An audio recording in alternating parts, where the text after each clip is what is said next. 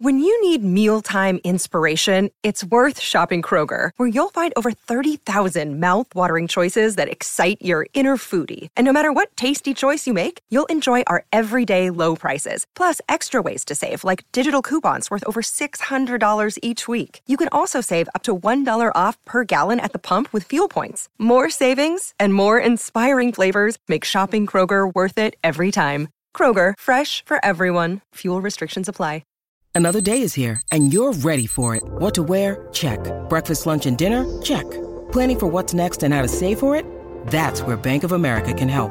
For your financial to-dos, Bank of America has experts ready to help get you closer to your goals. Get started at one of our local financial centers or 24-7 in our mobile banking app. Find a location near you at bankofamerica.com slash talk to us.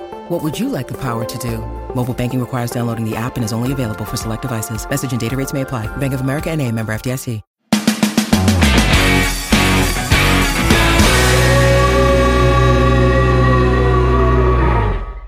ਸਾਰਿਆਂ ਨੂੰ ਪਿਆਰ ਭਰੀ ਸਤਿ ਸ੍ਰੀ ਅਕਾਲ ਤੇ ਅੱਜ ਕੀ ਕਹਿੰਦੀ ਦੁਨੀਆਦਾਰੀ ਦੇ ਨਵੇਂ ਐਪੀਸੋਡ ਦੇ ਵਿੱਚ? ਸਾਡੇ ਨਾਲ ਇੱਕ ਨਵਾਂ ਮਹਿਮਾਨ ਮੇਰੀ ਮੁਰਾਦ ਬਾਈ ਹਿੰਮਤ। ਹਿੰਮਤ ਬਾਈ ਸਤਿ ਸ੍ਰੀ ਅਕਾਲ। ਸਤਿ ਸ੍ਰੀ ਅਕਾਲ ਵੀਰੇ ਤੇ ਸਾਰੇ ਸਰੋਤਿਆਂ ਨੂੰ ਵੀ ਸਤਿ ਸ੍ਰੀ ਅਕਾਲ। ਤੇ ਬਹੁਤ ਹੀ ਵਧੀਆ ਤੁਸੀਂ ਮੌਕਾ ਦਿੱਤਾ ਮੈਨੂੰ ਹਨਾ ਇੱਥੇ ਆਉਣ ਦਾ ਸੋ ਉਹਦੇ ਲਈ ਧੰਨਵਾਦ। ਸੋ ਬਾਈ ਦੀਆਂ ਵੀਡੀਓਜ਼ ਮੈਂ ਟਿਕਟੌਕ YouTube ਤੇ ਦੇਖੀਆਂ ਤੇ ਮੈਨੂੰ ਪਤਾ ਨਹੀਂ ਸੀ ਜਦੋਂ ਬਾਈ ਨਾਲ ਪਹਿਲੀ ਵਾਰੀ ਗੱਲ ਹੋਈ ਨਾ ਬਾਈ ਤੋਂ ਪਤਾ ਲੱਗਾ ਕਿ ਅਸੀਂ ਸੇਮ ਕਾਲਜ ਪੜ੍ਹੇ ਹੋਏ ਹਾਂ ਸ਼ੈਡਨ ਕਾਲਜ ਤੇ ਮੇਕ ਸ਼ੋਰ ਕਰੋ ਟਿਕਟੌਕ ਤੇ ਕਾਮਨ ਸੈਂਸ ਚੈਨਲ ਤੇ YouTube ਤੇ ਨਾਮ ਹੈ ਤੁਹਾਡਾ? ਦ ਮੈਂਟਲ? ਰੋਡ ਥੋੜਾ ਜਿਹਾ. ਕਨਫਿਊਜ਼ਿੰਗ ਹੈ। ਦੋ ਮੈਂ ਅੱਡ ਅੱਡ ਨਾਮ ਰੱਖੇ ਹੋਏ ਆ। ਤੁਸੀਂ ਪਹਿਲਾਂ ਤਾਂ ਉਹੀ ਸੇਮ ਰੱਖਿਆ ਸੀ ਨਾਮ ਕਾਮਨ ਸੈਂਸ ਪਹਿਲਾਂ ਮੈਨੂੰ ਆਈ ਥਿੰਕ ਸੋ ਇੱਕ ਮੇਰੇ ਮੇਰੇ ਦੋ ਚੈਨਲ ਹੈ ਬੇਸਿਕਲੀ ਬਟ ਜਿਹੜਾ ਮੇਰਾ ਥੋੜਾ ਜਿਹਾ ਇਸ ਟਾਈਪ ਦਾ ਆ ਵੀ ਫਿਲਾਸਫੀਕਲ ਟਾਈਪ ਦਾ ਉਹਦਾ ਨਾਮ ਹੈਗਾ the mental road okay so ਬਾਈ ਦੀਆਂ ਵੀਡੀਓਜ਼ ਬਹੁਤ ਵਧੀਆ ਹੁੰਦੀਆਂ ਤੇ ਅੱਜ ਜਿੰਨੀ ਕਿ ਇਨਫੋਰਮੇਸ਼ਨ ਬਾਈ ਤੋਂ ਲੈ ਸਕਦੇ ਆਪਾਂ ਲਵਾਂਗੇ। ਤੇ ਬਾਈ, ਸੋ ਪਹਿਲਾਂ ਇਹ ਦੱਸੋ ਕਿ ਇਹ YouTube ਚੈਨਲ ਬਣਾਉਣ ਦਾ ਆਈਡੀਆ ਕਿੱਥੋਂ ਆਇਆ ਤੁਹਾਡਾ? ਅਹ ਪਹਿਲਾਂ ਬ్రో ਮੈਂ ਤਾਂ ਸਟਾਰਟ ਟਿਕਟੌਕ ਤੋਂ ਹੀ ਕੀਤਾ ਸੀਗਾ ਤੇ ਮਤਲਬ ਅੱਜ ਕੱਲ ਡਿਜੀਟਲ ਟਾਈਮ ਆ ਗਿਆ ਤੇ ਮੈਂ ਜਦੋਂ ਜੌਬ ਜਿਸ ਤਰ੍ਹਾਂ ਦੀ ਮੈਂ ਸਟਾਰਟ ਕੀਤੀ ਤਾਂ ਮੇਰੇ ਕੋਲ ਫ੍ਰੀ ਟਾਈਮ ਕਾਫੀ ਹੁੰਦਾ ਸੀ ਉਹਦੇ ਵਿੱਚ, ਜਿੱਦਾਂ ਕੁਝ ਡਾਊਨ ਟਾਈਮ ਆ ਜਾਂਦਾ ਕਈ ਵਾਰ ਜੌਬਾਂ ਦੇ ਵਿੱਚ। ਤਾਂ ਮੈਂ ਉਦੋਂ ਟਿਕਟੌਕ ਬਣਾਉਣੀਆਂ, ਬਣਾ ਦੇਣੀਆਂ, ਗੱਲਬਾਤ ਕਰ ਲੈਣੀ ਹੈ ਨਾ ਤੇ ਉੱਥੋਂ ਫਿਰ ਮੇਰਾ ਸਟਾਰਟ ਹੋਇਆ, ਲੋਕਾਂ ਨੂੰ ਵੀ ਕੁਝ ਪਸੰਦ ਆਇਆ ਤੇ ਵਿੱਚੇ ਮੈਂ ਸਟਾਕਸ ਦੀ ਵੀ ਗੱਲ ਕਰਨੀ ਕਿਉਂਕਿ ਮੈਨੂੰ ਸਟਾਕਸ ਦੀ ਵੀ ਨੌਲੇਜ ਹੈਗੀ ਆ ਤੇ ਵਿੱਚੇ ਮੈਂ ਹੋਰ ਗੱਲਾਂ ਕਰਨੀਆਂ ਜਿਹੜੀਆਂ ਮੈਨੂੰ ਠੀਕ ਲੱਗਦੀਆਂ। ਸੋ ਆਪਣੀ ਥੋੜੀ ਬਹੁਤ ਫੋਲੋਇੰਗ ਬਣ ਗਈ ਤੇ ਵਧੀਆ ਗੁੱਡ ਚੱਲੀ ਜਾਂਦਾ। ਬਾਈ ਮੈਂ ਤੁਹਾਨੂੰ ਦੇਖ ਕੇ ਮੈਂ ਬੜਾ ਦੇਖਦਾ ਕਿ ਅੱਜ ਕੱਲ ਦੁਨੀਆ ਨਾ ਵਿਊਜ਼ ਦੇ ਮਗਰ ਬਹੁਤ ਭੱਜਦੀ ਆ। ਪਰ ਤੁਸੀਂ ਉਹ ਉਹ ਫੀਲਡ ਚੂਜ਼ ਕੀਤਾ ਜਿਹਨੂੰ ਸੁਣਨੇ ਵਾਲੀ ਦੁਨੀਆ ਬਹੁਤ ਥੋੜੀ ਆ। ਉਹ। ਉਹ- ਇਹਦੇ ਇਹਦੇ ਮਗਰ ਇਹਦੇ ਮਗਰ ਕੀ ਕਾਰਨ ਆ ਕਿ ਲੋਕੀ ਜਿਹੜੀ ਚੀਜ਼ ਨਹੀਂ ਸੁਣਨਾ ਚਾਹੁੰਦੇ ਲਾਈਕ ਤੁਹਾਡੀ ਤੁਹਾਡੀ ਜਿਹੜੀ ਵੀਡੀਓਜ਼ ਆ ਮਤਲਬ ਕਿ ਜਿਹੜੀਆਂ ਗੱਲਾਂ ਕਿਸੇ ਨੂੰ ਨਹੀਂ ਪਤਾ ਉਹ ਤੁਹਾਨੂੰ ਤੁਸੀਂ ਵੀਡੀਓ 'ਚ ਦੱਸਦੇ ਹੋ ਤੇ ਨਹੀਂ ਯਾਰ ਘੱਟ ਨੇ।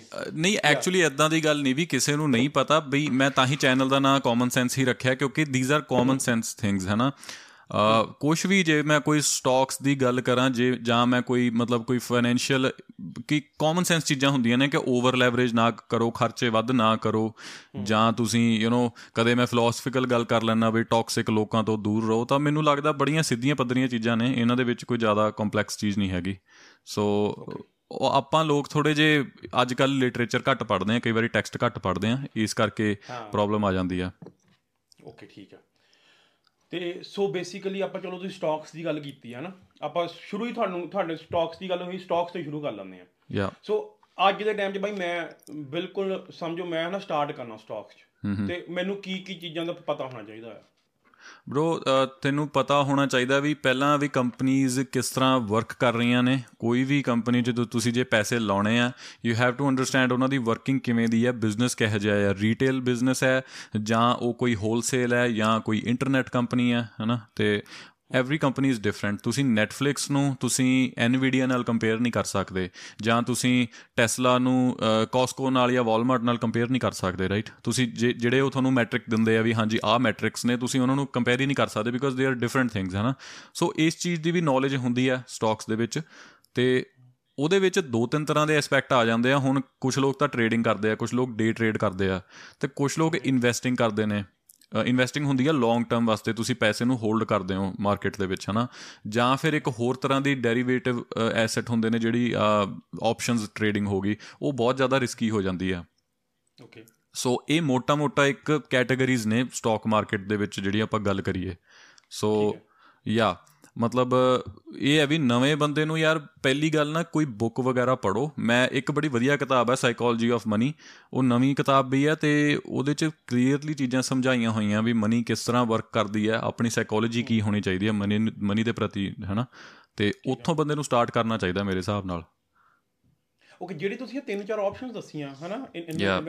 ਆਪਸ਼ਨ ਵਾਲੀਆਂ ਦੱਸੀਆਂ ਇਹਨੂੰ ਥੋੜਾ ਐਕਸਪਲੇਨ ਕਰ ਦੋਗੇ? ਕਿ ਕਿਹਦੇ ਚ ਕੀ ਹੁੰਦਾ ਆ? ਲਾਈਕ ਯਾ ਯਾ ਟ੍ਰੇਡਿੰਗ ਬੇਸਿਕਲੀ ਬ్రో ਇਦਾਂ ਹੁੰਦਾ ਹੈ ਕਿ ਜ- ਤੁਸੀਂ ਜਦੋਂ ਕੋਈ ਵੀ ਪ੍ਰੋਡਕਟ ਕੋਈ ਸਿਕਿਉਰਿਟੀ ਨੂੰ ਟ੍ਰੇਡ ਕਰਦੇ ਹੋ, ਤਾਂ ਤੁਸੀਂ ਇਹ ਹੋਪ ਕਰਦੇ ਹੋ ਵੀ ਮੈਂ ਹੁਣ ਸਸਤੀ ਬਾਏ ਕਰ ਲਈ ਤਾਂ ਇਹਨੂੰ ਮੈਂ ਮਹਿੰਗੀ ਵੇਚੂੰਗਾ।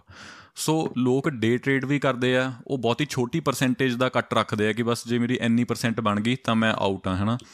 ਉਹ ਥੋੜੀ ਰਿਸਕੀ ਹੋ ਜਾਂਦੀ ਹੈ ਬਿਕੋਜ਼ ਮਾਰਕੀਟ ਦਾ ਕਈ ਵਾਰੀ ਪਤਾ ਨਹੀਂ ਲੱਗਦਾ। ਪਿੱਛੇ ਜੇ ਹੁਣ ਇੱਕ AI ਇਮੇਜ ਆਈ ਸੀਗੀ ਕਿ ਕਿ- ਕਿਤੇ ਐਕਸਪਲੋਜਨ ਹੋਈ ਹੈ। ਆਪਣਾ ਪੈਂਟਾਗਨ ਪਤਾ ਨਹੀਂ ਕਿੱਥੇ ਐਕਸਪਲੋਜਨ ਹੋਈ ਆ ਉਹ ਨਕਲੀ ਇਮੇਜ ਸੀਗੀ। ਉਸ ਇਮੇਜ ਦੇ ਨਾਲ ਹੀ ਮਾਰਕੀਟ ਯੂ نو ਗਿਰ ਗਈ ਸ਼ਾਰਪਲੀ ਡਿਕਲਾਈਨ ਹੋ ਗਈ ਤੇ ਦੁਪਹਿਰ ਹੁੰਦੇ ਹੁੰਦੇ ਤੱਕ ਫੇਰ ਰਿਕਵਰ ਹੋ ਗਈ ਜਦੋਂ ਲੋਕਾਂ ਨੂੰ ਪਤਾ ਲੱਗਿਆ। ਬਟ ਉਸ ਟ੍ਰੇਡ ਦੇ ਵਿੱਚ ਲੋਕਾਂ ਦਾ ਨੁਕਸਾਨ ਬਹੁਤ ਹੋਇਆ, ਹਨਾ ਟ੍ਰੇਡਿੰਗ ਵਾਲਿਆਂ ਨੂੰ। ਠੀਕ ਹੈ।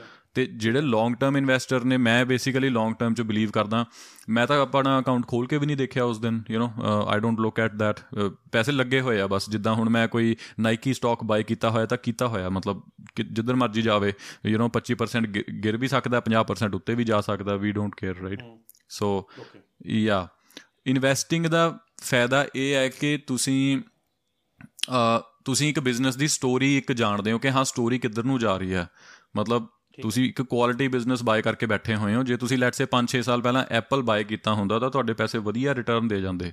ਸੋ ਇਹੋ ਜਿਹੀਆਂ ਕੰਪਨੀਆਂ 'ਚ ਇਨਵੈਸਟ ਕਰੋ ਜਿੱਥੇ ਤੁਹਾਨੂੰ ਲੱਗਦਾ ਵੀ ਫਿਊਚਰ ਹੈ। ਅੱਜ ਕੱਲ ਮੈਂ ਕਈ ਵਾਰ ਲਾਈਵ ਵੀ ਕਰਦਾ ਹੁੰਨਾ, ਲੋਕ ਨਾ ਬਹੁਤ ਮਾੜੀਆਂ ਕੰਪਨੀਆਂ ਲੈ ਕੇ ਆਉਂਦੇ ਆ, ਬਾਈ ਆ ਇਹਦੇ ਬਾਰੇ ਦੱਸੋ, ਬਾਈ ਇਹਦੇ ਬਾਰੇ ਦੱਸੋ।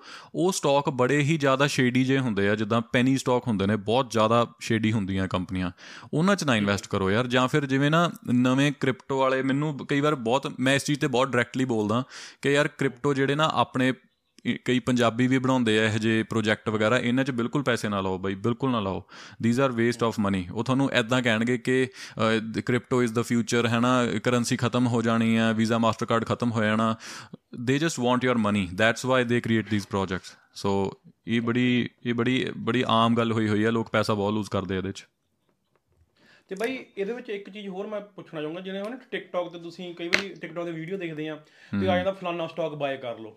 ਹਨਾ? ਇਹ ਬਹੁਤ ਬੂਮ ਹੋਣਾ। ਉਹਦੇ ਤੇ ਤੁਹਾਡਾ ਕੀ ਟੇਕ ਆ ਲਾਈਕ ਉਹਦੇ ਬਾਰੇ ਕੀ ਖਿਆਲ ਨੇ ਤੁਹਾਡੇ? ਯਾਰ ਕੋਈ ਵੀ ਬੰਦਾ ਨਾ ਇੰਨੀ ਸ਼ੋਰਟੀ ਨਾਲ ਨਹੀਂ ਕਹਿ ਸਕਦਾ ਕਿ ਇਹ ਸਟਾਕ ਦੇ ਵਿੱਚ ਬੂਮ ਆਊਗਾ। ਜਾਂ ਤਾਂ ਤੁਸੀਂ ਕੰਪਨੀ ਦੇ ਸੀਈਓ ਹੋਵੋ ਜਾਂ ਸੀਐਫਓ ਹੋਵੋ ਜਾਂ ਕੋਈ ਐਗਜ਼ੀਕਿਊਟਿਵ ਹੋਵੋ ਫਿਰ ਤਾਂ ਮੈਂ ਤੁਹਾਡੀ ਗੱਲ ਮੰਨ ਲਾਂ। ਬਟ ਅਗਰ ਤੁਸੀਂ ਉਹਨਾਂ ਚੋਂ ਕੋਈ ਵੀ ਨਹੀਂ ਹੈਗੇ then it's very hard to say ਕਿ ਸਟਾਕ ਕਿੱਧਰ ਨੂੰ ਜਾਊਗਾ। ਤੁਸੀਂ ਮੈਟ੍ਰਿਕਸ ਨੂੰ ਦੇਖ ਕੇ ਹਿਸਾਬ ਲਾ ਸਕਦੇ ਹੋ ਕਿ ਕੰਪਨੀ ਕਿਵੇਂ ਪਰਫਾਰਮ ਕਰੂਗੀ ਬਟ ਸਟਾਕ ਦਾ ਮੂਵਮੈਂਟ ਨੂੰ ਪ੍ਰਿਡਿਕਟ ਕਰਨਾ, ਤੁਸੀਂ ਬਹੁਤ ਵੱਡਾ ਆਪਣੇ ਆਪ ਨੂੰ ਉਹ ਕਰ ਰਹੇ ਹੋ, ਬਈ ਆਪਣੇ ਆਪ ਨੂੰ ਸਿਕੰਦਰ ਸਮਝ ਰਹੇ ਹੋ ਵੀ ਮੈਨੂੰ ਸਾਰਾ ਕੁਝ ਪਤਾ ਹੈ ਇਦਾਂ ਦਾ ਨਹੀਂ ਹੁੰਦਾ। ਮਾਰਕੀਟ ਬੰਦੇ ਨੂੰ ਨਾ ਬਹੁਤ ਹੰਬਲ ਰੱਖਦੀ ਆ। ਬੰਦੇ ਦੇ ਲਾਸ ਬਹੁਤ ਵੱਡੇ ਹੁੰਦੇ ਆ, ਜਦੋਂ ਇਸ ਤਰ੍ਹਾਂ ਦਾ ਕੋਈ ਬੰਦਾ ਵੱਡੇ ਵੱਡੇ ਮੂਵ ਕਰਦਾ ਨਾ। ਸੋ ਇਹ ਮੋਸਟਲੀ ਯਾਰ ਮਨੀ ਮੇਕਿੰਗ ਗਿਮਿਕ ਹੁੰਦੇ ਨੇ ਟੂ ਬੀ ਵੈਰੀ ਓਨੈਸਟ ਹੈ ਨਾ ਅਹ, ਹੁਣ ਮੈਂ ਸ਼ਾਮ ਨੂੰ ਮੈਂ ਆਪਣੀਆਂ ਵੀਡੀਓਜ਼ ਬਣਾ ਕੇ ਕਰਾਂ ਕਿ ਹਾਂਜੀ ਆਹ ਸਟਾਕ ਮੈਂ ਬਾਈ ਕੀਤਾ ਇੱਥੇ ਐ ਕੀਤਾ। ਕੱਲ ਨੂੰ ਜਿਹੜਾ ਤੁਸੀਂ ਤੁਸੀਂ ਕਹੋ- ਮੈਂ ਕਹੂੰਗਾ ਕਿ ਹਾਂਜੀ ਅੱਜ ਮੈਂ ਆ ਸਟਾਕ ਬਾਏ ਕਰੂੰਗਾ ਤੇ ਪਰਸੋਂ ਤੱਕ ਨਾ ਇੱਥੇ ਤੱਕ ਚਲਾ ਜਾਊਗਾ। ਉਹ ਫਨੀ ਗੱਲ ਇਹ ਹੈ ਕਿ ਉਹਦੇ ਨਾਲ ਨਾ ਲੋਕ ਅਟਰੈਕਟ ਬਹੁਤ ਹੁੰਦੇ ਨੇ। ਮਤਲਬ ਉਹ ਇਹ ਇਹ ਫੈਕਟ ਹੈ। ਸੋ ਜਿੰਨਾ ਤੁਸੀਂ ਸੱਚ ਦੱਸੋਗੇ ਉਹਨਾਂ ਲੋਕ ਤੁਹਾਡੇ ਤੋਂ ਰਿਪੈਲ ਹੁੰਦੇ ਨੇ। ਜਿੰਨਾ ਤੁਸੀਂ ਥੋੜਾ ਜਿਹਾ ਮਸਾਲੇਦਾਰ ਝੂਠ ਦੱਸੋਗੇ ਲੋਕ ਤੁਹਾਡੇ ਤੇ ਅਟਰੈਕਟ ਹੁੰਦੇ ਨੇ। ਓਕੇ ਤੇ ਇੱਕ ਲਾਸਟ ਵਿੱਚ ਇਹ ਪੁੱਛੂੰਗਾ ਕਿ ਜਿਵੇਂ ਹਨਾ ਅ, ਆਪਾਂ ਹੁਣ ਜੇ ਕਿਸੇ ਨੇ ਸ਼ੁਰੂ ਕਰਨਾ ਤਾਂ ਤੁਸੀਂ ਬੈਂਕਿੰਗ ਥਰੂ ਬਾਏ ਕਰਦੇ ਹੋ ਸਟਾਕ ਜਾਂ ਤੁਸੀਂ ਕੋਈ ਐਪ ਯੂਜ਼ ਕਰਦੇ ਹੋ ਜਾਂ ਕਿਹੜੀ ਐਪ ਯੂਜ਼ ਕਰੇ ਕੋਈ ਬੰਦਾ? ਮੈਂ ਯਾਰ ਅ, ਸ਼ੁਰੂ ਕੀਤਾ ਸੀਗਾ ਕੁਐਸਟ੍ਰੇਡ ਤੋਂ ਤੇ ਹਾਲੇ ਵੀ ਮੈਨੂੰ ਲੱਗਦਾ ਹੈ ਉਹ ਵਧੀਆ ਬ੍ਰੋਕਰੇਜ ਹੈ ਤੇ ਤੁਸੀਂ ਕੁਐਸਟ੍ਰੇਡ ਤੋਂ ਸਟਾਰਟ ਕਰ ਸਕਦੇ ਹੋ ਪਰ ਜੇ ਤੁਸੀਂ ਸਮਾਲ ਟਾਈਮ ਇਨਵੈਸਟਰ ਹੋ ਜਾਂ ਟਰੇਡਰ ਹੋ ਤੁਸੀਂ ਵੈਲਥ ਸਿੰਪਲ ਤੋਂ ਸਟਾਰਟ ਕਰ ਲਓ। ਬਟ ਵੈਲਥ ਸਿੰਪਲ ਚ ਨਾ ਥੋੜੇ ਜਿਹੇ ਖਰਚੇ ਵੱਧ ਹੁੰਦੇ ਨੇ ਉਹ ਨਾ ਕੁਝ ਪਰਸੈਂਟੇਜ ਵਗੈਰਾ ਚਾਰਜ ਕਰਦੇ ਨੇ ਉਹ ਹਿਡਨ ਪਰਸੈਂਟੇਜ ਹੁੰਦੀ ਆ ਸੋ ਮੈਨੂੰ ਤਾਂ ਨਹੀਂ ਵਧੀਆ ਲੱਗਦੀ ਵੈਲਥ ਸਿੰਪਲ ਬਟ ਕੁਐਸਟ੍ਰੇਡ ਠੀਕ ਹੈ ਜਾਂ ਇੰਟਰੈਕਟਿਵ ਬ੍ਰੋਕਰਸ ਵਧੀਆ ਨੇ ਬੈਂਕਾਂ ਦੇ ਵਿੱਚ ਨਾ ਕਰਿਓ ਉਹਨਾਂ ਦੀ ਜਿਹੜੀ ਫੀਸ ਬਹੁਤ ਜ਼ਿਆਦਾ ਹੁੰਦੀ ਹੈ। ਮਤਲਬ ਆਲਮੋਸਟ ਡਬਲ ਹੁੰਦੀ ਹੈ ਫੀਸ। ਹਾਂ। ਯਾ ਸੋ ਇਹ ਚੱਕਰ ਹੈ। ਤੇ ਬਾਈ ਇਹਦਾ ਮੈਨੂੰ ਪਤਾ ਨਹੀਂ ਤੁਹਾਨੂੰ ਤੁਸੀਂ ਇਹ ਚ ਕਰਦੇ ਆ ਕਿ ਜਿਹੜਾ ਹੁਣ ਬੰਦਾ ਇੱਥੇ ਬੈਠਾ ਉਹਨੇ ਬੈਕ ਹੋਮ ਇੰਡੀਅਨ ਮਾਰਕੀਟ 'ਚ ਕਰਨਾ ਇਨਵੈਸਟ ਰਾਈਟ ਉਹ ਤੁਸੀਂ ਕਰਦੇ ਹੋ ਲਾਈਕ ਉਹਦੇ ਬਾਰੇ ਕੁਝ ਪਤਾ ਤੁਹਾਨੂੰ? ਮੈਂ ਕਰਦਾ ਆ ਬ్రో ਉਹ ਇਦਾਂ ਹੈ ਕਿ ਮੈਂ ਮਿਊਚੁਅਲ ਫੰਡ ਵਗੈਰਾ ਚ ਕਰਦਾ ਉਹ ਇੱਕ ਤਰ੍ਹਾਂ ਦਾ ਪ੍ਰੋਡਕਟ ਹੀ ਹੁੰਦਾ ਮਾਰਕੀਟ ਦੇ ਵਿੱਚ ਤੁਸੀਂ ਇੱਕ ਬੰਚ ਆਫ ਸਟਾਕਸ ਖਰੀਦਦੇ ਹੋ ਉਹ ਮਿਊਚੁਅਲ ਫੰਡ ਹੁੰਦਾ ਬੇਸਿਕਲੀ ਉਹ ਉਹਨਾਂ ਚ ਮੈਂ ਕਰਦਾ ਹੁੰਨਾ ਤੇ ਐਕਚੁਅਲੀ ਮੈਨੂੰ ਯਾਰ ਕਾਫੀ ਸਾਲ ਹੋ ਗਏ 2015 16 ਤੋਂ ਮੈਂ ਕਰਦਾ ਆ ਰਿਹਾ। ਤੇ ਉਹ ਫਿਰ ਬੇਸਿਕਲੀ ਤੁਹਾਨੂੰ ਇੱਕ ਆਧਾਰ ਕਾਰਡ ਚਾਹੀਦਾ, ਤੁਹਾਨੂੰ ਪੈਨ ਨੰਬਰ ਚਾਹੀਦਾ, ਤੁਹਾਡੇ ਕੋਲ ਇੱਕ ਬੈਂਕ ਅਕਾਊਂਟ ਹੋਣਾ ਚਾਹੀਦਾ ਹੈ ਐਂਡ ਇੱਕ ਨਾ ਵੈਬਸਾਈਟ ਹੈਗੀ ਹੈ ਜ਼ੀਰੋ ਦਾ ਕਰਕੇ, ਤੁਸੀਂ ਉਹਦੇ ਤੇ ਜਾ ਕੇ ਆਪਦਾ ਅਕਾਊਂਟ ਬਣਾ ਸਕਦੇ ਹੋ। ਉਹਨੂੰ ਡੀਮੈਟ ਅਕਾਊਂਟ ਕਹਿੰਦੇ ਨੇ ਇੰਡੀਆ 'ਚ। ਤੁਸੀਂ ਜੇ ਡੀਮੈਟ ਬਣਾ ਲੈਂਦੇ ਹੋ, ਫਿਰ ਤੁਸੀਂ ਆਪਦੇ ਬੈਂਕ ਦੇ ਵਿੱਚ ਫੰਡਸ ਪਾਓ, ਫਿਰ ਉਹਦੇ ਵਿੱਚੋਂ ਤੁਸੀਂ ਉਹ ਯੂਜ਼ ਕਰ ਸਕਦੇ ਹੋ। ਮੈਂ, ਮੇਰੀ ਇਹ ਇਨਸਟਰਕਸ਼ਨ ਇੰਨੀ ਜ਼ਿਆਦਾ ਕਲੀਅਰ ਨਹੀਂ ਹੈਗੀ ਬਿਕੋਜ਼ ਮੈਂ ਹਾਲੇ ਮੈਂ ਮੈਂ ਇਸ ਤਰ੍ਹਾਂ ਦੇ ਰਸਤੇ 'ਚੋਂ ਨਿਕਲਿਆ ਨਹੀਂ ਹੈਗਾ ਬਟ ਆਈ ਨੋ ਕਿ ਇਸ ਤਰ੍ਹਾਂ ਦੀ ਐਪ ਹੈਗੀ ਹੈ ਜ਼ੀਰੋ ਦਾ, ਤੇ ਤੁਸੀਂ ਉਹਦੇ 'ਚੋਂ ਕਰ ਸਕਦੇ ਹੋ। ਬਟ ਤੁਹਾਨੂੰ ਆਇਡੈਂਟੀਫਿਕੇਸ਼ਨ ਵਗੈਰਾ ਚਾਹੀਦੀ ਹੈ ਸਾਰੀ। ਓਕੇ ਤੇ ਬਾਈ ਜੇ ਜੇ ਕਿਸੇ ਨੇ ਉੱਥੋਂ ਬਹਿ ਕੇ ਇੱਥੇ ਦੀ ਮਾਰਕੀਟ 'ਚ ਕਰਨਾ ਹੋਵੇ ਇਨਵੈਸਟ ਉਹ ਉਹ ਅੱਜ ਕੱਲ ਉਹਦਾ ਯਾਰ ਮੈਨੂੰ ਆਈਡੀਆ ਨਹੀਂ ਹੈਗਾ ਬਿਕੋਜ਼ ਮੇਰਾ ਐਕਸਪੀਰੀਅੰਸ ਉਹਦੇ 'ਚ ਹੈ ਨਹੀਂ ਪਰ ਮੈਂ ਸੁਣਿਆ ਕਿ ਅੱਜ ਕੱਲ ਇੰਡੀਆ ਦੇ ਵਿੱਚ ਨਾ ਕਾਫੀ ਇੱਕ ਦੋ ਕੰਪਨੀਆਂ ਆਈਆਂ ਨੇ ਨਵੀਆਂ ਤੇ ਉਹ ਹੈਲਪ ਕਰਦੀਆਂ ਨੇ ਤੁਹਾਨੂੰ ਅਮਰੀਕਨ ਸਿਕਿਉਰਿਟੀਜ਼ ਦੇ ਵਿੱਚ ਬਾਇੰਗ ਕਰਨ ਵਾਸਤੇ। ਉਹ ਇੰਡੀਆ ਦੇ ਵਿੱਚ ਨਵੀਆਂ ਕੋਈ ਐਪਸ ਲਾਂਚ ਹੋਈਆਂ ਨੇ। ਪਹਿਲਾਂ ਕੀ ਹੁੰਦਾ ਸੀ ਪਹਿਲਾਂ ਨਾ ਜਿਹੜੇ ਲੋਕ ਬਹੁਤ ਵਧੀਆ ਜਿਹੜੇ ਵੱਡੇ ਲੈਵਲ ਦੇ ਬੰਦੇ ਹੁੰਦੇ ਸੀ ਬੰਬੇ ਵਗੈਰਾ 'ਚ ਉਹ ਉਹਨਾਂ ਦਾ ਹੀ ਜ਼ਿਆਦਾ ਜ਼ੋਰ ਚੱਲਦਾ ਸੀਗਾ। ਹੁਣ ਐਪਸ ਥੋੜੀਆਂ ਜਿਹੀਆਂ ਜ਼ਿਆਦਾ ਆਉਣ ਲੱਗ ਗਈਆਂ ਮਾਰਕੀਟ ਦੇ ਵਿੱਚ। ਮੈਂ ਮੈਨੂੰ ਉਹਨਾਂ ਦੀ ਇੰਨੀ ਜ਼ਿਆਦਾ ਨੌਲੇਜ ਨਹੀਂ ਹੈਗੀ ਕਿ ਜਿਹੜੇ ਇੰਡੀਆ 'ਚ ਬੈਠ ਕੇ ਕਿਵੇਂ ਕਰ ਸਕਦੇ ਆ ਅਮਰੀਕਨ ਦੇ ਵਿੱਚ। ਓਕੇ ਠੀਕ ਆ। ਯਾ ਠੀਕ। ਚਲੋ ਸਟਾਕਸ ਦੇ ਹਨਾ ਰਿਲੇਟਡ ਫਾਈਨੈਂਸ਼ੀਅਲ ਥੋੜਾ ਜਿਹਾ ਕਰੀਏ ਆਪਾਂ ਕਵਰ ਕੇ ਫਾਈਨੈਂਸ ਜਿੱਦਾਂ ਨਾ ਫਾਈਨੈਂਸਿਸ ਦੀ ਅੱਜਕੱਲ ਬੜਾ ਚੱਕਰ ਪਿਆ ਹੋਇਆ ਹੈ ਨਾ ਕਿ ਲੋਕਾਂ ਦੇ ਘਰ ਮਤਲਬ ਕਿ ਜਿਵੇਂ ਬੈਂਕ ਆਫ ਕੈਨੇਡਾ ਦਾ ਇੰਟਰਸਟ ਵਧ ਗਏ। ਹਨਾ? ਉਹਦੇ ਨਾਲ ਮਤਲਬ ਕਿ ਇਹ ਸਾਰਾ ਕੁਝ ਇੰਟਰਲਿੰਕਡ ਹੀ ਆ ਨਾ ਮਤਲਬ ਕਿ ਜਿਹੜਾ ਜਿਹੜੇ ਬੰਦੇ ਦੀ ਮਾਰਗੇਜ ਵੱਧ ਗਈ ਉਹਨੇ ਫਿਰ ਜਿਹੜਾ ਬੇਸਮੈਂਟ 'ਚ ਰਹਿੰਦਾ ਉਹਦੀ ਵੀ ਸਾਰਾ ਸਾਰਾ ਕੁਝ ਉਹ ਸਾਰਾ ਸਿਸਟਮ ਹਿੱਲ ਗਿਆ। ਰਾਈਟ ਨਾਓ ਜਿੱਥੇ ਤੁਸੀਂ ਰਹਿੰਦੇ ਆ ਉੱਥੇ ਰੀਅਲ ਸਟੇਟ ਦਾ ਕੀ ਹਾਲ ਰੀਅਲ ਏਸਟੇਟ ਤਾਂ ਯਾਰ ਮਤਲਬ ਬਹੁਤ ਕ੍ਰੇਜ਼ੀ ਹੋਇਆ ਹੋਇਆ ਇੱਥੇ ਕੰਮ। ਮਤਲਬ ਜੇ ਤੁਸੀਂ ਬੇਸਮੈਂਟ ਵੀ ਰੈਂਟ ਤੇ ਲੈਣੀ ਹੋਵੇ ਤਾਂ ਯਾਰ 2000 ਡਾਲਰ ਤੋਂ ਵੀ ਜ਼ਿਆਦਾ ਦਾ ਖਰਚਾ ਇੱਥੇ। ਸਿਰਫ ਲਾਈਕ ਬੇਸਮੈਂਟ ਦੀ ਗੱਲ ਕਰ ਰਿਹਾ ਮੈਂ। ਤੇ ਦੋ ਬੈਡਰੂਮ? ਆ ਦੋ ਬੈਡਰੂਮ ਆਈ ਥਿੰਕ ਸਿੰਗਲ ਵੀ ਕੋਈ ਘੱਟ ਨਹੀਂ ਹੈਗੀ ਸਿੰਗਲ ਵੀ 18 1800 ਤੱਕ ਜਾਂਦੀ ਆ ਸੋ ਇੰਨਾ ਕੋਈ ਜ਼ਿਆਦਾ ਡਿਫਰੈਂਸ ਨਹੀਂ ਹੈਗਾ ਸਿੰਗਲ ਚ ਵੀ। ਤੇ ਇਹ ਇਹ ਇਨਫਲੇਸ਼ਨਰੀ ਟਾਈਮਸ ਨੇ ਯਾਰ। ਇਹ ਨਾ ਇੱਕ ਤਰ੍ਹਾਂ ਦਾ ਸਾਈਕਲ ਜਿਹੜਾ ਬਣਿਆ ਹੋਇਆ ਹੁਣ ਕਿਉਂਕਿ ਇੰਟਰਸਟ ਰੇਟ ਵਧਨੇ ਸ਼ੁਰੂ ਹੋਏ ਆ ਪਿਛਲੇ ਸਾਲ ਤੋਂ। ਐਂਡ ਹੁਣ ਲੋਕਾਂ ਦਾ ਜਿਹੜੇ ਲੋਕਾਂ ਨੇ ਸਪੈਕੂਲੇਸ਼ਨ ਕੀਤੀ ਹੈ ਜਿਨ੍ਹਾਂ ਨੇ ਸੋ ਕਾਲਡ ਇਨਵੈਸਟਿੰਗ ਕੀਤੀ ਹੈ ਬਟ ਉਹ ਇਨਵੈਸਟਿੰਗ ਨਹੀਂ ਸੀਗੀ ਐਕਚੁਅਲੀ ਉਹ ਲੋਕਾਂ ਨੂੰ ਦੇਖ ਦੇਖ ਕੇ ਘਰ ਬਾਏ ਕੀਤੇ ਹੋਏ ਸੀਗੇ।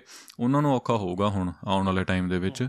ਸੋ ਇਹ ਇੱਕ ਗੱਲ ਹੈਗੀ ਆ ਐਂਡ ਉਹੀ ਗੱਲ ਹੈ ਨਾ ਜੇ ਤੁਸੀਂ ਡਿਜ਼ਰਵ ਨਹੀਂ ਕਰਦੇ ਹੈਗੇ ਉਸ ਰਿਟਰਨ ਨੂੰ ਫਿਰ ਤੁਹਾਨੂੰ ਔਖਾ ਹੋਊਗਾ। ਬਿਕੋਜ਼ ਇਨਵੈਸਟਰ ਤਾਂ ਆਪਦਾ ਪੈਸਾ ਬਣਾ ਜਾਂਦੇ ਨੇ ਬਟ ਜਿਹੜੇ ਬੰਦੇ ਸਪੈਕੂਲੇਟ ਕਰਦੇ ਨੇ ਨਾ ਉਹ ਕਰਦੇ ਨੇ ਘਰ ਨੂੰ ਟ੍ਰੇਡ ਕਰਨ ਦੀ ਕੋਸ਼ਿਸ਼ ਕਰਦੇ ਨੇ ਜਾਂ ਮਾਰਕੀਟ ਨੂੰ ਟਾਈਮ ਕਰਨ ਦੀ ਕੋਸ਼ਿਸ਼ ਕਰਦੇ ਨੇ ਕਿ ਇਸ ਟਾਈਮ ਆ ਹੋਊਗਾ। ਜਿਵੇਂ ਆਪਾਂ ਸਟਾਕ ਦੀ ਗੱਲ ਕੀਤੀ ਉਹੀ ਬੰਦੇ ਉਹੀ ਬੰਦੇ ਫਸਦੇ ਨੇ ਜਿਹੜੇ ਓਵਰ ਸਮਾਰਟ ਬਣਨ ਦੀ ਕੋਸ਼ਿਸ਼ ਕਰਦੇ ਨੇ ਵਿੱਚੋਂ। ਸੋ ਬਾਕੀ ਜਿਹੜੇ ਸਿਆਣੇ ਬੰਦੇ ਆ ਉਹਨਾਂ ਨੂੰ ਤਾਂ ਮੈਨੂੰ ਲੱਗਦਾ ਕੋਈ ਪ੍ਰੋਬਲਮ ਨਹੀਂ ਹੈਗੀ ਜਿਹੜੇ ਸੰਭਲ ਕੇ ਚੱਲਦੇ ਨੇ ਆਪਦੇ ਖਰਚਿਆਂ ਨੂੰ ਸਾਂਭ ਕੇ ਚੱਲਦੇ ਨੇ। ਯਾ ਤੇ ਬਾਈ ਜਿਹੜੀ ਅੱਜ ਕੱਲ ਵੀਡੀਓਜ਼ ਬੜੀਆਂ ਵਾਇਰਲ ਹੋ ਰਹੀਆਂ ਲਾਈਕ ਤੁਸੀਂ ਤਾਂ ਹੁਣ ਉੱਥੇ ਰਹਿੰਦੇ ਹੋ, ਹਨਾ? ਉਹ ਉਹ ਮਤਲਬ ਕਿ ਚਾਹੇ ਤੁਸੀਂ ਜੀਟੀਏ ਏਰੀਆ 'ਚ ਰਹਿ ਰਹੇ ਹੋ, ਜਿਹੜਾ ਰੈਂਟਲ ਤੇ ਟੈਨੈਂਟ ਦੇ ਵਿੱਚ ਪੰਗਾ ਪਿਆ ਹੋਇਆ, ਉਹ ਉਹ ਮਤਲਬ ਕਿ ਆਫ ਕੋਰਸ ਯਾਰ ਸਾਰੇ ਇੱਕੋ ਜਿਹੇ ਨਹੀਂ ਹੁੰਦੇ, ਹਨਾ? ਨਾ ਤਾਂ ਸਟੂਡੈਂਟ ਸਾਰੇ ਮਾੜੇ ਆ, ਨਾ ਤਾਂ ਟੈਨੈਂਟ ਮਤਲਬ ਕਿ ਜਿਹੜੇ ਬੰਦੇ ਆ, ਉਹ ਸਾਰੇ ਮਾੜੇ ਆ। ਉਹ ਬਾਈ ਕੀ ਸਿਸਟਮ ਚੱਲ ਰਿਹਾ ਕਿ ਹਾਂ ਵੀ ਕਿਸੇ ਨੇ ਸਮਾਨ ਕੱਢ ਕੇ ਬਾਹਰ ਮਾਰਿਆ ਹਨਾ ਇੱਕ ਉਹ ਵੀਡੀਓ ਬੜੀ ਵਾਇਰਲ ਹੋਈ ਹੋਈ ਹੈ ਕਿ ਜਿਹੜਾ ਜਿਹੜਾ ਲੈਂਡ ਲੋਡ ਆ ਬੇਸਮੈਂਟ ਜਾ ਕੇ ਧਮਕੀਆਂ ਦੇ ਰਿਹਾ। ਹੂੰ ਹੂੰ। ਉਹ ਉਹ ਕੀ ਸਿਨੈਰੀਓ ਸਾਰਾ ਉੱਥੇ? ਯਾਰ ਆ ਚੀਜ਼ ਹੁਣ ਮੈਂ ਮੈਂ ਇੰਨੀ ਮੈਨੂੰ ਸਟੋਰੀ ਨਹੀਂ ਪਤਾ ਮੈਂ ਸਿਰਫ ਕਲਿੱਪ ਜਿਹੀ ਦੇਖਿਆ ਮੈਂ ਇੰਨਾ ਜ਼ਿਆਦਾ ਨਾ ਅੱਗੇ ਮੈਂ ਜ਼ਿਆਦਾ ਇਨਵੋਲਵ ਹੁੰਦਾ ਸੀਗਾ ਵੀ ਕੀ ਬਣਿਆ ਕੀ ਨਹੀਂ। ਲੋਕੀ ਮੈਂ ਦੇਖਿਆ ਬਹੁਤ ਕੁਝ ਕਰ ਰਹੇ ਆ। ਉਹ ਜਿਹੜੇ ਜਿਹੜਾ ਹੋਮ ਓਨਰ ਸੀਗਾ ਵਿਚਾਰੇ ਉਹਦੇ ਉਹਦਾ ਨਾ ਗੂਗਲ ਰਿਵਿਊਜ਼ ਬਣਾ ਕੇ ਉਹਦੇ ਘਰ ਦਾ ਉਹਦੇ ਉੱਤੇ ਗੰਦੇ ਰਿਵਿਊ ਪਾਏ ਹੋਏ ਆ। ਯਾਰ ਆ ਦਿਸ ਇਜ਼ ਬੈਡ ਹਨਾ ਇੰਨਾ ਵੀ ਨਹੀਂ ਕਰਨਾ ਚਾਹੀਦਾ। ਤੇ ਬਟ ਯਾਰ I think it's just frustration on both sides ਹੈ ਨਾ? ਬਈ ਜਿਹੜਾ ਹੋਮ ਓਨਰ ਹੈ ਉਹ ਵੀ ਵਿਚਾਰਾ ਫਰਸਟ੍ਰੇਟਡ ਆ ਉਹਨਾਂ ਦੇ ਖਰਚੇ ਬਹੁਤ ਵੱਧ ਗਏ ਠੀਕ ਹੈ?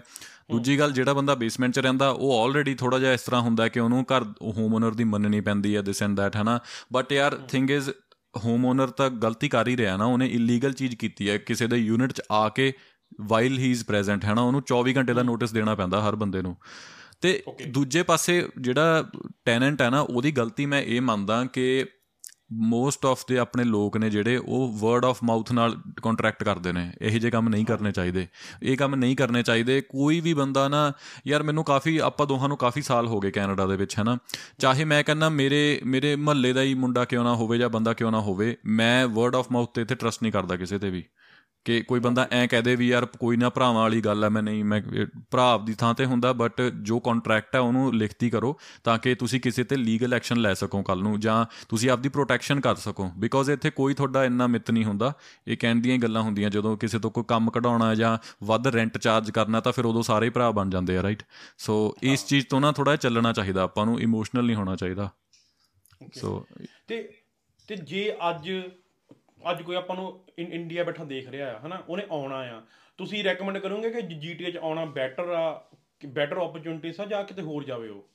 ਯਾਰ ਬੰਦਾ ਉਹ ਆਵੇ ਜਿਹਨੂੰ ਇੱਥੋਂ ਦੀ ਨੌਲੇਜ ਹੈਗੀ ਹੈ ਜੇ ਤੁਹਾਡਾ ਇੱਕ ਸਟਰੋਂਗ ਕਨੈਕਸ਼ਨ ਹੈਗਾ ਤੁਹਾਡੀ, ਜਾਂ ਤਾਂ ਫੈਮਿਲੀ ਹੈ ਜਾਂ ਤੁਹਾਡੇ ਫਰੈਂਡਸ ਇਹੋ ਜਿਹੇ ਹੈਗੇ ਨੇ ਜਿਹੜੀ ਤੁਹਾਡੀ ਬੈਕਿੰਗ ਕਰਦੇ ਨੇ।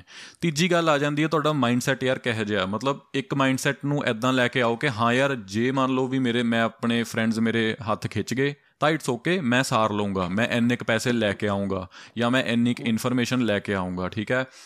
ਆਪਣੇ ਯਾਰ ਆਪਣੇ ਪੰਜਾਬੀ ਬੱਚੇ ਨਾ ਯਾਰ ਬੜੇ ਉਹ ਹੁੰਦੇ ਆ, ਸਿੱਧੇ ਸਾਦੇ ਜੇ ਹੁੰਦੇ ਨੇ, ਮੈਂ ਇਹ ਗੱਲ ਕਹਿਣੀ ਚਾਹੂੰਗਾ ਵੀ that's why they find it hard to survive ਮੈਂ ਦੇਖਿਆ, ਮੈਂ ਕਾਫੀ ਗੁਜਰਾਤੀਆਂ ਨਾਲ ਵੀ ਮੈਂ ਰਿਹਾ ਵੀ ਆ ਤੇ ਮੈਂ ਗੱਲ ਵੀ ਕੀਤੀ ਆ ਯਾਰ ਉਹ ਬੰਦੇ ਬਹੁਤ ਸ਼ਾਤਰ ਹੁੰਦੇ ਨੇ ਸਮਾਰਟ ਹੁੰਦੇ ਨੇ ਉਹ ਬੰਦੇ ਦੇ ਨੋ ਆਪਾਂ ਪੰਜਾਬੀ ਲੋਕ ਪਤਾ ਨਹੀਂ ਯਾਰ ਆਪਾਂ ਥੋੜੇ ਜਿਹਾ ਭੋਲੇ ਹੁੰਨੇ ਆ ਆਪਾਂ ਗੱਲਾਂ 'ਚ ਬੜੀ ਛੇਤੀ ਆ ਜਾਂਦੇ ਆ ਕਿਸੇ ਦੀਆਂ ਸੋ ਇੱਥੇ ਆ ਕੇ ਉਹ ਬੰਦਿਆਂ ਨੂੰ ਔਖਾ ਹੁੰਦਾ ਜਿਹੜੇ ਲੋਕ ਆ ਕੇ ਤੁਸੀਂ ਵਰਡ ਆਫ ਮਾਊਥ ਵਾਲੇ ਕੰਟਰੈਕਟ ਕਰਦੇ ਹੋ ਤੁਸੀਂ ਦੋਸਤਾਂ ਨਾਲ ਯੂ نو ਹੈਂਗ ਆਊਟ ਕਰਦੇ ਹੋ ਜਿਹੜੇ ਤੁਹਾਡੇ ਨਾਲ ਵਧੀਆ ਨਹੀਂ ਹੈਗੇ ਉਹ ਜੇ ਤੁਸੀਂ ਉਸ ਚੀਜ਼ ਦੇ ਵਿੱਚ ਸਟਰੀਟ ਸਮਾਰਟ ਹੈਗੇ ਹੋ ਨਾ ਦੈਨ ਫਿਰ ਤੁਹਾਨੂੰ ਕੋਈ ਪ੍ਰੋਬਲਮ ਨਹੀਂ ਆਉਣੀ ਚਾਹੀਦੀ ਇੱਥੇ if you are like street smart ਕਿ ਹਾਂ ਯਾਰ you know how life goes on ਹੈ ਨਾ ਸੋ ਨਾਈਵ ਨਾ ਬਣੋ ਯਾਰ ਨਾਈਵ ਨਾ ਬਣੋ it's it's this is not fairy land ਇਹ ਕੋਈ ਫੈਂਟਸੀ ਲੈਂਡ ਤਾਂ ਹੈ ਨਹੀਂ ਕੈਨੇਡਾ ਯੂ نو ਇਹ ਕੰਟਰੀ ਜਿਹੜੇ ਕੰਟਰੀ ਨਾਰਮਲ ਹੁੰਦੇ ਨੇ ਉਸ ਤਰ੍ਹਾਂ ਦਾ ਹੀ ਕੰਟਰੀ ਹੈ ਤੇ ਥੋੜਾ ਜਿਹਾ ਇਨਫੋਰਮੇਸ਼ਨ ਰੱਖ ਕੇ ਆਓ ਤਾਂ ਬੈਟਰ ਹੈ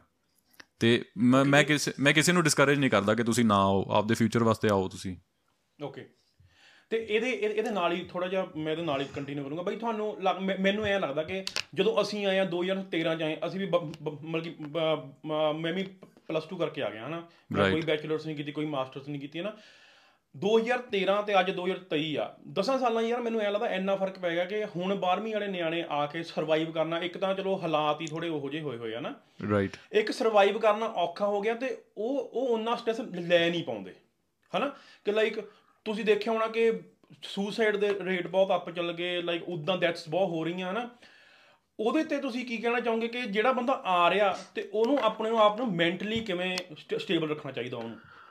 ਯਾਰ, ਪਹਿਲੀ ਗੱਲ ਇਹ ਹੈ ਕਿ ਜਿਹੜੀ ਆਪਾਂ ਨੂੰ ਇਨਫੋਰਮੇਸ਼ਨ ਆ ਰਹੀ ਹੈ ਨਾ, ਉਹ ਬਹੁਤ ਜ਼ਿਆਦਾ ਐਮਪਲੀਫਾਈਡ ਹੁੰਦੀ ਹੈ। ਸਮ ਟਾਈਮਸ ਜਿਹੜੇ ਇਦਾਂ ਦੇ ਆਪਾਂ ਨੂੰ ਗੋ ਫੰਡ ਮੀ ਦਿਖਾਏ ਜਾਂਦੇ ਨੇ, ਕਈ ਵਾਰ ਉਹਨਾਂ ਚੋਂ ਫੇਕ ਵੀ ਹੁੰਦੇ ਨੇ। ਮੈਂ ਕਿਸੇ ਨਾਲ ਇਦਾਂ ਗੱਲ ਵੀ ਕੀਤੀ ਸੀ ਦੇਵਰ ਉਹਨਾਂ ਨੇ ਕਿਸੇ ਦੇ ਨਾਂ ਤੇ ਪੇਜ ਬਣਾਤਾ ਐਂਡ ਉਹਨਾਂ ਨੂੰ ਇਹ ਵੀ ਨਹੀਂ ਸੀ ਪਤਾ ਕਿ ਉਹ ਕੁੜੀ ਦਾ ਨਾਂ ਕੀ ਹੈ ਜਾਂ ਉਹ ਕੁੜੀ ਰਹਿੰਦੀ ਕਿੱਥੇ ਹੈ। ਫਿਰ ਮੈਂ ਉਹਨਾਂ ਨੂੰ ਕਿਹਾ ਮੈਂ ਕਿ ਤੁਸੀਂ ਫੇਕ ਪੇਜ ਰਨ ਕਰ ਰਹੇ ਹੋ ਲਾਈਕ ਯੂ نو ਯੂ ਤੁਸੀਂ ਜਸ ਕਲੈਕਟ ਕਰ ਰਹੇ ਹੋ ਮਨੀ ਇਦਾਂ ਦੇ ਵੀ ਹੁੰਦੇ ਆ। ਬਾਕੀ ਯਾਰ ਅੱਗੇ ਪਹਿਲਾਂ ਕੀ ਹੁੰਦਾ ਸੀ 13 14 ਦੇ ਵਿੱਚ ਨਾ ਨਾ ਤਾਂ ਇਹ ਜਿਹੇ ਰੇਡੀਓ ਸੀਗੇ ਨਾ ਹੀ ਇਹ ਜਿਹਾ ਕੋਈ ਸੋਸ਼ਲ ਮੀਡੀਆ ਸੀਗਾ ਜਿਹੜਾ ਕਿ ਇਨਸਟੈਂਟ ਇਨਫੋਰਮੇਸ਼ਨ ਆਪਣੇ ਕੋਲ ਆ ਜਾਂਦੀ ਸੀਗੀ। ਉਹ ਬਹੁਤ ਹੀ ਘੱਟ ਹੁੰਦੀ ਸੀ ਠੀਕ ਹੈ? ਤੇ ਆਪਣੇ ਇੰਡੀਅਨਸ ਦੀ ਗਿਣਤੀ ਵੀ ਘੱਟ ਹੁੰਦੀ ਸੀ। ਸੋ ਮਤਲਬ ਤੁਹਾਨੂੰ ਤੁਹਾਡੇ ਸਾਹਮਣੇ ਕੇਸਿਸ ਹੀ ਥੋੜੇ ਆਉਂਦੇ ਸੀ ਬੇਸਿਕਲੀ ਹੁਣ ਕੀ ਹੋ ਰਿਹਾ ਹੁਣ ਕੇਸਿਸ ਜ਼ਿਆਦਾ ਆਉਣ ਲੱਗ ਗਏ ਦੈਟ ਡਸਨਟ ਮੀਨ ਕਿ ਲੋਕ ਜ਼ਿਆਦਾ ਮਰਨ ਲੱਗ ਗਏ you know you know what I mean because ਮੈਂ ਇੱਕ ਟਿਕਟੌਕ ਵੀ ਬਣਾਈ ਸੀਗੀ ਮੈਂ ਕਿਹਾ ਵੀ ਆਪਣੇ ਇੰਡੀਅਨਸ ਦਾ ਜਿਹੜਾ ਹਾਰਟ ਡਿਜ਼ੀਜ਼ ਦੇ ਨਾਲ ਜਿਹੜੀਆਂ ਡੈਥ ਹੁੰਦੀਆਂ ਨੇ ਨਾ ਉਹ ਵੈਸੇ ਹੀ ਵਰਲਡ ਦੇ ਵਿੱਚ ਜ਼ਿਆਦਾ ਨੇ ਸੋ ਜੇ ਹੁਣ ਮੰਨ ਲਓ ਇੱਥੇ 5 ਲੱਖ ਜਾਂ 1 ਮਿਲੀਅਨ ਇੰਡੀਅਨ ਆ ਗਿਆ ਤਾਂ ਉਹਦੇ ਵਿੱਚੋਂ ਆਪੇ ਹਿਸਾਬ ਲਾ ਲਓ ਵੀ ਕਿੰਨੇ ਪਰਸੈਂਟ ਡੈਥਸ ਹੋਣਗੀਆਂ there will be a large number of deaths ਜਿਹੜੀਆਂ ਕਿ ਹਾਰਟ ਡਿਜ਼ੀਜ਼ ਨਾਲ ਹੋਣਗੀਆਂ ਬਟ ਦੈਟ ਡਸਨਟ ਮੀਨ ਕਿ ਬੰਦਾ 2 ਮਹੀਨਿਆਂ 'ਚ ਆ ਕੇ ਸਟ੍ਰੈਸਡ ਆਊਟ ਹੋਇਆ ਤੇ ਮਰ ਗਿਆ ਮੈਨੂੰ ਲੱਗਦਾ ਹਿਊਮਨ ਬਾਡੀ ਬਹੁਤ ਜ਼ਿਆਦਾ ਸਟ੍ਰੈਸ ਚੱਲ ਲੈਂਦੀ ਹੈ ਥਿਸ ਇਜ਼ ਨਥਿੰਗ ਇਹ ਇੱਕ ਤਰ੍ਹਾਂ ਦਾ ਕਈ ਵਾਰ ਕੀ ਹੁੰਦਾ ਕਿ ਫੈਮਿਲੀ ਇਸ਼ੂ ਹੁੰਦਾ ਹੈ ਹਾਰਟ ਡਿਜ਼ੀਜ਼ ਦਾ ਤੁਹਾਡੀ ਡੀਐਨ ਜੀਨਸ ਦੇ ਜੀਨਸ ਦੇ ਵਿੱਚ ਹੁੰਦਾ ਤੁਹਾਡੇ। ਸੋ ਉਹ ਵੀ ਰੀਜ਼ਨ ਹੋ ਸਕਦਾ ਹੈ। Yeah but stress in the sense ਗੱਲ ਉਹੀ ਹੈ, ਇਹ ਸਿਰਫ ਇੱਕ ਇਕਨੋਮਿਕ ਫੈਕਟਰ ਹੈ। ਆਬਵੀਅਸਲੀ ਇਨਫਲੇਸ਼ਨ ਇੰਨੀ ਵੱਧ ਗਈ। ਉਹ ਉਹ ਰੀਜ਼ਨ ਬਣਿਆ ਹੋਇਆ ਸਟ्रेस ਦਾ, ਜੋ ਆਪਾਂ ਕਹਿੰਦੇ ਆ ਕਿ ਕੁਆਲਿਟੀ ਆਫ ਲਾਈਫ ਘਟ ਗਈ ਇੱਥੇ ਕੈਨੇਡਾ ਦੇ ਵਿੱਚ। ਉਹ ਸਿੱਧਾ ਪੱਧਰਾ, ਉਹਦਾ ਮੈਟ੍ਰਿਕ ਇਹੀ ਹੈ ਕਿ ਤੁਸੀਂ ਇਨਫਲੇਸ਼ਨ ਦੇਖੋ ਕਿੰਨੀ ਆ ਤੇ ਘਰਾਂ ਦੇ ਪ੍ਰਾਈਸ ਦੇਖੋ ਕਿੰਨੇ ਆ ਉਹੀ ਅਸਲ 'ਚ ਬਣੀ ਹੋਈ ਹੈ ਗੱਲ ਹੋਰ ਕੋਈ ਪ੍ਰੋਬਲਮ ਨਹੀਂ ਹੈਗੀ ਇੱਥੇ ਸੋ ਯਾ Families have a lot going on. Let Ollie help manage the mental load with new cognitive help supplements for everyone four and up, like delicious Lolly Focus Pops or Lolly Mellow Pops for kids. And for parents, try three new Brainy Chews to help you focus, chill out, or get energized. Find these cognitive health buddies for the whole fam at ollie.com. That's O L L Y.com. These statements have not been evaluated by the Food and Drug Administration. This product is not intended to diagnose, treat, cure, or prevent any disease. This episode is brought to you by La Quinta by Wyndham. Your work can take you all over the place, like Texas. You've never been, but it's going to be great because you're staying at La Quinta by Wyndham. Their free bright side breakfast will give you energy for the day ahead. And after, you can unwind using their free high speed Wi Fi. Tonight, La Quinta. Tomorrow, you shine. Book your stay today at lq.com. ਇਹਨੂੰ ਹੀ ਆਪਾਂ ਅੱਗੇ ਲੈ ਕੇ ਜਾਂਦੇ ਜਿਵੇਂ ਨਾ ਤੁਸੀਂ ਕਿਹਾ ਕਿ ਘਰਾਂ ਦੇ ਪ੍ਰਾਈਸ ਵੱਧ ਗਏ ਹਨਾ ਲਾਈਫ ਥੋੜੀ ਹਾਰਡ ਹੋ ਗਈ ਆ ਤੇ ਨਾ ਇਹਨੂੰ ਲੈ ਕੇ ਨਾ ਰਿਵਰਸ ਮਾਈਗ੍ਰੇਸ਼ਨ ਇੱਕ ਨਾ ਨਵਾਂ ਨਵਾਂ ਤਾਂ ਨਹੀਂ ਸ਼ਬਦ ਹੈਗਾ ਇਹ ਪਰ ਇਹ ਇਹ ਐਕਚੁਅਲੀ ਸੋਸ਼ਲ ਮੀਡੀਆ ਤੇ ਬਹੁਤ ਆ ਗਿਆ। ਕੁਝ ਕੁ ਪੋਡਕਾਸਟ ਹੋਣ ਲੱਪੇ ਕਿ ਹਾਂ ਵੀ ਵਾਪਸ ਆ ਜਾਓ ਇੱਥੇ ਹਾਲਾਤ ਮਾੜੇ ਨੇ ਜਾਂ ਕੁਝ ਵੀ ਆ ਨਾ ਇੰਡੀਆ ਬੈਠੇ ਵੀ ਕਈ ਪੋਡਕਾਸਟ ਕਰ ਰਹੇ ਨੇ ਕਿ ਬਈ ਉੱਥੇ ਤਾਂ ਕੁਝ ਵੀ ਨਹੀਂ ਹੈਗਾ ਤੁਸੀਂ ਵਾਪਸ ਆ ਜਾਓ। ਤੁਹਾਡਾ ਮੈਂ ਇਹਦੇ ਤੇ ਮੈਨੂੰ ਨਹੀਂ ਪਤਾ ਤੁਸੀਂ ਕੀ ਸੋਚਦੇ ਹੋ ਇਹਦੇ ਬਾਰੇ ਪਰ ਤੁਸੀਂ ਇਹਦੇ ਬਾਰੇ ਕੀ ਕਹਿਣਾ ਚਾਹ ਚਾਹੁੰਦੇ ਹੋ ਕਿ ਰਿਵਰਸ ਮਾਈਗ੍ਰੇਸ਼ਨ ਬੰਦ ਮੈਂ ਨਹੀਂ ਮੈਂ ਤੁਹਾਨੂੰ ਇਹ ਨਹੀਂ ਕਹੂੰਗਾ ਕਿ ਆਪਾਂ ਕਿਸੇ ਨੂੰ ਕਹੀਏ ਕਿ ਕਰਨੀ ਚਾਹੀਦੀ ਆ ਕਿ ਕਰਨੀ ਨਹੀਂ ਚਾਹੀਦੀ ਆ। ਉਹ ਉਹ ਤੁਹਾਡਾ ਆਪਣਾ ਟੇਕ ਆ। ਤੁਹਾਡੇ ਕੀ ਇਹਦੇ ਤੇ ਟੇਕ ਆ? ਮਤਲਬ ਕਿ ਤੁਸੀਂ ਕੀ ਚਾਹੁੰਦੇ ਹੋ? ਯਾਰ ਜਿਹੜੇ ਬੰਦੇ ਦਾ ਸੈੱਟ ਹੈਗਾ ਇੰਡੀਆ ਦੇ ਵਿੱਚ ਜਿਹਦੇ ਜਿਹਦਾ ਘਰ ਸੈੱਟ ਹੈ ਜਿਹਦੇ ਕੋਲ ਕੁਝ ਕਰਨ ਨੂੰ ਹੈਗਾ ਜਾਂ ਕੋਈ ਬਿਜ਼ਨਸ ਹੈ ਫਿਰ ਤਾਂ ਅਗਲਾ ਜਾ ਸਕਦਾ ਕੋਈ ਪ੍ਰੋਬਲਮ ਨਹੀਂ। ਜੇ ਉਹਨਾਂ ਦੀ ਮੋਸਟ ਆਫ ਦਾ ਫੈਮਿਲੀ ਉਹ ਉੱਥੇ ਹੈ ਤੇ ਇੱਥੇ ਉਹਨਾਂ ਦਾ ਕੋਈ ਨਹੀਂ ਜ਼ਿਆਦਾ ਹੈਗਾ ਫਿਰ ਆਪਦਾ ਉੱਥੇ ਚਲੇ ਜਾਣ ਬੈਟਰ ਹੈ। ਦੇ ਕੈਨ ਗੋ ਬਟ ਜਿਹੜੇ ਲੋਕ ਇਮੋਸ਼ਨਲ ਹੋ ਕੇ ਕਹਿ ਰਹੇ ਨੇ ਕਿ ਅਸੀਂ ਫਿਊਚਰ ਦੇ ਵਿੱਚ ਚਲੇ ਜਾਵਾਂਗੇ ਸਿਰਫ ਉਹਨਾਂ ਨੂੰ ਦੇਖ ਕੇ ਉਹ ਗਲਤ ਮੂਵ ਹੈ ਮੇਰੇ ਹਿਸਾਬ ਨਾਲ। ਉਹ ਗਲਤ ਇਸ ਕਰਕੇ ਹੈ ਕਿਉਂਕਿ ਜਿਹੜਾ ਤੁਸੀਂ ਲੈਂਡ ਤੁਸੀਂ ਤੁਹਾਡੇ ਅੰਦਰ ਇੱਕ ਨੋਸਟੈਲਜੀਆ ਹੈ ਨਾ ਕਿ ਉੱਥੇ ਲੈਂਡ ਬੜਾ ਪਿਓਰ ਲੈਂਡ ਹੈ ਜੀ ਸਾਰੇ ਤੁਹਾਡੇ ਦੋਸਤ ਭਰਾ ਮਿੱਤਰ ਨੇ ਥੈਟ ਇਜ਼ ਰੋਂਗ ਤੁਸੀਂ ਜਦੋਂ ਇੱਕ ਵਾਰ ਐਨ ਆਰ ਆਈ ਬਣ ਕੇ ਵਾਪਸ ਜਾਂਦੇ ਹੋ ਲੋਕ ਤੁਹਾਨੂੰ ਸੇਮ ਅੱਖ ਨਾਲ ਦੇਖਦੇ ਵੀ ਨਹੀਂ ਹੈਗੇ ਬਿਕੋਜ਼ ਦੇ ਥਿੰਕ ਕਿ ਤੁਸੀਂ ਕੁਝ ਡਿਫਰੈਂਟ ਹੀ ਹੋ ਹਨਾ? ਐਂਡ ਆਬਵੀਅਸਲੀ ਜੇ ਹੁਣ ਆਪਣੇ ਵਰਗਾ ਕੋਈ ਜਾਵੇ ਤੁਹਾਨੂੰ ਲੱਗਦਾ ਹੈ ਕਿ ਤੁਹਾਡੇ ਕੋਈ ਦੋਸਤ ਵਗੈਰਾ ਉੱਥੇ ਬੈਠੇ ਹੋਣਗੇ ਤੁਹਾਡੀ ਵੇਟ ਕਰਦੇ they are they are all busy in their lives man you know ਤੇ ਆਈ ਮੀਨ ਮੈਨੂੰ ਨੋਸਟੈਲਜੀਆ ਜਾਂ ਨਹੀਂ ਸਮਝ ਆਉਂਦਾ ਹੈਗਾ ਸੋ ਜਿਹੜੇ ਲੋਕ ਮਗਰ ਲੱਗ ਕੇ ਜਾ ਰਹੇ ਆ ਨਾ ਤੁਸੀਂ ਆਪਣੀ ਲਾਈਫ ਤਾਂ ਠੀਕ ਕਰ ਲਓਗੇ ਪਰ ਤੁਸੀਂ ਆਪਣੇ ਬੱਚਿਆਂ ਲਈ ਇੱਕ ਡਿਸਰਵਿਸ ਕਰ ਰਹੇ ਹੋ ਮੇਰੇ ਹਿਸਾਬ ਨਾਲ ਤੁਸੀਂ ਉਹਨਾਂ ਨੂੰ ਇਹੋ ਜਿਹੇ ਕੰਪੀਟੀਸ਼ਨ 'ਚ ਪਾ ਰਹੇ ਹੋ ਜਿਹਦੇ ਵਿੱਚ ਸਰਵਾਈਵ ਕਰਨਾ ਹੀ ਔਖਾ ਇੰਡੀਆ ਦੇ ਵਿੱਚ ਯੂ نو ਇੰਜੀਨੀਅਰਿੰਗ ਹੋ ਗਿਆ ਮੈਡੀਕਲ ਹੋ ਗਿਆ 15 16 ਲੱਖ ਬੱਚਾ ਟੈਸਟ ਦਿੰਦਾ ਸੇਮ ਟਾਈਮ ਤੇ ਹਰ ਸਾਲ ਹੈ ਨਾ ਤੁਸੀਂ ਉਹਦੇ ਵਿੱਚੋਂ ਦੇਖੋ 5 ਤੋਂ ਲੈ ਕੇ 7000 ਬੱਚੇ ਨੂੰ ਹੀ ਸਿਲੈਕਸ਼ਨ ਹੁੰਦੀ ਹੈ ਕੀ ਪਰਸੈਂਟੇਜ ਆ ਉਹ ਯੂ نو ਤੇ ਬਾਕੀ ਕੀ ਕਰਨਗੇ ਵਿਚਾਰੇ ਬਾਕੀ ਜਾਂ ਤਾਂ ਕੋਈ ਮਰੂਗਾ ਜਾਂ ਫਿਰ ਕੋਈ ਡਿਪਰੈਸ਼ਨ 'ਚ ਜਾਊਗਾ ਜਾਂ ਫਿਰ ਯੂ نو ਬਣੂਗਾ ਨਹੀਂ ਉਹਦਾ ਕੁਝ ਬਿਕੋਜ਼ ਉੱਥੇ ਰੇਟ ਆਫ ਸਕਸੈਸ ਹੀ ਬਹੁਤ ਔਖਾ ਬਣਿਆ ਹੋਇਆ ਉੱਥੇ ਇੰਡੀਆ ਦੇ ਵਿੱਚ ਇੱਥੇ ਐਟ ਲੀਸਟ ਬੰਦਾ ਮਿਨੀਮਮ ਵੇਜ ਜੌਬ ਕਰਕੇ ਬੰਦਾ ਸਰਵਾਈਵ ਤਾਂ ਕਰ ਸਕਦਾ ਨਾ ਰਾਈਟ ਇੱਕ ਇੱਕ ਨਾ, ਇੱਕ ਮੈਂ ਨਾ ਪੋਡਕਾਸਟ ਸੁਣ ਰਿਹਾ ਸੀ ਤੇ ਉਹਦੇ 'ਚ ਨਾ ਕੰਪੈਰੀਜ਼ਨ ਕਰ ਰਹੇ ਸੀ ਤੇ ਇੰਡੀਆ ਤੇ ਕੈਨੇਡਾ ਦਾ। ਤੇ ਬਈ ਮੈਂ ਬਹੁਤ ਹੈਰਾਨ ਹੋਇਆ ਕਿ ਕੰਪੈਰੀਜ਼ਨ ਕੀ ਕਰ ਰਹੇ ਆ ਕਿ ਕੈਨੇਡਾ 'ਚ ਦੁੱਧ ਦੀ ਜਿਹੜੀ ਕੈਨੀ ਆ, ਉਹ ਹੈਗੀ 6 ਡਾਲਰ ਦੀ ਤੇ ਉਹ ਕਹਿੰਦੇ ਸਾਡੇ ਇੱਥੇ 120 ਰੁਪਏ ਦੀ ਆ। ਠੀਕ ਆ? ਫਿਰ ਬਾਈ ਮਤਲਬ ਕਿ ਇੰਨੀਆਂ ਬੇਤੁਕੀਆਂ ਗੱਲਾਂ ਕਿ ਹਾਂ ਵੀ ਮੱਖਣ ਦੀ ਟਿੱਕੀ ਪਤਾ ਨਹੀਂ ਐਦਾਂ ਕਹਿ ਰਹੇ ਸੀ ਕਿ ਉੱਥੇ 4 ਡਾਲਰ ਦੀ ਇੱਥੇ ਤਾਂ ਬਈ ਆਪਣੇ ਘਰ ਦਾ ਨਿਕਲ ਜਾਂਦਾ ਤੇ ਦਿਸ ਐਂਡ ਦੈਟ ਨਾ ਮੈਂ ਨਾ ਉਹਦੇ ਤੇ ਮੈਂ ਇਹ ਗੱਲ ਕਹਿਣਾ ਚਾਹੁੰਦਾ ਦੇਖੋ ਬਾਈ ਤੁਸੀਂ ਇਹ ਨਾ ਕੰਪੈਰੀਜ਼ਨ ਕਰ ਰਹੇ ਹੋ ਤੇ ਇਨਕਮ ਕੰਪੈਰੀਜ਼ਨ ਵੀ ਕਰੋ ਫੇ ਜਿਹੜਾ ਤੁਸੀਂ ਕਹਿ ਰਹੇ ਹੋ ਦੁੱਧ ਦੀ ਤੁਹਾਨੂੰ 120 ਮੈਨੂੰ ਨਹੀਂ ਪਤਾ ਕੀ ਰੇਟ ਆ ਪਰ ਫੋਰ ਐਗਜ਼ਾਮਪਲ 120 ਦਾ ਤੁਹਾਨੂੰ ਮਿਲ ਰਿਹਾ ਉੱਥੇ ਹਨਾ? ਪਰ ਤੁਸੀਂ ਇਹ ਵੀ ਦੇਖੋ ਨਾ ਕਿ ਜਿਹੜਾ ਬੰਦਾ ਕੰਮ ਕਰ ਰਿਹਾ ਉਹਨੂੰ ਉਹਨੂੰ ਬਣਾ ਹੀ 400 ਰਿਹਾ। 400 ਜਾਂ 500 ਰੁਪਏ ਬਣ ਰਿਹਾ ਉਹਨੂੰ ਠੀਕ ਆ? ਜਦੋਂ 400 ਜਾਂ 500 ਰੁਪਏ ਲਾਓ ਠੀਕ ਆ? ਇੱਥੇ ਬੰਦਾ ਕੰਮ ਕਰੂਗਾ 1 ਘੰਟੇ ਦਾ ਉਹਨੂੰ ਜਿਹੜਾ ਬੰਦਾ ਚਲੋ ਕੈਸ਼ ਤੇ ਵੀ ਕਰ ਰਿਹਾ ਉਹਨੂੰ 10 ਜਾਂ 12 ਡਾਲਰ ਮਿਲਦੇ ਹੀ ਮਿਲਦੇ ਆ। ਰਾਈਟ ਉਹਨੂੰ ਨਾਲੇ ਉਹਨੂੰ ਨਾਲੇ ਇੱਕ ਇੱਕ ਇੱਕ ਮਤਲਬ ਕਿ ਤੁਹਾਨੂੰ ਇੱਕ ਦਿਨ ਦੇ ਮਿਲਣੇ 500 ਉਹਨਾਂ ਨੂੰ ਇੱਕ ਇੱਕ ਘੰਟੇ ਦੇ ਮਿਲ ਰਹੇ ਉਹ। ਰਾਈਟ ਸੋ ਕੰਪੈਰੀਜ਼ਨ ਤੁਸੀਂ ਬੜਾ ਗਲਤ ਨਾਲੇ ਬਾਈ ਦੇਖੋ ਪਿੰਡ ਦੀ ਜ਼ਮੀਨ ਦਾ ਕੰਪੈਰੀਜ਼ਨ ਇੱਥੇ ਦੇ ਘਰਾਂ ਨਾਲ ਕਰ ਰਹੇ ਆ। ਕਿ ਸਾਡੇ ਉੱਤੇ ਪਿੰਡ ਚਲੋ ਮੈਂ ਮੰਨਦਾ ਸਾਰਿਆਂ ਦੇ ਪਿੰਡਾਂ 'ਚ ਹੈਗੇ ਨੇ ਘਰ ਹੈਗੇ ਨੇ ਵਧੀਆ ਨੇ ਉੱਥੇ ਜਾ ਕੇ ਰਹਿ ਸਕਦੇ ਹੋ ਨਾ। ਪਰ ਉਹ ਕੀ ਕਹਿ ਰਹੇ ਨੇ ਉੱਥੇ ਦਾ ਜੀ 1 ਮਿਲੀਅਨ ਦਾ ਘਰ ਹੋ ਗਿਆ ਉਹਨੂੰ ਫਲਾਨਾ ਮਲਟੀਪਲਾਈ ਕਰਕੇ ਇਹ ਉਹ ਦੱਸ ਰਿਹਾ ਕਿ ਇੰਨੇ ਦਾ ਹੋ ਗਿਆ। ਤੁਸੀਂ ਜੇ ਇੱਧਰ ਦੀਆਂ ਵੱਡੀਆਂ ਸਿਟੀਜ਼ ਨੂੰ ਕੰਪੈਰੀਜ਼ਨ ਕਰਨਾ ਨਾ ਸੋ ਉੱਥੇ ਦੀ ਵੱਡੀਆਂ ਸਿਟੀਜ਼ ਨਾ ਕਰੋ। ਦਿੱਲੀ ਬੰਬੇ 'ਚ ਕੀ ਹਾਲ ਆ? ਰਾਈਟ ਠੀਕ ਆ? ਦਿੱਲੀ ਬੰਬੇ ਦਿੱਲੀ ਬੰਬੇ ਦੇਖ ਲਓ ਕਿੰਨੇ ਮਹਿੰਗੇ ਘਰ ਨੇ ਹਨਾ? ਬਿਲਕੁਲ। ਤੇ ਨਾਲੇ ਨਾ ਰੌਲਾ ਪਾਇਆ ਹੋਇਆ ਵਾਪਸ ਆ ਜਾਓ ਵਾਪਸ ਪਰ ਅੱਗੇ ਕਰਨਾ ਕੀ ਹੈ ਇਹ ਨਹੀਂ ਦੱਸ ਰਹੇ। ਰੋਡ ਮੈਪ ਨਹੀਂ ਦੱਸ ਰਹੇ।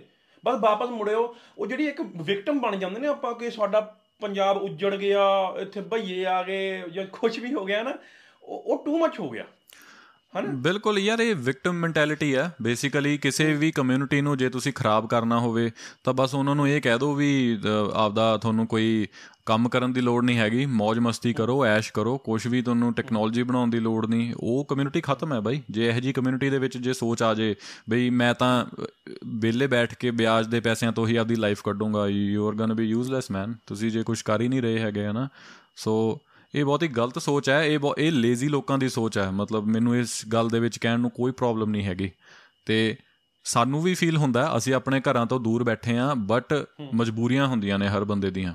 ਠੀਕ ਹੈ ਅਸੀਂ ਅਸੀਂ ਸ਼ੌਂਕ ਨੂੰ ਆਏ ਸੀ ਪਰ ਜੇ ਇੱਥੇ ਅਸੀਂ ਰਹਿੰਦੇ ਆ ਸਾਡਾ ਹੁਣ ਇੱਕ ਇੱਥੇ ਘਰ ਬਣ ਚੁੱਕਾ ਹੈ ਠੀਕ ਹੈ ਤੇ ਜੀ ਸਾਡਾ ਵੀ ਕਰਦਾ ਅਸੀਂ ਆਪਣੇ ਮਦਰਲੈਂਡ 'ਚ ਰਹੀਏ ਪਰ ਉੱਥੇ ਪ੍ਰੋਬਲਮਸ ਹੀ ਬਹੁਤ ਨੇ ਆਈ ਮੀਨ ਤੁਹਾਡੀ ਸਾਰੀ ਉਮਰ ਲੰਘ ਜੂਗੀ ਜੇ ਤੁਸੀਂ ਕੋਈ ਇੱਕ ਪ੍ਰੋਬਲਮ ਵੀ ਜੇ ਸੋਲਵ ਕਰਨੀ ਹੋਵੇ ਨਹੀਂ ਤਾਂ ਗੋਲੀ ਖਾਓਗੇ ਯੂ نو ਸਿੱਧੂ ਮੂਸੇ ਵਾਲੇ ਵਾਂਗੂ ਕੋਈ ਯੂ نو ਸੈਂਸ ਬਣਦੀ ਆ ਰਾਈਟ ਜਾਂ ਤਾਂ ਤੁਸੀਂ ਆਪਦਾ ਘਰ ਉਜਾੜੋਗੇ, ਜਿਵੇਂ ਮੂਸੇ ਵਾਲੇ ਨਾਲ ਹੋਇਆ, ਕਿਉਂਕਿ ਉਹ ਸਿੱਧੇ ਪੱਧਰੇ ਕੰਮ ਕਰਦਾ ਸੀਗਾ ਓਨੈਸਟਲੀ ਲੋਕਾਂ ਦੀ ਮਦਦ ਕਰਦਾ ਸੀ ਤੇ ਲੋਕਾਂ ਤੋਂ ਜਰਿਆ ਨਹੀਂ ਗਿਆ, ਹਨਾ?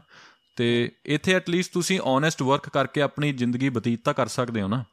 ਸੋ ਮੈਨੂੰ ਲੱਗਦਾ ਜਿਹੜੇ ਲੋਕ ਦੇਖਾ ਦੇਖੀ ਕਰਕੇ ਜਾ ਰਹੇ ਆ ਨਾ, ਔਰ ਇਹ ਬਹੁਤ ਹੀ ਤੁੱਛ ਜੇ ਰੀਜ਼ਨ ਦਿੰਦੇ ਆ ਕਿ ਹਾਂਜੀ, ਇੱਥੇ ਬੱਚਿਆਂ ਦਾ ਪੜ੍ਹਾਈ ਦਾ ਸਿਸਟਮ ਵਧੀਆ ਨਹੀਂ ਹੈਗਾ। ਯਾਰ ਕਮ ਔਨ ਮੈਨ ਬਹੁਤ ਹੀ ਬੈਟਰ ਸਿਸਟਮ ਹੈ ਸਟਿਲ ਐਫੀਸ਼ੀਐਂਟ ਹੈਗਾ ਸਟਿਲ ਵਰਕ ਕਰ ਰਿਹਾ, ਠੀਕ ਹੈ?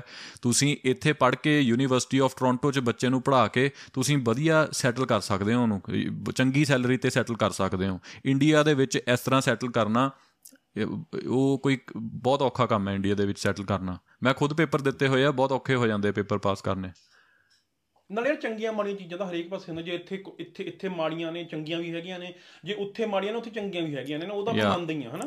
ਇੱਕ ਨਾ ਇੱਕ ਇੱਕ ਬਹੁਤ ਰੌਲਾ ਪੈਂਦਾ ਇਹ ਚੀਜ਼ ਦਾ ਨਾ ਕਿ ਉੱਥੇ ਜਿੰਨੇ ਵੱਡੀਆਂ ਰੈਂਕਾਂ ਦੇ ਆ ਕੇ ਬਾਹਰੋਂ ਆ ਗਏ। ਯੂਪੀ ਬਿਹਾਰ ਤੋਂ ਆ ਗਏ ਇਹ ਇਹ ਇਹ ਲੋਕੀ ਪੋਡਕਾਸਟ 'ਚ ਕਈ ਵਾਰੀ ਬਹੁਤ ਰੌਲਾ ਪਾਉਂਦੇ ਨੇ। ਪਰ ਮੈਂ ਇਹ ਕਹੂੰਗਾ ਕਿ ਹਾਂ ਵੀ ਤੁਸੀਂ ਉਹਦੇ ਲਈ ਕੀ ਕਰ ਰਹੇ ਹੋ ਫੇਰ ਨਾ ਲਾਈਕ ਮਤਲਬ ਕਿ ਚਲੋ ਆਪਾਂ ਤਾਂ ਇੱਥੇ ਆ ਗਏ ਆਪਾਂ ਤਾਂ ਆਪਣਾ ਆਪਾਂ ਤਾਂ ਕੁਝ ਕਰ ਨਹੀਂ ਸਕਦੇ ਹਨਾ? ਹੁਣ ਜਿਹੜੇ ਰੌਲਾ ਪਾਉਂਦੇ ਨੇ ਹੁਣ ਯਾਰ ਆਈਲੈਟਸ ਦੇ ਬਾਈ ਤੁਹਾਨੂੰ ਤੁਹਾਡਾ ਵੀ ਜਿਹੜਾ ਸ਼ਹਿਰ ਹੋਊਗਾ ਜਾਂ ਮੇਰਾ ਵੀ ਸ਼ਹਿਰ ਆ ਬਾਈ ਥਾਂ ਥਾਂ ਤੇ ਲੱਗੇ ਹੋਏ ਨੇ ਕਿ ਹਾਂ ਵੀ ਤੁਹਾਨੂੰ ਕੈਨੇਡਾ ਦਾ ਵੀਜ਼ਾ ਲਵਾ ਦਿੰਦੇ ਯੂਕੇ ਦਾ ਲਵਾ ਦਿੰਦੇ ਇਹ ਉਹ ਹਨਾ? ਯਾ ਬਈ ਇਮੀਗ੍ਰੇਸ਼ਨ ਕੈਨੇਡਾ ਦੀ ਮੇਰੇ ਖਿਆਲ ਨਾਲ ਇੱਕ ਰਿਪੋਰਟ ਸੀਗੀ ਮੇਰੇ ਖਿਆਲ ਇਸ ਸਾਲ 8 ਕੇ 9 ਲੱਖ ਨਿਆਣਾ ਸਟੂਡੈਂਟ ਆਉਣਾ ਆ ਇੱਥੇ। ਕੈਨੇਡਾ ਤੇ ਮੈਨੂੰ ਲੱਗਦਾ ਲੱਖ 2 ਲੱਖ ਤਾਂ ਹੋਊਗਾ ਆਪਣਾ। ਹਨਾ? ਮੋਸਟ ਪ੍ਰੋਬਬਲੀ ਲੱਖ 2 ਲੱਖ ਤਾਂ ਆਪਾਂ ਮੰਨਦੇ ਹੋਊਗਾ ਨਾ ਰਾਈਟ ਅਸੀਂ ਅਸੀਂ ਰੈਦਰ ਦੈਨ ਕਿ ਇੱਥੇ ਦੇ ਲੋਕ ਜਿਹੜੇ ਆ ਗਏ ਉਹਨਾਂ ਨੂੰ ਕਹਿਣ ਦੀ ਬਜਾਏ ਆਪਾਂ ਉਹੀ ਰੋਕ ਲਈਏ। ਤੁਸੀਂ ਉੱਥੇ ਉੱਥੇ ਪੰਜਾਬ 'ਚ ਬੈਠੇ ਰੋਕ ਲਓ ਉਹਨਾਂ ਨੂੰ ਫੇ ਹੂੰ ਹੂੰ। ਤੁਸੀਂ ਉਹਨਾਂ ਨੂੰ ਦੱਸੋ ਰੋਡ ਮੈਪ ਦਿਓ ਰੋਡ ਮੈਪ ਉਹਨਾਂ ਨੂੰ। ਤੁਸੀਂ ਕਰ ਹੀ ਨਹੀਂ ਸਕਦੇ ਉਹੀ ਗੱਲ ਹੈ ਨਾ। ਤੇ ਤੁਸੀਂ ਯਾਰ ਤੁਸੀਂ ਭਈਆਂ ਦੀ ਗੱਲ ਕਰਦੇ ਹੋ ਉਹ ਜਿਹੜੇ ਹਿਸਾਬ ਨਾਲ ਆਏ ਨੇ, ਉਹ ਇੱਕ ਮਾਰਕੀਟ ਫੋਰਸ ਹੈ। ਇਹਦਾ ਮਤਲਬ ਮਾਰਕੀਟ ਚਾਹੁੰਦੀ ਹੈ ਕਿ ਉਹ ਬੰਦੇ ਉੱਥੇ ਆਉਣ ਬਿਕੋਜ਼ ਉਹ ਐਫੀਸ਼ੀਐਂਟ ਲੇਬਰ ਹੈ ਤੇ ਚੀਪ ਇਨ ਪ੍ਰਾਈਸ ਹੈ, ਠੀਕ ਹੈ? ਉਹ ਐਫੀਸ਼ੀਐਂਟ ਬੰਦੇ ਆ। ਤੁਸੀਂ ਦੇਖੋਗੇ ਆ ਸ਼ਹਿਰਾਂ ਦੇ ਵਿੱਚ ਜਿਹੜੇ ਭਈਏ ਦੂਜੇ ਸਟੇਟਾਂ ਤੋਂ ਆਏ ਸੀਗੇ, ਹੁਣ ਵਧੀਆ ਸੈਟਲ ਹੋ ਚੁੱਕੇ ਨੇ ਉਹ 15-20 ਸਾਲਾਂ ਦੇ ਵਿੱਚ। ਮੇਰਾ ਇੱਕ ਫਰੈਂਡ ਹੁੰਦਾ ਸੀ, ਉਹ ਉਹ ਮਤਲਬ ਕਿ ਐਕਚੁਅਲੀ ਉਹ ਆਏ ਹੋਏ ਸੀ ਯੂਪੀ ਤੋਂ। ਨਾ ਸੌਰੀ ਨਾਟ ਯੂਪੀ ਉੱਤਰਾਖੰਡ ਤੋਂ ਉਹਦਾ ਡੈਡੀ ਆਏ ਹੋਏ ਸੀਗੇ ਫੈਮਿਲੀ ਹੋਰੀ। ਤੇ ਉਹਨਾਂ ਦੀ ਬਹੁਤ ਵੱਡੀ ਫੈਮਿਲੀ ਸੀ ਤੇ ਉਹ ਬੰਦਾ ਅੱਜ ਇੰਡੀਅਨ ਆਰਮੀ ਦੇ ਵਿੱਚ ਹੈ ਮੈਨੂੰ ਬਹੁਤ ਪ੍ਰਾਊਡ ਫੀਲ ਹੁੰਦਾ ਬਾਈ ਉਹਦੇ ਉਹ ਨਾ ਇੱਕ ਕਮਰੇ 'ਚ ਰਹਿੰਦੇ ਹੁੰਦੇ ਸੀ 8-9 ਜਾਣੇ ਹਨਾ? ਤੇ ਅੱਜ ਦੀ ਡੇਟ 'ਚ ਉਹ ਬੰਦੇ ਨੇ ਆਪਦੀ ਕੋਠੀ ਪਾਈ ਹੋਈ ਆ ਪਟਿਆਲੇ। ਤੇ ਐਨ ਪੂਰਾ ਰਾਜ ਕਰਦਾ ਉਹ ਬੰਦਾ। ਤੇ ਮੈਨੂੰ ਵਧੀਆ ਫੀਲ ਹੁੰਦਾ ਯਾਰ ਕੋਈ ਬੰਦਾ ਕਿੱਥੋਂ ਇੱਕ ਛੋਟੀ ਥਾਂ ਤੋਂ ਉੱਠ ਕੇ ਬੰਦਾ ਸੈਟਲ ਹੋ ਗਿਆ ਹਨਾ? ਤੇ ਕੀ ਪ੍ਰੋਬਲਮ ਹੈ ਯਾਰ ਉਹਦੇ ਚ? ਜੇ ਕੋਈ ਬੰਦਾ ਆਪਦੀ ਓਨੈਸਟੀ ਦੀ ਰੋਟੀ ਖਾ ਰਿਹਾ, ਕੀ ਪ੍ਰੋਬਲਮ ਹੈ? ਵਾਟਸ ਦਾ ਪ੍ਰੋਬਲਮ ਰਾਈਟ ਇਹ ਬੜੀ ਕਹਿਣਾ ਨਹੀਂ ਚਾਹੀਦਾ, ਇਹ ਬਹੁਤੀ ਤਾਲੀਬਾਨੀ ਸੋਚ ਹੈ ਜਿਹੜੀ ਆ ਹੈਗੀ ਹੈ ਨਾ ਕਿ ਅਸੀਂ ਪੰਜਾਬੀ ਆ ਤੇ ਬਾਹਰਲਾ ਬੰਦਾ ਨਹੀਂ ਆ ਸਕਦਾ ਤੇ ਇਹ ਬਹੁਤੀ ਤਾਲੀਬਾਨੀ ਸੋਚ ਹੈ ਇਹ ਇਹ ਗਲਤ ਸੋਚ ਹੈ। ਨਾਲੇ ਚੱਕਰ ਦਾ ਬਈ ਇਹ ਹੈ ਨਾ ਕਿ ਚਲੋ ਜੇ ਆਪਾਂ ਕਹਿ ਰਹੇ ਆ ਕੋਈ ਆ ਰਿਹਾ ਬਾਹਰੋਂ, ਪਰ ਉਹਨੂੰ ਰੋਕਣ ਲਈ ਵੀ ਆਪਾਂ ਜਾਂ ਤਾਂ ਤੁਸੀਂ ਆਪਣੇ ਨਿਆਣਿਆਂ ਨੂੰ ਹੁਣ ਆਪਾਂ ਤਾਂ ਮੈਂ ਫੇਰ ਕਹਿੰਦਾ ਆਪਾਂ ਤਾਂ ਬਾਹਰ ਆ ਗਏ ਹੁਣ, ਜਿਹੜੇ ਅਗਲੇ ਨਿਆਣੇ ਨੇ ਉਹਨਾਂ ਨੂੰ ਦੱਸੋ ਕਿ ਆਈਏਐਸ ਕਰੋ ਆਈਪੀਐਸ ਕਰੋ। ਹਨਾ? ਤਾਂ ਹੀ ਉਹਨੂੰ ਚੇਂਜ ਕਰ ਪਾਵਾਂਗੇ ਆਪਾਂ। ਰਾਈਟ ਨਹੀਂ ਉਹੀ ਹੈ ਨਾ। ਉਹ ਸੋ ਉਹੀ ਗੱਲ ਹੈ ਵੀ ਯਾਰ ਬਹੁਤ ਹੀ ਡਿਫਿਕਲਟ ਟਾਸਕ ਹੈ ਇਹ- ਇਹਨੂੰ ਚੇਂਜ ਕਰਨਾ ਸਿਸਟਮ ਨੂੰ। ਤੇ ਇਹ ਟੌਪਿਕ ਬੜਾ ਇਮੋਸ਼ਨਲ ਟੌਪਿਕ ਹੈ ਯਾਰ, ਜਿਹੜਾ ਹੈਗਾ ਨਾ ਰਿਵਰਸ ਮਾਈਗ੍ਰੇਸ਼ਨ ਵਾਲਾ। ਇਹਦੇ ਉੱਤੇ ਆਪਾਂ ਜਿੰਨੀ ਮਰਜ਼ੀ ਚਰਚਾ ਕਰ ਲਈਏ, ਪਰ ਮੈਨੂੰ ਨਹੀਂ ਲੱਗਦਾ ਇਹਦਾ ਕੋਈ ਐਂਡ 'ਚ ਸਿੱਟਾ ਨਿਕਲਦਾ ਬਿਕੋਜ਼ ਲੋਕ ਤੁਹਾਡੇ ਖਿਲਾਫ ਬਹੁਤ ਹੋ ਜਾਂਦੇ ਨੇ। ਹੁਣ ਆਪਾਂ ਨੂੰ ਵੀ ਕਮੈਂਟ ਆ ਜਾਣਗੇ ਵੀ ਤੁਸੀਂ ਐਦਾਂ ਉਦਾਂ ਹੈ ਬਟ ਜੋ ਗੱਲ ਹੈ ਆਪਣੀ ਆਪਣੀ ਹੈਗੀ ਆ, ਉਹ ਆਪਾਂ ਕਰਾਂਗੇ, ਜੋ ਸਾਨੂੰ ਲੱਗਦਾ ਆ ਠੀਕ ਹੈ ਨਾ ਤੇ ਹਾਂ ਜਿਹੜਾ ਮੇਨ ਮੇਨ ਕਮੈਂਟ ਤਾਂ ਇਹੀ ਆਉਂਦਾ ਹੁੰਦਾ ਤੁਸੀਂ ਉੱਥੇ ਬੈਠੇ ਬੋਲੀ ਜਾਂਦੇ ਆ ਬਾ ਆਹੀ ਆਣਾ ਮੇਨ ਕਮੈਂਟ ਤਾਂ। ਯਾਰ ਹੁਣ ਐਦਾਂ ਤਾਂ ਮੇਰੇ ਜਿਹੜੇ ਪੁਰਖੇ ਸੀਗੇ ਉਹ ਪਾਕਿਸਤਾਨ ਤੋਂ ਆਏ ਹੋਏ ਆ। ਹੁਣ ਉਹ ਕੀ ਨੋਸਟੈਲਜੀਆ ਫੀਲ ਕਰੀ ਜਾਂਦੇ ਕਿ ਹਾਂਜੀ ਯਾਰ ਅਸੀਂ ਪਾਕਿਸਤਾਨ ਹੀ ਚਲੇ ਜਾਂਦੇ ਜਾਓ ਜਾ ਕੇ ਦਿਖਾਓ। ਕਿੰਨੀ ਕਿੰਨੀ ਕੁ ਪ੍ਰੋਸਪੈਰਿਟੀ ਆ ਉੱਥੇ ਜਾ ਕੇ ਦੇਖੋ ਯੂ نو ਮੈਂ ਤਾਂ ਕਹਿੰਦਾ ਵਧੀਆ ਹੋਇਆ ਇੰਡੀਆ ਚ ਆ ਗਏ ਸ਼ੁਕਰ ਹੈ ਅਸੀਂ ਇੱਕ ਇੱਕ ਇਕਨੋਮਿਕ ਸੁਪਰ ਪਾਵਰ ਦੇ ਵਿੱਚ ਆ ਗਏ ਐਟਲੀਸਟ ਰਾਈਟ ਤੇ ਨਾਲੇ ਯਾਰ ਬਾਈ ਮਾਈਗ੍ਰੇਸ਼ਨ ਦਾ ਬਰੋ ਹਰੇਕ ਹਰੇਕ ਹਰੇਕ ਆਪਣੇ ਪਾਸਿਓਂ ਹੋ ਰਹੀ ਆ। ਹੁਣ. ਯੂਪੀ ਬਿਹਾਰ ਵਾਲੇ ਪੰਜਾਬ ਚ ਆ ਜਾਂਦੇ ਪੰਜਾਬ ਵਾਲੇ ਬਾਹਰ ਚਲ ਜਾਂਦੇ ਆ ਹਨਾ? ਦਿੱਲੀ ਬੰਬੇ ਵਾਲੇ ਵੀ ਆ ਰਹੇ ਨੇ ਬਾਹਰ ਬਾਈ ਆਪਾਂ ਨੂੰ ਕਿੰਨੇ ਮਿਲਦੇ ਨੇ? ਦਿੱਲੀ ਤੋਂ ਆਏ ਹੋਏ ਲੋਕ ਹਨਾ? ਸਾਊਥ ਇੰਡੀਆ ਤੋਂ ਕਿੰਨੇ ਆਉਂਦੇ ਨੇ. ਠੀਕ ਆ? ਟੈਕ ਕੰਪਨੀਆਂ ਤੋਂ ਕਿੰਨੇ ਆ ਰਹੇ ਨੇ ਨਾ ਬੰਗਲੌਰ ਤੋਂ ਕਿੰਨੇ ਆ ਰਹੇ ਨੇ? ਲਾਈਕ ਸਾਰੇ ਆ ਰਹੇ ਨੇ। ਹਨਾ? ਸੋ ਇਹ ਕੋਈ ਇਹ ਕੋਈ ਮੇਰੇ ਹਿਸਾਬ ਨਾਲ ਕੋਈ ਮਾੜੀ ਚੀਜ਼ ਨਹੀਂ ਆ, ਬਾਹਰ ਆਣਾ ਪਰ ਹਾਂ, ਤੁਸੀਂ ਇਮੋਸ਼ਨਲੀ ਕਰਕੇ ਹਾਂ ਵੀ ਪੰਜਾਬ ਲੁੱਟ ਚੱਲਿਆ, ਇੱਥੇ ਜ਼ਮੀਨਾਂ ਤੇ ਕਬਜ਼ੇ ਹੋ ਗਏ, ਉਹ ਬਈ ਰਿਵਰਸ ਮਾਈਗ੍ਰੇਸ਼ਨ ਕੋਈ ਐਡਾ ਚੱਕਰ ਨਹੀਂ। ਜਿਹਦਾ ਇੱਥੇ ਵਧੀਆ ਆ, ਇੱਥੇ ਰਹੋ, ਕਿਸੇ ਨੂੰ ਦੇਖੋ ਦੇਖੀ ਨਾ ਜਾਓ। ਸਿੰਪਲ ਯਾ ਇੱਕ ਯਾਰ ਹੋਰ ਵੀ ਗੱਲ ਹੈ, ਜਦ ਤੱਕ ਤੁਸੀਂ ਕਿਸੇ ਆਪਦੇ ਪੋਡਕਾਸਟ ਦੇ ਵਿੱਚ ਜਾਂ ਵੀਡੀਓ ਦੇ ਵਿੱਚ ਜਦ ਤੱਕ ਤੁਸੀਂ ਇਮੋਸ਼ਨਲ ਐਲੀਮੈਂਟ ਨਹੀਂ ਪਾਉਂਦੇ ਤਾਂ ਉਹ ਨਹੀਂ ਚੀਜ਼ ਚੱਲਦੀ ਹੈਗੀ। ਸੋ ਇਹ ਬਹੁਤ ਹੀ ਇਮੋਸ਼ਨਲ ਐਲੀਮੈਂਟ ਹੈ। ਸੋ ਯੂ نو ਕੁਝ ਲੋਕ ਉੱਥੇ ਇਦਾਂ ਦੇ ਵੀ ਹੋਣਗੇ ਜਿਹੜੇ ਆਪ ਤਾਂ ਆਉਣਾ ਚਾਹੁੰਦੇ ਹੋਣਗੇ ਪਰ ਉਹਨਾਂ ਨੂੰ ਹੋਊਗਾ ਵੀ ਹਾਂਜੀ ਹਾਂਜੀ ਮੁੜਿਆਓ ਮੁੜਿਆਓ ਕਿਉਂਕਿ ਉਹਨਾਂ ਦੇ ਆਪਦੇ ਵੀਜ਼ੇ ਨਹੀਂ ਲੱਗੇ ਹਨਾ? ਸੋ ਇਹ ਵੀ ਹੋ ਸਕਦਾ। ਸਿੱਧੀ ਜੀ ਗੱਲ ਹੈ ਮੈਂ ਕੋਈ ਵਰਡਸ ਨੂੰ ਮੈਂ ਚੇਂਜ ਨਹੀਂ ਕਰਨਾ ਚਾਹੁੰਦਾ ਆਪਦੇ। ਤੇ ਇਦਾਂ ਦੇ ਵੀ ਲੋਕ ਹੈਗੇ ਆ। ਮੈਂ ਕਹਿੰਦਾ ਉਹਨਾਂ ਦਾ ਵੀਜ਼ਾ ਲਾ ਕੇ ਤਾਂ ਦੇਖੋ ਜੇ ਨਹੀਂ ਆਉਂਦੇ ਮੇਰਾ ਨਾਮ ਬਦਲ ਦਿਓ। ਮੈਂ ਤਾਂ ਵੀਜ਼ਾ ਲਵਾ ਦੋ ਉਹਨਾਂ ਦਾ ਦੇਖੀ ਉਹਨਾਂ ਨੇ ਆ ਜਾਣਾ। ਹਾਂ ਇਹ ਇਹ ਬਕਵਾਸ ਹੈ ਸਿਰੇ ਦੀ ਬਕਵਾਸ ਕਰਦੇ ਨੇ ਕਈ ਵਾਰੀ ਲੋਕ। ਸੋ ਯਾਰ ਪਤਾ ਕੀ ਹੁੰਦਾ ਟ੍ਰੈਂਡਸ ਬਦਲਦੇ ਰਹਿੰਦੇ ਨੇ। ਬਹੁਤ ਸਾਰੇ ਇਹੋ ਜਿਹੇ ਬਾਈ ਟ੍ਰੈਂਡਸ ਹੁੰਦੇ ਨੇ ਜਿਹੜੇ ਵਰਲਡ ਦੇ ਵਿੱਚ ਲੋ ਜਿਹੜੇ ਆ ਜਿਊਜ਼ ਦੇ ਉੱਤੇ ਕਤਲੇਆਮ ਹੋਇਆ ਜਾਂ ਯੂ نو ਇੰਨੇ ਜ਼ਿਆਦਾ ਜੈਨੋਸਾਈਡ ਹੋਏ ਨੇ ਕਮਿਊਨਿਟੀਆਂ ਦੇ ਉੱਤੇ। ਉਹ ਕਿਉਂ ਹੋ ਗਏ ਸੀ? ਮਤਲਬ ਕਿਉਂਕਿ ਲੋਕ ਇਕੱਠੇ ਹੋ ਕੇ ਇੱਕ ਗਲਤ ਸੋਚ ਦੇ ਵੱਲ ਤੁਰ ਪਏ ਜਿਹੜੀ ਉਹਨਾਂ ਨੂੰ ਲੱਗਦਾ ਸੀ ਕਿ ਸਹੀ ਸੋਚ ਹੈ। ਪਹਿਲਾਂ ਲੋਕ ਇਹ ਮੰਨਦੇ ਸੀਗੇ ਕਿ ਜਿਹੜੇ ਉਹ ਨਾਜ਼ੀ ਸੀਗੇ ਵੀ ਅਸੀਂ ਅਸੀਂ ਟੌਪ ਕੁਆਲਿਟੀ ਰੇਸ ਹਾਂ ਵੀ ਸਾਡੇ ਸਾਡੇ ਜੀਨਸ ਵਧੀਆ ਨੇ ਦਿਸ ਐਂਡ ਦੈਟ ਹਨਾ। ਉਹਨਾਂ ਚੋਂ ਵੀ ਇਹੋ ਜਿਹੇ ਬੰਦੇ ਕਹਿੰਦੇ ਹੋਣਗੇ ਵੀ ਹਾਂ ਯਾਰ ਅਸੀਂ ਤਾਂ ਠੀਕ ਕਰ ਰਹੇ ਹਾਂ ਜੋ ਵੀ ਕਰ ਰਹੇ ਹਾਂ ਬਟ ਉਹ ਗਲਤ ਸੀਗਾ ਟੋਟਲੀ ਹਨਾ। You can be wrong as well so ਉਹੀ ਗੱਲ ਹੈ ਕਿ ਤੁਸੀਂ ਤੁਹਾਨੂੰ ਸਮਝਣਾ ਚਾਹੀਦਾ ਕਿ ਤੁਸੀਂ ਗਲਤ ਵੀ ਹੋ ਸਕਦੇ ਹੋ ਕਿਸੇ ਟਾਈਮ ਤੇ ਇਹ ਆਪਣੀ ਥਿੰਕਿੰਗ ਹੈਗੀ ਆ। ਸੋ ਯਾ ਬਟ ਮਾਈਗ੍ਰੇਸ਼ਨ ਵਾਲਾ ਤਾਂ ਕਾਫੀ ਨਵਾਂ ਟੌਪਿਕ ਹੈ ਯਾਰ ਇਹ ਇਹ ਔਰ ਚਰਚਾ 'ਚ ਵੀ ਚੱਲਦਾ ਕਾਫੀ ਅੱਜ ਕੱਲ ਮੈਨੂੰ ਇਹ ਲੱਗਦਾ ਕਿ ਇਹ- ਇਹ- ਇਹ- ਇਹਨੂੰ ਨਾ ਹਵਾ ਜ਼ਿਆਦਾ ਮਿਲ ਗਈ ਪਰ ਆਪਾਂ ਨਾ ਵੇਟ ਕਰੀਏ ਕਿਉਂਕਿ ਹੁਣ ਇਹ ਕਈ ਕਈ ਕਹਿ ਰਹੇ ਨੇ ਬੰਦਾ ਜਾ ਰਿਹਾ। ਉਹਨੂੰ ਬਈ ਗਏ ਨੂੰ 1-2 ਮਹੀਨੇ ਨੂੰ ਚੱਕ ਕੇ ਵੀਡੀਓ ਪਾ ਦਿੰਦੇ ਆ ਦੇਖੋ ਜੀ ਬਾਹਰੋਂ ਆ ਗਿਆ ਯੂਕੇ ਤੋਂ ਆ ਗਿਆ ਕੈਨੇਡਾ ਤੋਂ ਆ ਗਿਆ ਰਾਈਟ ਹਾਂ ਹਾਂ। ਯਾਰ ਤੁਸੀਂ ਵੇਟ ਨਾ ਕਰੋ ਉਹਨੂੰ 2-4 ਸਾਲ ਰਹਿਣ ਦਿਓ ਫੇਰ ਦੇਖੋ ਕਿ ਉਹ ਹੈਗਾ ਕਿ। ਨਹੀਂ ਹੈਗਾ। ਹਾਂ ਯੈਸ ਯੈਸ ਹਨਾ? ਬ్రో ਸਾਡੇ ਨੋਨ ਚ ਇੱਕ ਮੁੰਡਾ ਗਿਆ ਠੀਕ ਆ? ਉਹਦਾ ਮਤਲਬ ਕਿ ਵਰਕ ਪਰਮਿਟ ਐਕਸਪਾਇਰ ਹੋ ਗਿਆ ਠੀਕ ਆ? ਉਹ ਕਹਿੰਦਾ ਮੈਂ ਮੈਂ ਨਹੀਂ ਰਹਿਣਾ। ਉਹ ਲਾਈਕ ਇਸੇ ਚੱਕਰ ਚ ਚੱਲ ਗਿਆ ਕਿ ਹਾਂ ਵੀ ਸਾਰੇ ਜਾ ਰਹੇ ਨੇ ਮੈਂ ਵੀ ਚੱਲਾਂ। ਚੱਲ ਗਿਆ। ਬਈ 2-3 ਮਹੀਨੇ ਬਾਅਦ ਅਸੀਂ ਉਹਨੂੰ ਫੋਨ ਕੀਤਾ ਕਹਿੰਦਾ ਯਾਰ ਮੇਰਾ ਜੀ ਨਹੀਂ ਲੱਗ ਰਿਹਾ ਇੱਥੇ। ਅੱਛਾ। ਹਨਾ? ਕਹਿੰਦਾ ਯਾਰ ਮੈਂ ਵਾਪਸ ਆਉਣਾ ਚਾਹੁੰਦਾ ਹੁਣ ਮੇਰੇ ਕੋਲ ਰਾਹ ਹੈ ਨਹੀਂ। ਯਾ। ਸੋ ਸੋ ਜਿਹੜਾ ਬੰਦਾ ਹਾਂ ਇੱਥੇ ਮੈਂ ਇੱਕ ਜ਼ਰੂਰ ਗੱਲ ਇਹ ਕਹੂੰਗਾ ਕਿ ਜਿਹੜਾ ਬੰਦਾ ਜਾਣਾ ਚਾਹੁੰਦਾ ਨਾ ਇੱਕ ਆਪਸ਼ਨ ਓਪਨ ਰੱਖ ਕੇ ਜਾਓ ਆਪਣਾ ਪੀਆਰ ਕਾਰਡ ਲੈ ਕੇ ਜਾਓ ਹਾਂ। ਜਾਂ ਪਾਸਪੋਰਟ ਲੈ ਕੇ ਜਾਓ ਇਹ ਬੰਦ ਕਰ ਦਰਵਾਜ਼ਾ ਬੰਦ ਕਰਕੇ ਨਾ ਜਾਓ ਦਰਵਾਜ਼ਾ ਬੰਦ ਕਰਕੇ ਨਾ ਜਾਓ। ਤੇ ਯਾਰ ਥੋੜਾ ਜਿਹਾ ਨਾ ਮਤਲਬ ਮੈਂ ਜਿੱਦਾਂ ਮੈਂ ਆਪਣੇ ਆਪ ਨੂੰ ਸਮਝਾਉਣਾ ਕਿ ਬੀਇੰਗ ਐਨ ਆਰ ਆਈ ਯਾਰ ਦੋ ਬੇੜੀਆਂ 'ਚ ਕਦੇ ਵੀ ਪੈਰ ਨਾ ਰੱਖੋ ਠੀਕ ਹੈ? ਆਪਦਾ ਮਾਈਂਡ ਬਣਾਓ ਕਿ ਤੁਸੀਂ ਰਹਿਣਾ ਕਿੱਥੇ ਆ ਠੀਕ ਹੈ? ਇਹ ਬਹੁਤ ਹੀ ਬਿਗ ਡਿਸੀਜਨ ਹੁੰਦਾ ਹੈ ਕਿ ਤੁਸੀਂ ਕਿਹੜੀ ਜਗ੍ਹਾ ਆਪਣੀ ਜ਼ਿੰਦਗੀ ਨੂੰ ਬਤੀਤ ਕਰਨਾ ਠੀਕ ਹੈ? ਤੇ ਉਹਨੂੰ ਤੁਸੀਂ ਫਰਮ ਹੋ ਕੇ ਬਲੀਵ ਕਰੋ ਕਿ ਹਾਂ ਵੀ ਮੈਂ ਇੱਥੇ ਰਹਿਣਾ ਜੇ ਤਾਂ ਕਨਫਿਊਜ਼ ਹੀ ਰਹੀ ਜਾਓਗੇ ਤਾਂ ਫਿਰ ਕੀ ਕਰੋਗੇ ਹਨਾ? ਤੁਸੀਂ ਕਨਫਿਊਜ਼ ਹੋ। ਕੇ ਤੁਸੀਂ ਪਿੱਛੇ ਦਾ ਸੋਚੀ ਜਾਓਗੇ। ਔਖਾ ਹੋ ਜਾਂਦਾ ਇਦਾਂ ਮੇਰੇ ਹਿਸਾਬ ਨਾਲ। ਇੱਕ ਨਾ ਬਾਈ ਹੁਣੀ ਪੋਡਕਾਸਟ ਕਰਦੇ ਨੇ ਗੁਰਸਿਆਂ ਹੁਣੀ ਆ ਉਹਨਾਂ ਦੇ ਮੈਂ ਪੋਡਕਾਸਟ ਸੁਣਿਆ ਕਿ ਉਹਨਾਂ ਨੇ ਕਿਹਾ ਕਿ ਉਹਨਾਂ ਨੇ ਕਿਤੇ ਪੋਡਕਾਸਟ 'ਚ ਕਹਿਤਾ ਹਨਾ ਕਿ ਆਪਾਂ 6 ਮਹੀਨੇ ਇੱਥੇ ਰਵਾਂਗੇ ਕੈਨੇਡਾ 6 ਮਹੀਨੇ ਇੰਡੀਆ ਰਵਾਂਗੇ ਉਹਨਾਂ ਨੂੰ ਕਮੈਂਟ ਆ ਗਿਆ ਕਿ ਜੇ ਤੁਸੀਂ 6 ਮਹੀਨੇ ਇਦਾਂ ਰਹੋਗੇ ਤਾਂ ਆਪਾਂ ਬੱਚਿਆਂ ਨੂੰ ਕਿੱਥੇ ਦੁਆ ਕਰੋਗੇ? ਉਹ ਕਿੱਥੇ ਸਟੱਡੀ ਉਹ ਯਾਰ ਪਤਾ ਨਹੀਂ ਮੈਨੂੰ ਮੈਂ ਤਾਂ ਸੁਣਿਆ ਨਹੀਂ ਵੈਸੇ ਬਟ ਗੱਲ ਉਹੀ ਹੈ ਵੀ ਪ੍ਰੈਕਟੀਕਲਿਟੀ ਨਹੀਂ ਨਾ ਹੈਗੀ ਗੱਲ ਦੇ ਵਿੱਚ। ਬਈ ਕਿੰਨੀ ਕੁ ਪ੍ਰੈਕਟੀਕਲ ਚੀਜ਼ ਹੈ ਉਹ? ਤੁਸੀਂ ਬਾਰ-ਬਾਰ ਜਦੋਂ ਮੂਵ ਹੋਵੋਗੇ ਤੁਹਾਡੇ ਨਿਆਣੇ ਜਿਹੜੇ ਆ ਉਹ ਕਹਿਣਗੇ ਸਾਡੇ ਸਕੂਲ ਬਦਲਤੇ ਪਤਾ ਹੈ ਬੱਚੇ ਤੇ ਕਿੰਨਾ ਔਖਾ ਹੋ ਜਾਂਦਾ ਜਦੋਂ ਉਹਦੇ ਫਰੈਂਡਸ ਰਹਿ ਜਾਂਦੇ ਆ ਕਿਤੇ। ਹਾਂ। ਬਹੁਤ ਔਖਾ ਹੋ ਜਾਂਦਾ। ਸੋ ਮੈਂ ਤਾਂ ਇਸ ਚੀਜ਼ ਦੇ ਵਿੱਚ ਨਹੀਂ ਮੰਨਦਾ ਕਿ ਤੁਹਾਨੂੰ ਉਹ ਕਰਨਾ ਚਾਹੀਦਾ ਇੰਨਾ ਜ਼ਿਆਦਾ। It's up to them man it's it's up to them. ਮੈਨੂੰ ਲੱਗਦਾ ਆਪਾਂ ਕਿਤੇ ਨਾ ਕਿਤੇ ਬਹੁਤ ਜ਼ਿਆਦਾ ਉਹ ਵੀ ਹੋ ਜਾਂਦੇ ਆ ਬਈ ਔਖਿਆਈ ਦੇਖ ਕੇ ਰਾਜੀ ਨਹੀਂ ਹੈਗੇ ਆਪਾਂ ਲੋਕ ਨਾ। ਜਦੋਂ ਆਪਾਂ ਇੰਡੀਆ ਔਖੇ ਸੀਗੇ ਤਾਂ ਇੰਡੀਆ ਮਾੜਾ ਸੀ ਹੁਣ ਆਪਾਂ ਕੈਨੇਡਾ ਸਾਨੂੰ ਮਹਿੰਗਾਈ ਲੱਗ ਰਹੀ ਹੈ ਤਾਂ ਹੁਣ ਕੈਨੇਡਾ ਮਾੜਾ ਹੋ ਗਿਆ। ਥੈਟ ਮੀਨਸ ਸਾਰੇ ਐਕਸਟਰਨਲ ਫੈਕਟਰ ਹੀ ਮਾੜੇ ਨੇ ਆਪਾਂ ਆਪ ਤਾਂ ਬਹੁਤ ਪਰਫੈਕਟ ਆ ਆਪਾਂ ਇਹ ਅਨਾਉਂਸ ਕਰ ਰਹੇ ਹਾਂ ਦੁਨੀਆ 'ਚ ਹੈ ਨਾ। ਸੋ ਮੈਂ ਮੈਂ ਮਤਲਬ ਇਹ ਕਹੂੰਗਾ ਟੇਕ ਸਮ ਟਾਈਮ ਚਲੋ ਕੈਨੇਡਾ ਦੇ ਹਾਲਾਤ ਮਾੜੇ ਨੇ ਸਾਨੂੰ ਵੀ ਪਤਾ ਆ ਪਰ ਹਰੇਕ ਵਾਰੀ ਟਾਈਮ ਇਦਾਂ ਨਹੀਂ ਰਹਿੰਦਾ ਚੇਂਜ ਹੁੰਦਾ। ਹਰੇਕ ਮਤਲਬ ਕਿ 5-7 ਸਾਲ ਬਾਅਦ ਕੁਝ ਨਾ ਕੁਝ ਚੇਂਜ ਆਉਂਦੀ ਆ ਸਾਰਾ ਕੁਝ ਸਹੀ ਹੋ ਜਾਣਾ। ਸੋ ਇਮੋਸ਼ਨਲ ਹੋ ਕੇ ਨਾ ਜਾਓ ਇਮੋਸ਼ਨਲ ਐ ਆ ਕਿ ਪੰਜਾਬ ਉੱਜੜੇਗਾ ਮਗਰ ਟਿਊਨ ਲਾ ਦੋ ਟੀ ਨੀ ਨੀ ਨੀ ਨੀ ਬਸ ਹੈ ਨਾ ਉਹ ਜਿਹੜਾ ਹਾਂ। ਨਹੀਂ ਨਹੀਂ ਨਹੀਂ ਤੁਸੀਂ ਇਦਾਂ। You can't you can't function like this man ਜੇ ਤੁਸੀਂ ਸਵੇਰੇ ਹੀ ਇਹ ਜੀ ਵੀਡੀਓ ਦੇਖ ਲਈ ਅੱਧੇ ਘੰਟੇ ਦੀ ਯੂ ਕੈਨਟ ਫੰਕਸ਼ਨ ਐਨੀਮੋਰ ਤੁਸੀਂ ਆਪਦੀ ਸ਼ਿਫਟ ਨਹੀਂ ਕਰ ਸਕਦੇ ਪੂਰੀ। ਇਹ ਮੈਂ ਇਸ ਕਰਕੇ ਮੈਂ ਇਦਾਂ ਦਾ ਸਟਫ ਨਹੀਂ ਸੁਣਦਾ ਹੈਗਾ। I just listen to motivation mind ਬਹੁਤ ਚੇਂਜ ਕਰਦੀ ਹੈ ਬੰਦੇ ਦਾ ਬਾਈ। ਬਹੁਤ ਜ਼ਿਆਦਾ। ਬਹੁਤ ਜ਼ਿਆਦਾ ਚੇਂਜ ਕਰਦੀਆਂ। ਆਪਣਾ ਬ੍ਰੇਨ ਇਹੋ ਜੀ ਚੀਜ਼ ਹੈ। ਤੁਸੀਂ ਕਿਸੇ ਤੁਰਦੇ ਹੋਏ ਨਾ ਆਰਾਮ ਨਾਲ ਤੁਰਦੇ ਹੋਏ ਜੇ ਤੁਸੀਂ ਕਿਸੇ 올ਡ ਪਰਸਨ ਦਾ ਥਾਟ ਸੋਚਦੇ ਹੋ ਤੁਸੀਂ ਹੌਲੀ ਤੁਰਨ ਲੱਗ ਪੈਂਦੇ ਹੋ। ਤੁਹਾਡਾ ਬ੍ਰੇਨ ਇਹੋ ਜਿਹਾ ਕਿ ਤੁਸੀਂ ਉਸ ਚੀਜ਼ ਨੂੰ ਕਾਪੀ ਕਰਨ ਲੱਗ ਜਾਂਦੇ ਹੋ ਕਿ ਹਾਂ 올ਡ ਪਰਸਨ ਕਿਵੇਂ ਤੁਰਦਾ ਤੁਹਾਡਾ ਬ੍ਰੇਨ ਇੰਨਾ ਜ਼ਿਆਦਾ ਸੈਂਸਿਟਿਵ ਹੈ ਇਨਫੋਰਮੇਸ਼ਨ ਤੇ। ਤੇ ਵੀਡੀਓ ਸੁਣ ਕੇ ਤਾਂ ਬੰਦਾ ਵੈਸੇ ਹੀ ਇਮੋਸ਼ਨਲ ਹੋ ਜਾਂਦਾ ਲੋਕ ਮੈਂ ਦੇਖਿਆ ਕਮੈਂਟ ਵੀ ਕਰਦੇ ਆ ਕਿ ਰੋਣਾ ਆ ਗਿਆ ਬਾਈ ਸਾਨੂੰ ਇਦਾਂ ਹੋ ਗਿਆ ਉਦਾਂ ਹੋ ਗਿਆ ਹਨਾ?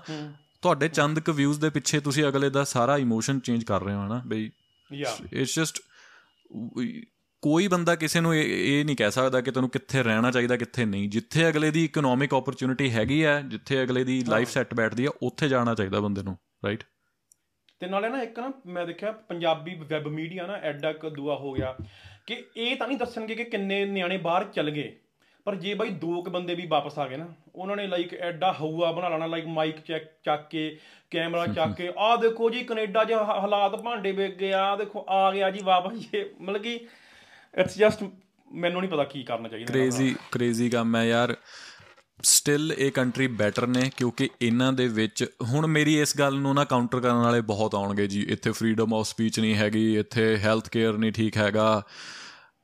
ਜਸਟ ਸ਼ਟ ਦ ਹੈਲ ਅਪ ਮੈਨ ਠੀਕ ਹੈ। At least at least free ਤਾਂ ਹੈਗਾ ਨਾ। ਬਾਈ ਤੁਹਾਨੂੰ ਮਰਨ ਤਾਂ ਨਹੀਂ ਨਾ ਦੇ ਰਹੇ। ਲਾਈਕ ਯੂ نو ਤੁਸੀਂ ਇੰਡੀਆ ਦੇ ਵਿੱਚ ਹਾਰਟ ਸਰਜਰੀ ਕਰਾਣੀ ਪੈ ਜੇ ਨਾ 20 25 25 ਲੱਖ ਰੁਪਇਆ ਲੱਗ ਜਾਂਦਾ ਲਾਈਕ ਕੁਛ ਹੀ ਦਿਨਾਂ ਚ ਹਫ਼ਤੇ ਦੇ ਵਿੱਚ ਹੀ। ਤੇ ਕਿਹਦੇ ਕੋਲ ਪਿਆ ਯਾਰ? 20 25 ਲੱਖ ਰੁਪਇਆ ਕਿਹਦੇ ਕੋਲ ਕੈਸ਼ ਪਿਆ? ਕਿਸੇ ਕੋਲ ਨਹੀਂ ਹੈਗਾ ਉੱਥੇ। ਉੱਥੇ ਮਹਿੰਗਾਈ ਕਿੰਨੀ ਹੈ? 9-9% 10-10% ਦੀ ਮਹਿੰਗਾਈ ਹੈ ਇੰਡੀਆ ਦੇ ਵਿੱਚ। ਠੀਕ ਹੈ? ਜਿਹੜੇ ਲੋਕ ਕਹਿੰਦੇ ਆ ਨਾ 7% ਵਿਆਜ ਮਿਲਦਾ ਹੈ ਤੇ ਮਹਿੰਗਾਈ ਚੈੱਕ ਕਰ ਲਿਓ ਕਿੰਨੀ ਆ ਉੱਥੇ। ਅੱਗ ਲੱਗੀ ਹੋਈ ਆ ਉੱਥੇ। ਤੇ ਪੈਸੇ ਵਾਲੇ ਬੰਦੇ ਦਾ ਹੀ ਉੱਥੇ ਤਾਂ ਮੇਨ ਐਕਚੁਅਲੀ ਪੈਸੇ ਵਾਲੇ ਬੰਦੇ ਦਾ ਉਹ ਵੀ ਹਾਂ ਜਿਹੜੇ ਬੰਦੇ ਕੋਲ ਕ੍ਰੇਜ਼ੀ ਪੈਸਾ ਆ ਮਤਲਬ ਆਮ ਬੰਦੇ ਦੀ ਇੱਥੇ ਜ਼ਿੰਦਗੀ ਨਹੀਂ ਹੈਗੀ। ਮੈਂ ਤਾਂ ਅਸੀਂ ਮੈਂ ਤਾਂ ਸ਼ਹਿਰ 'ਚ ਰਿਹਾ ਹੋਇਆ ਬਾਈ ਮੁੱਲ ਦਾ ਸਾਰਾ ਕੁਝ ਹੀ ਮੁੱਲ ਦਾ ਆ ਉੱਥੇ ਐਵਰੀਥਿੰਗ ਤੇ ਦੁੱਧ ਤੋਂ ਲੈ ਕੇ ਪਟਿਆਲੇ ਤੋਂ ਪਟਿਆਲੇ ਤੋਂ। ਓਕੇ ਤੁਸੀਂ ਪਟਿਆਲੇ ਤੋਂ ਠੀਕ ਆ। ਹਾਂਜੀ। ਤੇ ਬਹੁਤ ਹੀ ਐਕਸਪੈਂਸਿਵ ਹੋਇਆ ਪਿਆ ਯਾਰ ਕੰਮ। ਸੋ ਇੱਕ ਨਾ ਤੁਹਾਡੀ ਵੀਡੀਓ ਮੈਂ ਦੇਖ ਰਿਹਾ ਸੀ ਤੁਸੀਂ 2 ਮਹੀਨੇ ਪਹਿਲਾਂ ਕਿਸੇ ਮੁੰਡੇ ਨੇ ਬਾਈ ਸਟੋਇਸਿਜ਼ਮ ਯਾ ਯਾ ਇਹ ਵਰਡ ਕੀ ਹੈ ਲਾਈਕ ਮੈਨੂੰ ਸਮਝ ਨਹੀਂ ਲੱਗੀ ਐਕਚੁਅਲ ਸਟੋਇਸਿਜ਼ਮ ਯਾਰ ਉਹ ਇੱਕ ਫਿਲਾਸਫੀ ਹੈ, ਕਹਿ ਲੋ ਤੇ ਇਹ ਪੁਰਾਣੇ ਸਮਿਆਂ ਤੋਂ ਹੀ ਚੱਲਦੀ ਆ ਰਹੀ ਹੈ, ਜਿਵੇਂ ਕਿ ਰੋਮਨ ਐਮਪਾਇਰਸ ਤੋਂ ਲੈ ਕੇ ਕਾਫੀ 2-3000 ਸਾਲ ਪੁਰਾਣੀ ਹੈ ਇਹ। ਤੇ ਇਹ ਫਿਲਾਸਫੀ ਇਹਨਾਂ ਚੀਜ਼ਾਂ ਨੂੰ ਹੀ ਟੈਕਲ ਕਰਦੀ ਹੈ, ਜਿਹੜੀ ਆਪਾਂ ਆਮ ਲਾਈਫ ਦੇ ਵਿੱਚ ਗੱਲਾਂ ਕਰਦੇ ਆ ਨਾ, ਬਈ ਯਾਰ ਮੈਂ ਤੰਗ ਆ ਗਿਆ, ਮੈਂ ਦੁਖੀ ਹੋ ਗਿਆ, ਮੈਂ ਡਿਪਰੈਸ ਹੋ ਗਿਆ। ਇਹ ਉਸ ਚੀਜ਼ ਦਾ ਹੀ ਐਂਟੀਡੋਟ ਹੈ ਕਿ ਤੁਸੀਂ ਆਪਦੀ ਲਾਈਫ ਨੂੰ ਜਿਉਣਾ ਕਿਵੇਂ ਹੈ ਐਕਚੁਅਲੀ ਯੂ نو ਤੁਸੀਂ ਆਪਦੀ ਇੱਕ ਤਾਂ ਫੇਟ ਨੂੰ ਵੀ ਮੰਨੋ ਕਿ ਹਾਂ ਯਾਰ ਆ ਮੇਰੀ ਫੇਟ ਹੈ ਮੇਰੀ ਲਾਈਫ 'ਚ ਇਹ ਲਿਖਿਆ ਹੋਇਆ ਸੀਗਾ ਬਈ ਜੇ ਕੋਈ ਦੁੱਖ ਆ ਗਿਆ ਕੋਈ ਪ੍ਰੋਬਲਮ ਆ ਗਈ ਠੀਕ ਹੈ? ਇੱਕ ਨਾ ਬੜਾ ਵਧੀਆ ਰਾਜਾ ਸੀਗਾ ਉਹ ਮਾਰਕਸ ਔਰੇਲੀਅਸ। ਉਹਦੀ ਇੱਕ ਡਾਇਰੀ ਸੀਗੀ ਮੈਡੀਟੇਸ਼ਨਸ ਕਰਕੇ। ਉਹ ਐਕਚੁਅਲੀ ਉਹ ਬੰਦਾ ਆਪਦੀ ਬੈੱਡ ਟਾਈਮ ਡਾਇਰੀ ਲਿਖਦਾ ਹੁੰਦਾ ਸੀ ਤੇ ਉਹਨੂੰ ਇਹ ਨਹੀਂ ਸੀ ਪਤਾ ਵੀ ਇਹ ਪਬਲਿਸ਼ ਹੋਊਗੀ। ਅਸਲ 'ਚ ਉਹ ਕਿਤਾਬ ਪਬਲਿਸ਼ ਹੋ ਚੁੱਕੀ ਹੈ। ਤੇ ਬੰਦੇ ਨੇ ਜੋ ਲਿਖਿਆ ਮਤਲਬ ਉਹ ਸਟੋਇਕ ਗੱਲਾਂ ਲਿਖੀਆਂ ਹੋਈਆਂ ਉਸ ਬੰਦੇ ਨੇ। ਤੇ ਉਹ ਕਹਿੰਦਾ ਵੀ ਯਾਰ ਸਵੇਰੇ ਉੱਠ ਕੇ ਕਹਿੰਦਾ, ਇਹ ਪ੍ਰੇਅਰ ਕਰੋ। ਕਹਿੰਦਾ ਵੀ ਅੱਜ ਮੈਨੂੰ ਘਟੀਆ ਡਿਸਓਨੈਸਟ ਡਿਸਲੋਇਲ ਲੋਕ ਮਿਲਣਗੇ। ਪਰ ਕਹਿੰਦਾ, ਇਹ ਉਹਨਾਂ ਦੀ ਗਲਤੀ ਨਹੀਂ ਹੈਗੀ। ਇਹ ਉਹਨਾਂ ਦੀ ਨਾਕਾਮਯਾਬੀ ਹੈ ਕਿ ਚੰਗੇ ਤੇ ਬੁਰੇ ਦੀ ਪਛਾਣ ਨਹੀਂ ਕਰ ਸਕਦੇ ਉਹ। ਮਤਲਬ ਵੀ ਉਹ ਬੰਦਾ ਬਹੁਤ ਹੀ ਰੀਅਲਿਸਟਿਕ ਆਦਮੀ ਸੀਗਾ। ਉਹਨੂੰ ਜ਼ਿਆਦਾ ਲੋਕਾਂ ਤੋਂ ਐਕਸਪੈਕਟੇਸ਼ਨ ਨਹੀਂ ਸੀ। ਹਾਲਾਂਕਿ ਐਮਪਰਰ ਸੀਗਾ ਉਹ ਬੰਦਾ। ਬਟ ਸਟਿਲ ਉਹ ਬੰਦਾ ਆਪਣੇ ਆਪ ਨੂੰ ਯੂ نو ਔਖਿਆਈ ਚੋਂ ਕੱਢਦਾ ਸੀ। ਮੈਂ ਸੁਣਿਆ ਕਹਿੰਦੇ ਉਹ ਫਰਸ਼ ਤੇ ਸੌਂਦਾ ਹੁੰਦਾ ਸੀਗਾ। ਆਪਦੇ ਆਪ ਨੂੰ ਬਹੁਤ ਜ਼ਿਆਦਾ ਹੰਬਲ ਰੱਖਦਾ ਸੀ ਉਹ ਬੰਦਾ। ਉਹ ਸਟੋਇਸਿਜ਼ਮ ਉੱਥੋਂ ਨਿਕਲਿਆ ਹੋਇਆ ਉਸ ਚੀਜ਼ ਦੇ ਵਿੱਚੋਂ। ਬਈ ਇੱਕ ਯਾਰ ਵਾਈਨਿੰਗ ਬੰਦ ਕਰੋ ਆਪਣੀ ਲਾਈਫ ਦੇ ਅੰਦਰ ਨਾ ਆਪਣੇ ਬਦਕਿਸਮਤੀ ਨੂੰ ਗਿਣਨਾ ਬੰਦ ਕਰੋ ਜਦੋਂ ਤੁਸੀਂ ਆਪਣੇ ਅਰਾਊਂਡ ਲੁੱਕ ਅਰਾਊਂਡ ਕਰੋਗੇ ਲੋਕਾਂ ਦੀ ਬਦਕਿਸਮਤੀ ਤੁਹਾਡੇ ਨਾਲੋਂ ਬਹੁਤ ਜ਼ਿਆਦਾ ਗੁਣਾ ਆ ਯੂ نو Yeah. ਇਸ ਕਰਕੇ ਤੁਸੀਂ ਆਪਣੀ ਯੂ نو ਰੋਣਾ ਬੰਦ ਕਰੋ ਹਰ ਗੱਲ ਦੇ ਉੱਤੇ on every single inconvenience right that is that is stoicism ਤੇ ਇੱਕ ਹੋਰ ਵੀ ਬੜਾ ਵਧੀਆ ਫਿਲਾਸਫਰ ਹੈਗਾ ਸੈਨਿਕਾ ਸੈਨਿਕਾ ਦੇ ਲੈਟਰਸ ਸੈਨਿਕਾ ਨੂੰ ਨਾ ਕਾਲਾ ਪਾਣੀ ਦੀ ਸਜ਼ਾ ਦੇ ਦਿੱਤੀ ਗਈ ਸੀ 2000 ਸਾਲ ਪਹਿਲਾਂ ਦੀ ਗੱਲ ਹੈ ਤੇ ਉਹ ਲੈਟਰਸ ਲਿਖਦਾ ਹੁੰਦਾ ਸੀ ਆਪਦੇ ਦੋਸਤ ਨੂੰ। ਅਸਲ 'ਚ ਹੋਇਆ ਕਿ, ਸੈਨਿਕਾ ਦਾ ਪੀਕ ਟਾਈਮ ਚੱਲ ਰਿਹਾ ਸੀ, ਉਹਨੇ ਲਾਇਰ ਬਣਨਾ ਸੀਗਾ ਟੌਪ ਦਾ ਲਾਇਰ ਹਨਾ। ਕੁਝ ਪ੍ਰੋਬਲਮ ਆਈ ਤੇ ਉਹਨੂੰ ਕਾਲਾ ਪਾਣੀ ਦੀ ਸਜ਼ਾ ਦੇ ਦਿੱਤੀ ਗਈ। ਮਤਲਬ ਆਪਣੇ ਨਾਲ ਜੇ ਹੋਵੇ ਵੀ ਜੌਬ ਦਾ ਪਹਿਲਾ ਦਿਨ ਉਹ ਆ ਰਿਹਾ ਤੇ ਕਾਲਾ ਪਾਣੀ ਦੇਦਾ ਬਾਈ ਚੱਲ ਹਨਾ ਜਾ ਕੇ ਰਹਿ ਉੱਥੇ ਆਈਲੈਂਡ ਦੇ ਉੱਤੇ ਫਿਰ ਉਹ ਆਪਦੇ ਦੋਸਤ ਨੂੰ ਲੈਟਰਸ ਲਿਖਦਾ ਸੀਗਾ ਕਿ ਮੈਂ ਕਿਵੇਂ ਕਿ ਕਿਵੇਂ ਆਪਾਂ ਨੂੰ ਆਪਣੀ ਲਾਈਫ ਜਿਉਣੀ ਚਾਹੀਦੀ ਹੈ ਯੂ نو ਓਕੇ ਸੋ ਬਹੁਤ ਹੀ ਬਹੁਤ ਹੀ ਕਾਮ ਮਾਈਂਡਡ ਸੀਗਾ ਕੋਈ ਉਹਨੂੰ ਦੁੱਖ ਨਹੀਂ ਸੀ ਕੋਈ ਉਹਨੂੰ ਇਸ ਤਰ੍ਹਾਂ ਨਹੀਂ ਸੀਗਾ ਔਰ ਉਹ ਹਰ ਟੌਪਿਕ ਤੇ ਲਿਖਦਾ ਸੀਗਾ ਵੀ ਜੇ ਦੁਖੀ ਹੋ ਤਾਂ ਤੁਸੀਂ ਕੀ ਕਰਨਾ ਹੈ ਜਾਂ ਤੁਸੀਂ ਲਾਲਚੀ ਹੋ ਤਾਂ ਕਿਵੇਂ ਤੁਸੀਂ ਉਸ ਚੀਜ਼ ਨੂੰ ਓਵਰਕਮ ਕਰ ਸਕਦੇ ਹੋ ਯੂ نو ਆ ਚੀਜ਼ਾਂ ਤੇ ਯਾ ਬਹੁਤ ਵਧੀਆ ਫਿਲਾਸਫੀ ਹੈ ਐਕਚੁਅਲੀ ਤੇ ਕੋਈ ਬਈ ਡਿਪਰੈਸ਼ਨ ਚ ਜਾ ਰਿਹਾ ਬੰਦਾ ਤੋ ਤੁਸੀਂ ਮੈਨੂੰ ਪਤਾ ਬੁੱਕਸ ਬਹੁਤ ਕਰਦੇ ਹੋ ਰੀਡ ਹੈਨਾ? ਕਿਸੇ ਬੰਦੇ ਨੇ ਮੋਟੀਵੇਟ ਹੋਣਾ ਆ ਉਹਦੇ ਲਈ ਕੋਈ ਬੁੱਕਸ ਰეკਮੈਂਡੇਸ਼ਨ ਹੈਗੀਆਂ ਤੁਹਾਡੇ ਕੋਲ? ਯਾਰ ਮੈਂ ਐਸ ਸੱਚ ਸੈਲਫ ਹੈਲਪ ਮੈਂ ਪਹਿਲਾਂ ਪੜ੍ਹਦਾ ਸੀਗਾ ਹੁਣ ਮੈਂ ਲੇਟਲੀ ਤਾਂ ਮੋਟੀਵੇਸ਼ਨ ਵਾਲੀ ਤਾਂ ਮੇਰੇ ਕੋਲ ਇਹਦੇ ਨਹੀਂ ਹੋਣੀ ਹੈਗੀ ਮੈਂ ਪਈਆਂ ਸੀ ਯਾਰ ਮੈਂ। ਇੱਕ ਮਿੰਟ। ਆ ਆ ਵਧੀਆ ਕਿਤਾਬ ਹੈ ਹਾਂ ਡੇਵਿਡ ਐਂਡ ਗੋਲਾਇਥ ਬੁੱਕ ਹੈਗੀ ਆ ਨਾ ਜਿਹੜੀ। ਤੇ ਇਹ ਵਧੀਆ ਬੁੱਕ ਹੈ ਮਤਲਬ ਇਹਦੇ ਚ ਇਦਾਂ ਮੈਂਸ਼ਨ ਕੀਤਾ ਹੋਇਆ ਵੀ ਇੱਕ ਛੋਟਾ ਇਨਸਾਨ ਕਿਵੇਂ ਲਾਈਫ ਦੇ ਵਿੱਚ ਜਿੱਤ ਸਕਦਾ ਹੈ। ਕੀ ਕੀ ਉਹਦੇ ਚ ਕੁਆਲਿਟੀਆਂ ਹੁੰਦੀਆਂ ਨੇ ਜਿਹੜਾ ਕਿ ਛੋਟਾ ਇਨਸਾਨ ਜਿੱਤ ਜਾਂਦਾ ਠੀਕ ਹੈ? ਬਟ ਯਾਰ ਡਿਪਰੈਸ਼ਨ ਬਹੁਤ ਹੀ ਇੱਕ ਜ਼ਿਆਦਾ ਡੀਪ ਕਨਸੈਪਟ ਹੈ। ਤੁਹਾਨੂੰ ਵੀ ਪਤਾ ਹੈ ਵੀ ਜਦੋਂ ਬੰਦੇ ਨੂੰ ਪ੍ਰੋਬਲਮ ਆਉਂਦੀ ਹੈ ਤਾਂ ਅਗਲੇ ਨੂੰ ਤੁਸੀਂ ਜਿੰਨਾ ਮਰਜ਼ੀ ਸਮਝਾ ਲਓ ਉਹ ਸਟਿਲ ਤੁਹਾਡੇ ਅੰਦਰ ਕੋਈ ਨਾ ਕੋਈ ਗੱਲ ਰਹਿ ਹੀ ਜਾਂਦੀ ਹੈ ਯੂ نو ਵੀ ਉਹਨੂੰ ਓਵਰਕਮ ਕਰਨਾ you have to clear up your fundamentals man seriously like naive ਨਾ ਬਣੋ, ਪਹਿਲੀ ਗੱਲ। ਬਾਈ ਠੀਕ ਹੈ, ਬਹੁਤ ਹੀ ਆਪਾਂ ਵੀਡੀਓਜ਼ ਦੇਖਦੇ ਆ ਕਿ ਮੈਨੀਫੈਸਟੇਸ਼ਨ ਕਰੋ ਲਾਈਫ ਦੇ ਵਿੱਚ ਕੱਲੀ ਪੋਜ਼ਿਟਿਵਿਟੀ ਨੂੰ ਸੋਚੋ ਕਿ ਮੈਨੂੰ ਪੋਜ਼ਿਟਿਵ ਲੋਕ ਮਿਲਣਗੇ। ਬਾਈ, ਹੁਣ ਨੰਬਰ ਤਾਂ ਇਹ ਕਹਿੰਦੇ ਆ ਵੀ 5% ਲੋਕ ਸਾਈਕੋਪੈਥ ਹੁੰਦੇ ਆ ਰੀਅਲ ਸਾਈਕੋਪੈਥ ਹੁੰਦੇ ਆ 100 ਦੇ ਵਿੱਚੋਂ 5 ਹੋਣਗੇ। ਹੁਣ ਜੇ ਤੁਹਾਨੂੰ ਸਾਈਕੋਪੈਥ ਟੱਕਰ ਗਿਆ, ਤਾਂ ਤੁਹਾਡੀ ਮੈਨੀਫੈਸਟੇਸ਼ਨ ਕਿੱਥੇ ਗਈ? ਗਈ ਖੂਚ, ਹੈਨਾ? ਇਸ ਕਰਕੇ ਆਪਦੇ ਆਪਦੇ ਆਪ ਨੂੰ ਆਰਮਰ ਕਰੋ ਆਪਦੀ ਨੌਲੇਜ ਨਾਲ ਆਪਦੇ ਆਪ ਚ ਮੈਚੁਰਿਟੀ ਲੈ ਕੇ ਆਓ। ਜ਼ਿਆਦਾ ਲੋਕਾਂ ਤੋਂ ਐਕਸਪੈਕਟ ਨਾ ਕਰੋ ਠੀਕ ਹੈ? ਈਵਨ ਆਪਦੇ ক্লোਜ਼ ਫਰੈਂਡਸ ਤੋਂ ਫੈਮਿਲੀ ਤੋਂ ਵੀ ਇੰਨਾ ਜ਼ਿਆਦਾ ਐਕਸਪੈਕਟ ਨਾ ਕਰੋ ਕਿ ਉਹ ਤੁਹਾਡੇ ਲਈ ਜਾਨ ਦੇ ਦੇਣਗੇ ਜਾਂ ਤੁਹਾਡੇ ਲਈ ਲੜ ਲੜ ਜਾਣਗੇ ਹਨਾ? ਸੋ ਇਟ ਹੈਪਨਸ ਮੈਨ ਆਪਾਂ ਦੇਖਦੇ ਰਹਿੰਦੇ ਹਾਂ ਟਿਕਟੌਕ ਦੇ ਉੱਤੇ ਕਾਫੀ ਲੋਕ ਵੱਡੀ ਉਮਰ ਦੇ ਬੰਦੇ ਹੁੰਦੇ ਆ ਕਹਿਣਗੇ ਜੀ ਅਸੀਂ ਕੈਨੇਡਾ ਆ ਕੇ ਇੰਨਾ ਕੁਝ ਮੇਰੀ ਫੈਮਿਲੀ ਵਾਸਤੇ ਕੀਤਾ ਹੁਣ ਉਹ ਮੈਨੂੰ ਪੈਸੇ ਹੁਣ ਮੈਨੂੰ ਪੁੱਛਦੇ ਨਹੀਂ ਹੈਗੇ ਮੈਂ ਉਹਨਾਂ ਨੂੰ ਪੈਸੇ ਦੇ ਦੇ ਕੇ ਥੱਕ ਗਿਆ। This is what it is right that's that's what it happens you know? Yeah. so don't expect a lot and yeah i mean you have to know the human nature. Laws of human nature ਪੜਿਓ Robert Greene ਦੀ best book ਆ ਉਹ laws of human nature. ਉਹਦੇ ਚ ਸਾਰਾ explain ਕੀਤਾ ਹੋਇਆ ਵੀ ਬੰਦਾ ਕਿਵੇਂ ਬਿਹੇਵ ਕਰਦਾ ਹੈ ਕਿਉਂ ਬਿਹੇਵ ਕਰਦਾ ਹੈ ਉਹਦੇ ਪਿੱਛੇ ਮੋਟੀਵੇਸ਼ਨ ਕੀ ਹੁੰਦੀ ਹੈ ਉਹਦੀ ਬਿਹੇਵਿੰਗ ਕਰਨ ਦੀ ਕਿ ਯੂ نو ਮੰਨ ਲਓ ਕਿਸੇ ਬੰਦੇ ਨੂੰ ਛੋਟੇ ਹੁੰਦੇ ਬਚਪਨ ਚ ਪਿਆਰ ਨਹੀਂ ਮਿਲਿਆ ਕਿ ਮਾਪਿਓ ਤੋਂ ਪਿਆਰ ਨਹੀਂ ਮਿਲਿਆ ਬੜੀ ਫਨੀ ਐਗਜ਼ਾਮਪਲ ਹੈ ਵੈਸੇ ਤੇ ਉਹਨੂੰ ਪਾਰਟਨਰ ਵੀ ਇਹੋ ਜਿਹਾ ਪਸੰਦ ਆਊਗਾ ਜਿਹੜਾ ਇਮੋਸ਼ਨਲੀ ਅਨਅਵੇਲੇਬਲ ਹੋਊਗਾ। ਉਹਨੂੰ ਪਸੰਦ ਆਊਗਾ। ਬਿਕੋਜ਼ ਉਹਨੂੰ ਆਪਦੇ ਉਹਨੂੰ ਆਪਦੇ ਉਹਦੇ ਚ ਮਾਪਿਓ ਦੀ ਕਿਤੇ ਨਾ ਕਿਤੇ ਛਵੀ ਦਿਖਦੀ ਹੈ ਵੀ ਹਾਂ ਉਹ ਵੀ ਅਨਅਵੇਲੇਬਲ ਸੀਗੇ ਇਹ ਵੀ ਅਨਅਵੇਲੇਬਲ ਹੈ ਤਾਂ ਕਰਕੇ ਉਹਨੂੰ ਪਸੰਦ ਆ ਰਿਹਾ ਹੁੰਦਾ। ਜਦ ਤੱਕ ਤੁਹਾਨੂੰ ਇਹ ਗੱਲ ਪਤਾ ਹੀ ਨਹੀਂ ਲੱਗੂਗੀ ਤੁਸੀਂ ਉਹਨੂੰ ਠੀਕ ਕਿਵੇਂ ਕਰੋਗੇ ਰਾਈਟ ਤੇ ਬਹੁਤ ਸਾਰੇ ਇਦਾਂ ਦੇ ਸਾਈਕੋਲੋਜੀਕਲ ਫੈਕਟਰਸ ਹੁੰਦੇ ਨੇ ਬਟ ਡਿਪਰੈਸ਼ਨ ਦਾ ਤਾਂ ਕਿਉਰ ਇਹੀ ਹੈ ਯਾਰ ਬਈ like have some sunlight food ਵਧੀਆ ਖਾਓ, ਠੀਕ ਹੈ? ਪ੍ਰੋਟੀਨ ਚੰਗਾ ਵਧੀਆ ਖਾਓ ਤੇ ਦੌੜ ਲਾ ਕੇ ਆਓ। ਅੱਧਾ ਤਾਂ ਉਹਦੇ ਨਾਲ ਹੀ ਠੀਕ ਹੋ ਜਾਂਦਾ। ਤੇ ਬਾਕੀ ਯਾਰ ਆਪਦੇ ਆਪ ਨੂੰ ਨਾ ਥੋੜਾ ਜਿਹਾ ਮੈਂਟਲੀ ਸਟਰੋਂਗ ਕਰੋ ਵੀ ਘਟੀਆ ਲੋਕਾਂ ਤੋਂ ਦੂਰ ਹੋ ਜਾਓ। ਬਹੁਤ ਬਹੁਤ ਵਧੀਆ ਹੈਲਪਫੁਲ ਚੀਜ਼ ਹੈ। ਯਾ ਯਾ ਆਫ ਕੋਰਸ ਹਾਂ। ਬਾਈ, ਤੁਸੀਂ ਨਾ ਲਾਸ ਆਫ ਹਿਊਮਨ ਨੇਚਰ ਦੀ ਗੱਲ ਕੀਤੀ ਆ ਹੁਣ ਨਾ? ਮੈਂ ਨਾ ਤੁਹਾਡੀ ਇੱਕ ਟਿਕਟੋਕ ਦੇਖੀ ਉਹ ਤੁਸੀਂ ਲਾਸ ਆਫ ਸੌਰੀ 48 ਲਾਸ ਦੀ ਗੱਲ ਕੀਤੀ ਆ। ਉਹ ਬੁੱਕ ਤੁਸੀਂ ਕੀਤੀ ਰੀਡ ਹੈ ਨਾ? ਉਹ ਬਾਈ ਬੁੱਕ ਬਾਰੇ ਥੋੜਾ ਜਿਹਾ ਐਕਸਪਲੇਨ ਕਰੋ। ਯਾਰ 48 ਲਾਜ਼ ਵੈਸੇ ਬਹੁਤ ਵਧੀਆ ਕਿਤਾਬ ਹੈ ਹਿਊਮਨਸ ਦੀ ਨੇਚਰ ਬਾਰੇ ਉਹ ਦੱਸਦੀ ਹੈ। ਆਪਣੇ ਲੋਕਾਂ ਨੂੰ ਇਦਾਂ ਲੱਗਦਾ ਹੈ ਕਿ ਉਹ ਇੱਕ ਈਵਲ ਬੁੱਕ ਹੈ ਜਾਨੀ ਕਿ ਕੋਈ ਇੱਕ ਇਹੋ ਜੀ ਚੀਟ ਕੋਡ ਵਾਲੀ ਬੁੱਕ ਹੈ ਕਿ ਤੁਸੀਂ ਕਿਸੇ ਨੂੰ ਐਕਸਪਲੋਇਟ ਕਰਦੇ ਹੋ ਕਿਸੇ ਨੂੰ ਮੈਨੀਪੂਲੇਟ ਕਰ ਸਕਦੇ ਹੋ। ਉਸ ਬੁੱਕ ਦੇ ਵਿੱਚ ਉਹਦਾ ਮਕਸਦ ਇਹ ਨਹੀਂ ਹੈਗਾ ਉਸ ਬੁੱਕ ਦਾ ਮਕਸਦ ਇਹ ਹੈ ਵੀ ਤੁਹਾਨੂੰ ਦੱਸਿਆ ਜਾਵੇ ਵੀ ਕਿਸ ਤਰ੍ਹਾਂ ਦੇ ਲੋਕ ਐਗਜ਼ਿਸਟ ਕਰਦੇ ਨੇ ਦੁਨੀਆ ਦੇ ਵਿੱਚ। ਜਦੋਂ ਆਪਾਂ ਜਦੋਂ ਪਹਿਲਾਂ ਨਾਈਵ ਹੁੰਦੇ ਸੀ, ਛੋਟੇ ਹੁੰਦੇ ਸੀ, ਤਾਂ ਆਪਾਂ ਜਦੋਂ ਨਵੇਂ-ਨਵੇਂ ਲੋਕਾਂ ਨੂੰ ਐਨਕਾਊਂਟਰ ਕੀਤਾ ਵੀ ਅੱਛਾ ਆ ਬੰਦਾ ਇਹੋ ਜਿਹਾ ਸੀਗਾ, ਇਹ ਧੋਖੇਬਾਜ਼ ਸੀਗਾ, ਜਿਹਨੂੰ ਮੈਂ ਲਾਈਕ ਕਰਦਾ ਸੀ, ਇਹ ਵੀ ਧੋਖੇਬਾਜ਼ ਨਿਕਲਿਆ, ਹਨਾ? ਉਹ ਚੀਜ਼ਾਂ ਤੁਸੀਂ ਜਦੋਂ ਪੜ੍ਹ ਲੈਂਦੇ ਹੋ ਨਾ ਸਟੋਰੀਆਂ ਦੇ ਵਿੱਚ, ਪੁਰਾਣੇ ਟਾਈਮਾਂ 'ਚ ਕੀ ਹੁੰਦਾ ਸੀ?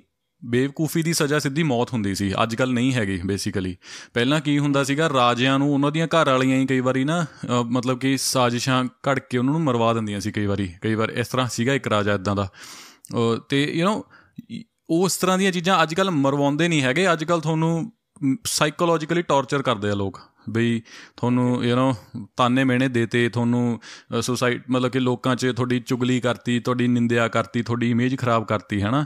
ਸੋ ਚੀਜ਼ਾਂ ਦੀ ਉਹ ਸੇਮ ਹੈ ਇੰਟੈਂਸ਼ਨ ਸੇਮ ਹੈ, ਪਰ ਉਹ ਐਕਸ਼ਨ ਹੋਰ ਹੋ ਗਏ। ਹੁਣ ਤੁਸੀਂ ਡਾਇਰੈਕਟਲੀ ਕਿਸੇ ਨੂੰ ਮਾਰ ਕੁੱਟ ਨਹੀਂ ਸਕਦੇ, ਖੂਨ ਨਹੀਂ ਕਰ ਸਕਦੇ। That's what I'm saying but ਚੀਜ਼ਾਂ ਸੇਮ ਹੈ, ਇਨਸਾਨ ਸੇਮ ਹੈ। ਉਸ ਰਾਈਟਰ ਦਾ ਇਹ ਕਹਿਣਾ ਹੈ ਕਿ ਇਨਸਾਨ ਦੀ ਬਿਰਤੀ ਅੱਜ ਤੋਂ 500 ਸਾਲ ਜਿੱਦਾਂ ਦੀ ਪਹਿਲਾਂ ਸੀਗੀ, ਅੱਜ ਵੀ ਉਦਾਂ ਦੀ ਹੈ। ਵੀ ਹੈਵਨਟ ਚੇਂਜਡ ਸੋ ਆਪਾਂ ਲੋਕਾਂ ਨੂੰ ਲੱਗਦਾ ਹੈ ਕਿ ਆਪਾਂ ਬਹੁਤ ਹੀ ਸਿਵਲਾਈਜ਼ਡ ਹੋ ਚੁੱਕੇ ਹਾਂ, ਪਰ ਆਪਾਂ ਸਟਿਲ ਉਦਾਂ ਦੇ ਸੈਵੇਜ ਐਨੀਮਲ ਹੈਗੇ ਆ ਅੰਦਰੋਂ ਯੂ نو ਸਾਨੂੰ ਓਕੇ ਹਰ ਇਨਸਾਨ ਨੂੰ ਅੰਦਰੋਂ ਫੀਲ ਹੁੰਦੀਆਂ ਚੀਜ਼ਾਂ ਕਿ ਜੈਲਸੀ ਹੋ ਗਈ ਜਾਂ ਹੇਟਰੇਡ ਹੋ ਗਈ ਜਾਂ ਲਵ ਹੋ ਗਿਆ ਕੋਈ ਵੀ ਕਿਸੇ ਵੀ ਤਰ੍ਹਾਂ ਦੀ ਹੈਗੀ ਹੈ ਜਿਹੜੀ ਆਦਤ ਹੈ। ਤੇ ਇਹ ਤੁਹਾਨੂੰ ਐਟ ਲੀਸਟ ਪਤਾ ਲੱਗਦਾ ਕਿ ਲੋਕ ਕਹੇ ਜੇ ਹੈਗੇ ਨੇ ਐਂਡ ਜੇ ਤੁਹਾਨੂੰ ਐਦਾਂ ਦਾ ਬੰਦਾ ਐਨਕਾਊਂਟਰ ਹੋ ਜੇ ਤਾਂ ਤੁਸੀਂ ਕਰਨਾ ਕੀ ਹੈ? ਹਾਊ ਡੂ ਯੂ ਥਿੰਕ ਤੁਹਾਨੂੰ ਉਹਦੇ ਮਾਈਂਡ ਬਾਰੇ ਪਤਾ ਹੋਣਾ ਚਾਹੀਦਾ ਕਿ ਉਹ ਬੰਦਾ ਕਿੱਥੋਂ ਆ ਰਿਹਾ ਰਾਈਟ ਸੋ ਇਹ ਇਸ ਤਰ੍ਹਾਂ ਦੀ ਬੁੱਕ ਹੈ। ਤੇ ਬਈ ਇੱਕ ਮੈਂ ਤੁਹਾਡੀ ਵੀਡੀਓ 'ਚ ਇਹ ਵੀ ਗੱਲ ਸੁਣੀ ਸੀ ਕਿ ਜਿਹੜੇ ਬੰਦੇ ਜੇਲ੍ਹਾਂ 'ਚ ਨੇ ਉਹਨਾਂ ਨੂੰ ਬੁੱਕ ਮਿਲਦੀ ਆ ਕਿ ਨਹੀਂ ਮਿਲਦੀ ਇਹ ਮੈਂ ਯਾਰ ਮੈਂ ਸੁਣਿਆ ਹੀ ਆ ਵੀ ਹਾਲੇ ਤੱਕ ਤਾਂ ਬਈ ਜੇਲ੍ਹਾਂ ਦੇ ਵਿੱਚੋਂ ਇਹ ਬੈਨ ਕਰਤੀ ਸੀ ਇੱਕ ਟਾਈਮ ਤੇ ਹੁਣ ਦਾ ਮੈਨੂੰ ਪਤਾ ਨਹੀਂ ਇਹ ਕਿਸੇ ਟਾਈਮ ਤੇ ਬੈਨ ਹੋ ਗਈ ਸੀ ਇਹ ਕਿਤਾਬ? ਵੀ ਜਿਹੜੇ ਕੈਦੀ ਸੀਗੇ ਉਹ ਉਸ ਚੀਜ਼ ਨੂੰ ਯੂਜ਼ ਕਰਨ ਲੱਗ ਗਏ ਸੀ ਬਿਕੋਜ਼ ਯਾਰ ਜੇਲ੍ਹ ਦਾ ਸਿਸਟਮ ਬਹੁਤ ਜ਼ਿਆਦਾ ਉਹ ਹੁੰਦਾ ਕਹ ਲੋ ਵੀ ਹਾਰਸ਼ ਜਿਹਾ ਸਿਸਟਮ ਹੁੰਦਾ ਤੇ ਬੜਾ ਰੀਅਲ ਹੁੰਦਾ। ਵੀ ਜਿਹੜਾ ਤਾਂ ਵਿਨਰ ਹੈ ਜਿਹੜਾ ਬੰਦਾ ਐਲਫਾ ਕਹ ਲੋ ਵੀ ਉਹੀ ਟੌਪ ਤੇ ਰਹਿੰਦਾ ਉਹਨੇ ਹੀ ਆਪਦਾ ਆਪਦੇ ਚਾਰ ਮੁੰਡੇ ਨਾਲ ਰੱਖਣੇ ਆ ਤੇ ਜਿਹੜਾ ਬੰਦਾ ਵਿਚਾਰਾ ਮਾੜਾ ਉਹ ਤਾਂ ਕੁੱਟਿਆ ਹੀ ਜਾਂਦਾ ਮਤਲਬ ਵੀ ਉਹਦਾ ਔਖਾ। ਉਹਨੂੰ ਫੂਡ ਵੀ ਘੱਟ ਮਿਲਦਾ ਉਹਨੂੰ ਯੂ نو ਸਹੂਲਤਾਂ ਘੱਟ ਮਿਲਦੀਆਂ ਨੇ। So that is 48 laws of power ਥੋੜੀ ਹੈਲਪ ਕਰਦੀ ਹੈ ਐਟਲੀਸਟ ਹੈਨਾ? ਹੁਣ ਥੈਟ ਡਸਨਟ ਮੀਨ ਕਿ ਤੁਸੀਂ ਜੇਲ੍ਹ 'ਚ 'ਚ ਜਾ ਰਹੇ ਹੋ ਥੈਟ ਮੀਨਸ ਕਿ ਤੁਸੀਂ ਇਹ ਜੇ এনवायरमेंट 'ਚ ਵਰਕ ਕਰ ਰਹੇ ਹੋ ਜਿੱਥੇ ਲੋਕ ਉਦਾਂ ਦੇ ਹੀ ਆ। ਉਹ ਸਿਰਫ ਜੇਲ੍ਹ ਨਹੀਂ ਹੈਗੀ, ਹੈ ਤੁਹਾਡਾ ਵਰਕ ਪਲੇਸ ਹੀ ਆ ਬਟ ਲੋਕ ਉਦਾਂ ਦੇ ਹੀ ਆ। ਨੇਚਰ ਉਹਨਾਂ ਦਾ ਉਦਾਂ ਦਾ ਹੀ ਆ। ਯਾਰ, ਬੜੀ ਵਾਰ ਇਦਾਂ ਮੇਰੇ ਨਾਲ ਵੀ ਕੰਮ ਤੇ ਵੀ ਹੁੰਦਾ ਕਿ ਤੁਸੀਂ ਆਪਣੀ ਦਿੱਤੀ ਹੋਈ ਡਿਊਟੀ ਪੂਰੀ ਕਰ ਰਹੇ ਹੁੰਦੇ ਹੋ, ਜੋ ਤੁਹਾਡੇ ਕਾਗਜ਼ਾਂ 'ਚ ਲਿਖੀ ਹੁੰਦੀ ਆ ਵੀ ਆਹ ਸਪੈਸੀਫਿਕੇਸ਼ਨ ਹੈ, ਆਹ ਤੁਹਾਡੇ ਸ਼ੋ ਕਰ ਰਿਹਾ। ਕਈ ਵਾਰ ਕੀ ਹੁੰਦਾ, ਤੁਸੀਂ ਉਹਨੂੰ ਫੋਲੋ ਕਰ ਹੀ ਨਹੀਂ ਸਕਦੇ ਬਿਕੋਜ਼ ਤੁਹਾਡੇ ਸਿਰ ਦੇ ਉੱਤੇ ਜਿਹੜੇ ਲੋਕ ਖੜੇ ਨੇ, ਕੋਈ ਬੌਸ ਖੜਾ, ਉਹ ਇੰਨੇ ਸਾਲਾਂ ਤੋਂ ਉਸ ਚੀਜ਼ ਨੂੰ ਡਿਫਰੈਂਟ ਤਰੀਕੇ ਨਾਲ ਕਰਦਾ ਆ ਰਿਹਾ ਹੁੰਦਾ, ਠੀਕ ਹੈ? ਜੇ ਤੁਸੀਂ ਉਹਨੂੰ ਉਹ ਕਰੋਗੇ, ਉਹਦਾ ਟਾਈਮ ਵੇਸਟ ਕਰੋਗੇ, ਤੁਸੀਂ ਪਰਫੈਕਸ਼ਨ ਕਰੋਗੇ, ਅਗਲਾ ਤੁਹਾਨੂੰ ਗਾਣਾ ਕੱਢੂਗਾ ਵੀ ਯਾਰ ਤੂੰ ਕੀ ਕਰ ਰਿਹਾ, ਇਹਨੂੰ ਕਰਕੇ ਨਿਬੇੜ ਪਰਾਂ, ਹੈਨਾ? ਸੋ ਯੂ ਸ਼ੁੱਡ ਨੋ ਕਿ ਤੁਹਾਡਾ ਬੌਸ ਕਿਹ ਜਿਹਾ ਆ, ਤੁਹਾਡੇ ਕੋਵਰਕਰ ਕਿਹ ਜਿਹਾ ਰਾਈਟ ਸੋ ਉਸ ਬੁੱਕ ਦਾ ਵੀ ਇਹੀ ਮਕਸਦ ਹੈ ਤੇ ਮੈਂ ਵੀ ਉਸ ਚੀਜ਼ ਨੂੰ ਆਪਣੀ ਲਾਈਫ ਦੇ ਵਿੱਚ ਅਪਲਾਈ ਕਰਦਾ, ਬਈ ਮੈਂ ਸੰਭਲ ਕੇ ਚੱਲਾਂ ਮੈਂ ਕਿਸੇ ਗਲਤ ਬੰਦੇ ਨੂੰ ਅਫੈਂਡ ਨਾ ਕਰਦਾ ਜਾ ਕੇ। ਨਹੀਂ ਤਾਂ ਲੋਕ ਕੀ ਕਰਦੇ ਆ ਕਿਸੇ ਬੰਦੇ ਨੂੰ ਨਵਾਂ-ਨਵਾਂ ਮਿਲਦੇ ਆ ਤੇ ਉਹ ਜੋਕ ਰਾਉਂਡ ਕਰਨਾ ਸ਼ੁਰੂ ਕਰ ਦਿੰਦੇ ਆ। ਯੂ ਡੋਨਟ ਨੋ ਤੁਸੀਂ ਕਿਹੜਾ ਜੋਕ ਕਰ ਰਹੇ ਹੋ ਤੇ ਅਗਲੇ ਨੂੰ ਮਾੜਾ ਲੱਗ ਜੇ ਹਨਾ? ਸੋ ਉਹ ਤਾਂ ਹੈਗਾ ਹੀ ਹਾਂਜੀ। ਇਹ ਇਹ ਚੀਜ਼ ਇਹ ਇਹਦਾ ਬੁੱਕ ਦਾ ਐਸੈਂਸ ਆ ਤੇ ਤੁਹਾਨੂੰ ਹੈਲਪ ਕਰਦੀ ਹੈ ਫॉर ਸ਼ੋਰ ਹੈਲਪ ਕਰਦੀ ਹੈ। ਮੇਰੇ ਕੋਲ ਆ ਰਾਬਰਟ ਗ੍ਰੀਨ ਦੀ ਆ ਵੀ ਹੈਗੀ ਆ ਡੇਲੀ ਲਾਜ਼ ਬੁੱਕ ਹੈਗੀ ਆ। ਇਹ ਇਹਦੀਆਂ ਕਾਫੀ ਕਿਤਾਬਾਂ ਦਾ ਸਾਰ ਹੈ ਇਹਦੇ ਵਿੱਚ। ਮਤਲਬ ਕਿ ਡੇਲੀ ਲਾਜ਼ ਮੀਨਸ ਕਿ 365 ਲਾਜ਼ ਲਿਖੇ ਹੋਏ ਆ ਹਰ ਦਿਨ ਦਾ ਇੱਕ ਲਾਅ ਹੈ ਨਾ ਤੇ ਤੁਸੀਂ ਇਹਨੂੰ ਪੜ੍ਹ ਕੇ ਇਹਨੂੰ ਇੰਪਲੀਮੈਂਟ ਕਰ ਸਕਦੇ ਹੋ। ਇਹ ਇੱਕ ਤਰ੍ਹਾਂ ਦੀ ਸਮਰੀ ਟਾਈਪ ਦੀ ਇਹਦੀ ਇਹਨੇ ਪਬਲਿਸ਼ ਕੀਤੀ ਸੀਗੀ। ਸੋ ਬਹੁਤ ਵਧੀਆ ਬੁੱਕ ਹੈ। ਮੈਂ ਇਹਦੀਆਂ ਆਲਮੋਸਟ ਸਾਰੀਆਂ ਕਿਤਾਬਾਂ ਪੜ੍ਹੀਆਂ ਹੋਈਆਂ ਰਾਬਰਟ ਗ੍ਰੀਨ ਦੀਆਂ। ਓਕੇ ਤੇ ਬਹੁਤ ਵਧੀਆ ਰਾਈਟਰ ਹੈ। He is a good writer so ਬਈ ਤੁਹਾਨੂੰ ਲੱਗਦਾ ਕਿ ਓਕੇ ਮੈਂ ਇੱਥੇ ਨਾ ਜਮਾ ਹੀ ਗੱਲ ਪੁੱਛੂੰਗਾ ਕਿ ਤੁਹਾਨੂੰ ਲੱਗਦਾ ਕਿ ਬੁੱਕਸ ਜਿਹੜੀਆਂ ਤੁਸੀਂ ਰੀਡ ਕਰਦੇ ਹੋ ਤੁਹਾਡਾ ਬੁੱਕਸ ਨੇ ਮਾਈਂਡ ਚੇਂਜ ਕੀਤਾ ਇਹਨਾਂ ਹਾਂ ਹਾਂ ਯਾਰ ਬੁੱਕਸ ਬਹੁਤ ਮਾਈਂਡ ਚੇਂਜ ਕਰਦੀਆਂ ਨੇ ਫॉर ਸ਼ੋਰ ਮੈਂ ਮਤਲਬ ਕਈ ਵਾਰ ਲਾਈਫ 'ਚ ਇਹੋ ਜਿਹੇ ਸਟੈਪ ਵੀ ਲਏ ਆ ਜਿਹੜੇ ਮੈਂ ਕਿਤਾਬ 'ਚੋਂ ਪੜ੍ਹ ਕੇ ਲਏ ਹੋਏ ਆ ਬਈ ਯੂ نو ਕੁਝ ਕੋਈ ਮੈਂ ਕਿਤੇ ਜਿੱਥੇ ਮੂਵ ਹੋਇਆ ਸੀ, ਮੈਂ ਪਹਿਲਾਂ ਇੱਕ ਵਾਰੀ ਵਿਨੀਪੈਗ ਜਾ ਕੇ ਮੂਵ ਹੋਇਆ, ਉਹ ਮੈਂ ਕਿਤੋਂ ਨਾ ਕਿਤੋਂ ਪੜਿਆ ਹੀ ਹੋਇਆ ਸੀਗਾ, ਕੋਈ ਬੰਦਾ ਸੀ, ਉਹ ਬੜਾ ਵਧੀਆ ਮੋਟੀਵੇਸ਼ਨਲ ਸਪੀਕਰ ਸੀਗਾ, ਉਹਨੇ ਆਪਦੀ ਬੁੱਕ ਲਿਖੀ ਹੋਈ ਸੀ, ਉਹ ਵੀ ਬੰਦਾ ਕਹਿੰਦਾ ਕਿ ਮੈਂ ਆਪਦਾ ਘਰੋਂ ਨਿਕਲ ਗਿਆ, ਮੈਂ ਮੂਵ ਆਊਟ ਹੋ ਕੇ ਫਿਰ ਮੈਂ ਗਰੋ ਹੋਇਆ, ਉਹ ਮੈਂ ਵੀ ਕਿਤੇ ਨਾ ਕਿਤੇ ਉਸ ਚੀਜ਼ ਨੂੰ ਕਾਪੀ ਕਰ ਲਿਆ ਐਮੂਲੇਟ ਕਰ ਲਿਆ ਵੀ ਹਾਂ, ਮੈਂ ਵੀ ਕਰਕੇ ਦੇਖੂੰਗਾ। ਤੇ ਉਹ ਕਈ ਵਾਰ ਨਾ ਤੁਹਾਡੇ ਮਾਈਂਡ ਦੇ ਵਿੱਚ ਚੀਜ਼ਾਂ ਤੁਸੀਂ ਉਹ ਕਰ ਜਾਂਦੇ ਹੋ, ਜਿਹੜੀਆਂ ਤੁਸੀਂ ਪੜ੍ਹੀਆਂ ਹੁੰਦੀਆਂ ਨੇ, ਹਨਾ? ਸੋ ਮੈਂ ਮੇਕ ਸ਼ੋਰ ਕਰਦਾ ਵੀ ਮੈਂ ਵਧੀਆ ਕਿਤਾਬਾਂ ਪੜਾਂ ਜਿਹੜੇ ਮੰਨੇ ਪਰਮੰਨੇ ਸਾਇੰਟਿਸਟ ਨੇ ਜਾਂ ਮੰਨੇ ਪਰਮੰਨੇ ਬਿਜ਼ਨਸਮੈਨ ਜਿਨ੍ਹਾਂ ਨੇ ਥਿਉਰੀਆਂ ਅਪਣਾ ਕੇ ਦੇਖੀਆਂ ਹੋਈਆਂ ਨੇ, ਜਿਨ੍ਹਾਂ ਨੇ ਐਕਚੁਅਲ ਚ ਬਿਜ਼ਨਸ ਨੂੰ ਰਨ ਕੀਤਾ ਹੈਗਾ। ਮੈਂ ਇਸ ਤਰ੍ਹਾਂ ਦੇ ਬੰਦਿਆਂ ਦੀ ਬੁੱਕ ਨਹੀਂ ਪੜਦਾ ਜਿਹੜੇ ਸਲਾਹ ਤਾਂ ਬਹੁਤ ਵਧੀਆ ਦੇ ਰਹੇ ਹੁੰਦੇ ਨੇ ਬਟ ਉਹਨਾਂ ਨੇ ਖੁਦ ਦਾ ਉਹਨਾਂ ਦੀ ਕੋਈ ਗੇਮ ਨਹੀਂ ਹੁੰਦੀ ਹੈਗੀ। ਸੋ ਯੂ نو ਉਹ ਔਖਾ ਹੋ ਜਾਂਦਾ, ਉਹਨੂੰ ਤੁਸੀਂ ਫੋਲੋ ਨਹੀਂ ਕਰ ਸਕਦੇ ਇੰਨਾ ਜ਼ਿਆਦਾ।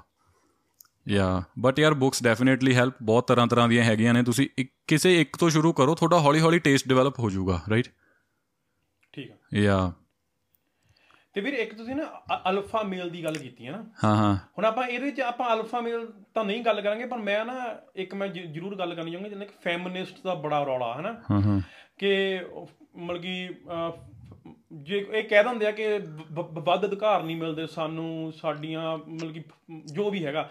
ਪਰ ਮੈਂ ਇਹ ਗੱਲ ਕਰਨਾ ਚਾਹੂੰਗਾ ਕਿ ਇੱਥੇ ਦੀ ਕੰਟਰੀ ਮੈਂ ਇੰਡੀਆ ਦੀ ਗੱਲ ਨਹੀਂ ਕਰੂੰਗਾ ਮੈਂ ਇੱਥੇ ਦੀ ਕੰਟਰੀਜ਼ ਕਹਿੰਦਾ ਕਿ ਜਿੰਨੇ ਅਧਿਕਾਰ ਤੀਵੀਆਂ ਕੋਲ ਨੇ ਉਨੇ ਤਾਂ ਬੰਦਿਆਂ ਕੋਲ ਹੈ ਹੀ ਨਹੀਂ। ਐਕਚੁਅਲ ਦੇ ਵਿੱਚ ਤਾਂ। ਬਈ ਮੈਂ ਨਾ ਚਲੋ ਤੁਸੀਂ ਕੰਟੀਨਿਊ ਕਰੇ ਗੱਲ ਨੂੰ ਬਾਅਦ ਚ ਮੈਂ ਇੱਕ ਗੱਲ ਦੱਸਦਾ ਕਿ ਮੈਂ ਇੱਕ ਸਟੋਰੀ ਦੱਸਦਾ ਕਿ ਇੱਕ ਬੰਦਾ ਉਹਨੇ ਇੱਕ ਘਰ ਲਿਆ ਮਾਰਗੇਜ ਕਰਾਈ ਘਰ ਦੀ ਪੇਮੈਂਟਾਂ ਦੇ ਰਿਹਾ ਤੇ ਇੱਕ ਉਹਦੀ ਵਾਈਫ ਨੇ ਜਮੇ ਹੀ ਫੋਨ ਕੀਤਾ ਨ- 911 ਤੇ ਕਿ ਮੈਨੂੰ ਇਹ ਤੰਗ ਕਰਦਾ ਜਾਂ ਕੁਝ ਵੀ ਚਾਹੇ ਉਹ ਚਲੋ ਸੱਚ ਵੀ ਹੋ ਸਕਦੀ ਸਟੋਰੀ ਮੈਂ ਇਹ ਨਹੀਂ ਕਹਿੰਦਾ ਗਲਤ ਵੀ ਹੋ ਸਕਦੀ ਪਰ ਕਈ ਗਲਤ ਬਹੁਤ ਹੋਈਆਂ ਹੋਈਆਂ. ਲਾਈਕ ਫੀਮੇਲਸ ਨੇ ਫੀਮੇਲਸ ਨੇ ਆਪਣੇ ਜਿਹੜੇ ਇੱਥੇ ਦੇ ਹੱਕ ਨੇ ਇੱਥੇ ਦੇ ਲਾਜ਼ ਉਹਨਾਂ ਦੇ ਉਹਨਾਂ ਦੇ ਦੂਏ ਬਹੁਤ ਨੇ ਹਨਾ? ਤੇ ਉਹ ਬੰਦਾ ਦਾ ਦੇਖੋ ਘਰ ਸੀਗਾ ਉਹਨੂੰ ਬੰਦੇ ਨੂੰ ਕਹਿੰਦਾ ਕਿ ਤੂੰ ਆਪਣੇ ਘਰੇ ਨਹੀਂ ਆ ਸਕਦਾ। ਰਾਈਟ ਠੀਕ ਆ? ਕਿ ਮੁੰਡਿਆਂ ਦੀ ਰਿਸਪੌਂਸਿਬਿਲਟੀਜ਼ ਇਹ ਮਤਲਬ ਕਿ ਆਪਾਂ ਕਹਿ ਦਿੰਦੇ ਆ ਕਿ ਮਤਲਬ ਕਿ ਮੁੰਡਿਆਂ ਦੀ ਰਿਸਪੌਂਸਿਬਿਲਟੀ ਦੇਖਦਾ ਨਹੀਂ ਹੈਗਾ ਕੋਈ ਵੀ। ਤੁਸੀਂ ਬਰੋ ਓਕੇ ਆਪਾਂ ਨਾ ਸਾਰੇ ਸੇਮ ਏਜ ਦੇ ਨੇ ਨਾ 25 ਤੋਂ 30 ਸਾਲ ਦੇ ਜਿਨ੍ਹਾਂ ਦੇ ਰਿਸ਼ਤੇ ਹੋਣੇ ਨੇ ਹਨਾ। ਚਲੋ ਹੁਣ ਇਹ ਮਤਲਬ ਕਿ ਹਾਸੇ ਵਾਲੀ ਗੱਲ ਐਕਚੁਅਲ ਹੈ ਨਾ ਯਾ ਬਈ ਦੇਖੋ ਕੋਈ ਵੀ ਇਹ ਨਹੀਂ ਪੁੱਛਦਾ ਕਿ ਮਤਲਬ ਕਿ ਹਰੇਕ ਕੋਈ ਇਹ ਪੁੱਛਦਾ ਕਿ ਮੁੰਡਾ ਕੀ ਕਰਦਾ ਘਰ ਹੈਗਾ ਉਹ ਕੋ ਹਨਾ ਜੇ ਤੁਸੀਂ ਜੇ ਤੁਸੀਂ ਸੇਮ ਕਹਿ ਰਹੇ ਹੋ ਕਿ ਸਾਰਿਆਂ ਦੇ ਹੱਕ ਸੇਮ ਨੇ ਤੇ ਫਿਰ ਉਹ ਦੂਜੇ ਪਾਸੇ ਵੀ ਲਾਗੂ ਹੋਣੀ ਚਾਹੀਦੀ ਚੀਜ਼। ਰਾਈਟ ਹਨਾ। ਕੋਈ ਇਹ ਤਾਂ ਪੁੱਛਦਾ ਨਹੀਂ ਕਿ ਕੁੜੀ ਕੀ ਕੰਮ ਕਰਦੀ ਆ? ਕੁੜੀ ਕੋ ਘਰ ਹੈਗਾ? ਯਾ ਯਾ ਇਹ ਤਾਂ ਯਾਰ ਇਹ ਬੜਾ ਇਹ ਹੁਣ ਇਦਾਂ ਹੈ ਵੀ ਪਹਿਲੀ ਗੱਲ ਤਾਂ ਯਾਰ ਮੇਲ ਨੂੰ ਐਜ਼ ਅ ਪ੍ਰੋਵਾਈਡਰ ਦੇਖਿਆ ਜਾਂਦਾ ਵੀ ਮੇਲ ਇੱਕ ਪ੍ਰੋਵਾਈਡਰ ਹੈ। ਇਸੇ ਕਰਕੇ ਯਾਰ ਹੁਣ ਆਪਣੇ ਪੰਜਾਬ 'ਚ ਵੀ ਮੁੰਡਿਆਂ ਨੂੰ ਇੱਕ ਤਰ੍ਹਾਂ ਦਾ ਨਾ ਇੱਕ ਵਧੀਆ ਮੰਨਿਆ ਜਾਂਦਾ ਵੀ ਸਾਡੇ ਘਰੇ ਮੁੰਡਾ ਹੋਇਆ ਜੀ ਹਨਾ? ਤੇ ਉਹ ਹੁਣ ਯਾਰ ਇਹ ਬੜੀ ਸਬਜੈਕਟਿਵ ਵੀ ਗੱਲ ਹੈ ਪਰ ਜਿਹੜਾ ਜੋ ਵੈਸਟ ਦੇ ਵਿੱਚ ਹੋ ਰਿਹਾ ਨਾ ਮਤਲਬ ਇਹ ਤਾਂ ਐਕਸਟ੍ਰੀਮ ਹੈ ਇਹ। ਮਤਲਬ ਜੋ ਯੂਨੀਵਰਸਿਟੀ ਦੇ ਵਿੱਚ ਸਿਖਾ ਰਹੇ ਨੇ ਲੋਕਾਂ ਨੂੰ ਵੀ ਤੁਸੀਂ ਯੂ نو ਮੋਰਲੀ ਤੁਸੀਂ ਨਾ ਐਥੀਕਲ ਬਣਨਾ ਹੈ ਤੁਸੀਂ ਨਾ ਘੱਟ ਨਿਆਣੇ ਜੰਮਣੇ ਨੇ ਤਾਂ ਕਿ ਧਰਤੀ ਦੇ ਉੱਤੇ ਬੋਝ ਨਾ ਵਧੇ। ਐਡੀ ਨੌਨਸੈਂਸ ਸਿਖਾ ਰਹੇ ਨੇ ਯੂਨੀਵਰਸਿਟੀਆਂ ਦੇ ਵਿੱਚ ਹਨਾ? ਤੇ ਇਸ ਚੀਜ਼ ਨੂੰ ਆਪਾਂ ਨੂੰ ਸੋਚਣਾ ਚਾਹੀਦਾ ਤੇ ਜਿਹੜਾ ਹਾਰਡਕੋਰ ਜਿਹੜਾ ਫੈਮਿਨਿਜ਼ਮ ਹੈ ਯਾਰ ਤੁਸੀਂ ਇਹ ਤਾਂ ਤੁਸੀਂ ਯਾਰ ਕਰ ਹੀ ਨਹੀਂ ਸਕਦੇ ਯਾਰ। You need men to run the world you know ਜਿਹੜਾ ਆਹ ਕੰਮ ਆਪਾਂ ਲੋਕ ਕਰਦੇ ਨੇ, ਆਪਣੇ ਆਹ ਅੰਡਰਗਰਾਉਂਡ ਪਾਈਪਾਂ ਪਾਉਂਦੇ ਨੇ ਕੰਕਰੀਟ ਦਾ ਕੰਮ ਹੈ, ਭਾਰਾ ਕੰਮ ਹੈ, ਜਿਹੜਾ ਔਖਾ ਕੰਮ ਹੈ, ਜਿਹੜਾ ਲਾਈਫ ਥ੍ਰੈਟਨਿੰਗ ਵੀ ਹੈ, ਬੰਦੇ ਹੀ ਕਰਦੇ ਆ ਸਾਰੇ। ਸੋ ਉਹਦੇ ਵਿੱਚ ਤੁਸੀਂ ਕਿੱਥੇ ਕਿਵੇਂ ਆਰਗੂ ਕਰੋਗੇ? ਤੇ ਇਹ ਐਕਚੁਅਲੀ ਨਾ ਯਾਰ ਆਪਣੇ ਕਲਚਰ ਦੇ ਵਿੱਚ ਜਿਹੜਾ ਸਿਖਾਇਆ ਜਾਂਦਾ ਨਾ, ਖਾਸ ਕਰਕੇ ਕੁੜੀਆਂ ਨੂੰ ਵੀ you don't need a man ਉਹ ਆਪ ਤਾਂ ਬੇਲੀਆਂ ਹੁੰਦੀਆਂ ਹੀ ਨੇ, ਹਨਾ? ਬਈ ਆਪ ਉਹਨਾਂ ਦਾ ਬੰਦਾ ਕੋਈ ਜੁੜਿਆ ਨਹੀਂ ਹੁੰਦਾ ਸਾਰੀ ਉਮਰ, ਤੇ ਉਹ ਉਹ ਦੂਜੇ ਨੂੰ ਵੀ ਇਹ ਸਲਾਹਾਂ ਦੇ ਰਹੀਆਂ ਹੁੰਦੀਆਂ ਨੇ, ਠੀਕ ਹੈ? ਇਹ ਸਿੱਧੀ ਪੱਧਰੀ ਗੱਲ ਹੈ ਬਈ ਲੇਡੀਜ਼ ਦੇ ਅੰਦਰ ਇੱਕ ਬਾਇਓਲੋਜੀਕਲ ਕਲੌਕ ਹੁੰਦੀ ਹੈ, ਠੀਕ ਹੈ? ਉਹਨਾਂ ਦੀ ਇੱਕ ਟਾਈਮ ਲਿਮਿਟ ਹੁੰਦੀ ਹੈ ਕਿ ਉਹ ਕਦੋਂ ਤੱਕ ਬਰਥ ਦੇ ਸਕਦੀਆਂ ਨੇ। ਬੰਦਾ ਤਾਂ ਯਾਰ 80 ਸਾਲ ਦੀ ਉਮਰ ਦੇ ਵਿੱਚ ਵੀ ਬਰਥ ਦੇ ਸਕਦਾ ਹੈ। ਉਹ ਜਿਹੜਾ ਹੈ ਨਹੀਂ ਸੀ ਉਹ ਜਿਹੜਾ ਜਿਹੜੀ ਜਿਹਦੀ ਮੂਵੀ ਸੀਗੀ ਸਕਾਰਫੇਸ ਉਹ ਬੰਦੇ ਨੇ ਹੁਣ ਉਹਦਾ ਇੱਕ ਬੱਚਾ ਹੋਇਆ ਉਹ ਬੰਦਾ 82 83 ਸਾਲ ਦਾ ਉਹ। ਤੇ ਉਹਦੀ ਘਰ ਵਾਲੀ ਹੈਗੀ ਆ ਯੰਗ ਤੇ ਆਪ ਉਹ ਹੈਗਾ 80 85 ਸਾਲ ਦਾ ਹੈਨਾ? ਤੇ ਯੂ نو ਥਿੰਗ ਇਜ਼ ਇਹੀ ਪ੍ਰੋਬਲਮ ਹੈ ਬਈ ਵੈਸਟ ਦੇ ਵਿੱਚ ਬਹੁਤ ਇਹ ਚੀਜ਼ਾਂ ਬ੍ਰੇਨ ਵਾਸ਼ਿੰਗ ਕੀਤੀ ਜਾਂਦੀ ਹੈ ਯੂਨੀਵਰਸਿਟੀਆਂ ਤੋਂ ਹੀ। ਤੇ ਜਿਹੜਾ ਯਾਰ ਆ ਸਭ ਤੋਂ ਗੰਦਾ ਕਲਚਰ ਮੈਨੂੰ ਲੱਗਦਾ ਨਾ ਇਹ ਪੌਪ ਕਲਚਰ ਹੈ ਜਿਹੜਾ ਇਹਨਾਂ ਦਾ ਕਿਮ ਕਰਡੈਸ਼ੀਅਨ ਹੋਰਾਂ ਦਾ ਪੌਪ ਕਲਚਰ ਜਿਹਾ ਨਹੀਂ ਹੈਗਾ। ਯਾ ਤੁਸੀਂ ਬੰਦੇ ਨੂੰ ਤੁਸੀਂ ਕੁਝ ਨਹੀਂ ਸਮਝਣਾ ਆਈ ਐਮ ਦਾ ਬੌਸ ਦਿਸ ਤੁਸੀਂ ਕਰੋ ਤੁਸੀਂ ਇੰਡੀਪੈਂਡੈਂਟ ਬਣੋ ਬਟ ਬਹੁਤ ਔਖਾ ਹੋ ਜਾਂਦਾ ਯਾਰ ਇਦਾਂ ਬਈ ਆ ਕਿੰਨੇ ਕਪਲੇ ਚੱਲਦੇ ਆ ਇਹਨਾਂ ਦੇ ਵਿਆਹਾਂ ਦੇ ਵਿੱਚ ਮਤਲਬ ਵੀ ਕਦੇ ਕੁਝ ਹੋ ਗਿਆ ਕਦੇ ਕੁਝ ਹੋ ਗਿਆ। ਆਪ ਆਪਣੀਆਂ ਕੁੜੀਆਂ ਬਹੁਤ ਹੋ ਗਈਆਂ ਹੁਣ ਇਦਾਂ ਜਿਹੜੀਆਂ ਬੋਲਦੀਆਂ ਆ ਆਨਲਾਈਨ ਮਤਲਬ ਕਿ ਯਾਰ ਪਤਾ ਕੀ ਆ? ਇੱਕ ਤਾਂ ਬੰਦੇ ਦੇ ਘਰ ਦੇ ਹਾਲਾਤ ਵੀ ਇਹੋ ਜਿਹੇ ਹੁੰਦੇ ਨੇ। ਪਰ ਯਾਰ ਤੁਸੀਂ ਜੋ ਕਰਨਾ ਨਾ ਕਰੋ। ਮੋਟੀਵੇਸ਼ਨਲ ਸਪੀਕਰ ਨਾ ਬਣੋ ਠੀਕ ਹੈ? ਹੁਣ ਜੇ ਤੁਸੀਂ ਨਿੱਕੀ ਮਨਾਜ ਤੋਂ ਮੋਟੀਵੇਸ਼ਨ ਲਓਗੇ ਨਾ ਫਿਰ ਰਹਿਣ ਦਿਓ ਠੀਕ ਹੈ? ਉਹਦੇ ਗਾਣੇ ਸੁਣ ਲਓ। ਪਰ ਜੇ ਉਹ ਐਂ ਕਹੂਗੀ ਵੀ ਤੁਸੀਂ ਸਟ੍ਰਿਪਰ ਬਣ ਜਾਓ ਹਨਾ ਫਿਰ ਯਾਰ ਗਲਤ ਆ ਠੀਕ ਹੈ? ਵੀ ਉਹ ਤੁਹਾਨੂੰ ਸਟ੍ਰਿਪਰ ਬਣਨ ਲਈ ਮੋਟੀਵੇਟ ਕਰ ਰਹੀ ਹੈ ਬੇਸਿਕਲੀ ਬਣ ਜਾਓ ਬਣ ਕੇ ਦੇਖ ਲਓ ਕੀ ਬਣਦਾ। ਤੁਹਾਨੂੰ ਫਿਰ ਆਬਜੈਕਟੀਫਾਈ ਆਬਜੈਕਟੀਫਾਈ ਹੀ ਕੀਤਾ ਜਾਊਗਾ। ਤੁਹਾਨੂੰ ਇੱਕ ਵਸਤੂ ਦੀ ਤਰ੍ਹਾਂ ਹੀ ਦੇਖਿਆ ਜਾਊਗਾ। If that's what you want ਠੀਕ ਹੈ? ਇਹਦੇ 'ਚ ਕੋਈ ਦੋ ਰਾਏ ਨਹੀਂ ਹੈਗੀ। If you want to be an object like ਜੇ ਤੁਸੀਂ ਹੁਣ ਆਪਾਂ ਇਹ ਨਹੀਂ ਕਹਿ ਰਹੇ ਕਿ ਤੁਸੀਂ ਜਿਹੜੇ ਲੋਕ ਮਾਡਲਿੰਗ ਕਰਦੇ ਨੇ ਠੀਕ ਹੈ? It is a difficult profession man like ਹੁਣ ਉਹਦੇ ਵਿੱਚ ਕੀ ਕਿੱਡੀ ਔਖੀ ਗੱਲ ਹੈ ਸਮਝਣੀ ਕਿਤੇ। ਹੁਣ ਜੇ ਅਗਲਾ ਆ ਕੇ ਕਹਦੇ ਵੀ ਤੁਸੀਂ ਤਾਂ ਮੈਨੂੰ ਆਬਜੈਕਟ ਦੀ ਤਰ੍ਹਾਂ ਦੇਖਦੇ ਹੋ। ਵੈਲ ਹੂ ਸਟਾਰਟਡ ਤੂੰ ਹੀ ਸਟਾਰਟ ਕੀਤਾ ਸੀ ਨਾ। ਤੁਸੀਂ ਹਾਂ। ਤੈਨੂੰ ਤੈਨੂੰ ਤੂੰ ਤੂੰ ਚਾਹੁੰਦਾ ਸੀ ਨਾ ਕਿ ਤੂੰ ਚਾਹੁੰਦੀ ਸੀ ਨਾ ਵੀ ਜਾਂ ਤੂੰ ਚਾਹੁੰਦਾ ਸੀ ਕਿ ਤੈਨੂੰ ਲੋਕ ਕਿ ਮੈਨੂੰ ਲੋਕ ਇੱਕ ਵਧੀਆ ਸੋਹਣੇ ਇੱਕ ਪੁਤਲੇ ਦੀ ਤਰ੍ਹਾਂ ਦੇਖਣ ਵੀ ਇਹ ਕਿਵੇਂ ਤੁਰਦਾ ਕਿਵੇਂ ਬੈੰਦਾ well that's what's happening right ਉਹ ਕਹਿੰਦੇ ਨਹੀਂ ਬਾਈਬਲ ਦੇ ਵਿੱਚ ਵੀ ਹੈਗਾ and ask and you shall receive you asked for it ਤੇ ਇਸ ਕਰਕੇ ਇਹ ਥੋੜਾ ਡਿਫਿਕਲਟ ਹੈਗਾ ਯਾਰ ਇਹ ਚੀਜ਼ ਨਾ ਬੰਦਿਆਂ ਦੇ ਉੱਤੇ ਬਹੁਤ ਹੀ ਅਨਰੀਅਲਿਸਟਿਕ ਪ੍ਰੈਸ਼ਰ ਜਿਹੜਾ ਬਣ ਰਿਹਾ ਬਈ ਇਹਦੀ ਇੰਨੀ ਸੈਲਰੀ ਹੋਣੀ ਚਾਹੀਦੀ ਆ ਬਈ ਯੂ نو ਮੈਂ ਕਈ ਵੀਡੀਓ ਦੇਖਦਾ ਹੁੰਨਾ at least 400k like what the fuck do you mean by 400k ਹਨਾ? ਬਈ ਕੀ ਕਾਦੀ ਗੱਲ ਹੋ ਰਹੀ ਹੈ ਇੱਥੇ ਮਤਲਬ ਡੂ ਯੂ ਅੰਡਰਸਟੈਂਡ ਤੇ ਆ ਚੀਜ਼ ਹੈ ਇਹ ਅਨਰੀਅਲਿਸਟਿਕ ਚੀਜ਼ਾਂ ਨੇ। It is just pop culture basically ya ya ਤੇ ਚਲੋ ਆਪਾਂ ਆਪਾਂ ਨਾ ਇੱਕ ਹੁਣ ਜਮਾ ਹੀ ਤੁਹਾਡੀ ਮੈਂ ਵੀਡੀਓ ਦੇਖੀ ਪਿੱਛੇ ਜਿਹੇ ਟਿਕਟੌਕ ਤੇ। ਹਾਂ ਹਾਂ। ਤੁਸੀਂ ਕਿਸੇ ਨੂੰ ਰਿਪਲਾਈ ਕੀਤਾ ਹਨਾ ਅਰਥ ਇਜ਼ ਫਲੈਟ ਦਾ। ਯਾ ਯਾ ਰਾਈਟ ਹਾਂ ਮੈਂ ਹੁਣ ਕਿਉਂਕਿ ਪਤਾ ਕੀ ਆ, ਮੈਨੂੰ ਵੀ ਮੈਨੂੰ ਕਈਆਂ ਦੇ ਮੈਸੇਜ ਬਾਈ ਅਰਥ ਇਜ਼ ਫਲੈਟ ਤੇ ਗੱਲ ਕਰੋ ਤੇ ਮੈਨੂੰ ਐਂ ਲੱਗਦਾ ਕਿ ਜਿਹੜੀ ਚੀਜ਼ ਬਾਰੇ ਮੈਨੂੰ ਨਹੀਂ ਪਤਾ ਫਿਰ ਮੈਂ ਉਸ ਬੰਦੇ ਨੂੰ ਲੈ ਕੇ ਆਉਂਦਾ ਜਿਹਨੂੰ ਉਹਦੇ ਬਾਰੇ ਪਤਾ ਹੋਵੇ। ਠੀਕ ਆ, Right. ਤੇ ਮੈਨੂੰ ਲੱਗਦਾ ਕਿ ਤੁਸ ਤੁਹਾਡੀ ਮੈਂ ਵੀਡੀਓਜ਼ ਦੇਖੀਆਂ ਤੇ ਤੁਹਾਨੂੰ ਉਹਦੇ ਬਾਰੇ ਪਤਾ ਆ ਹਨਾ? ਅਸੀਂ ਪਹਿਲਾਂ ਕਰਾਂਗੇ ਇਹਦੇ ਇਹਦੇ ਤੇ ਗੱਲ ਕਰਾਂਗੇ ਅਰਥ ਫਲੈਟ ਆ ਕਿ ਰਾਉਂਡ ਆ?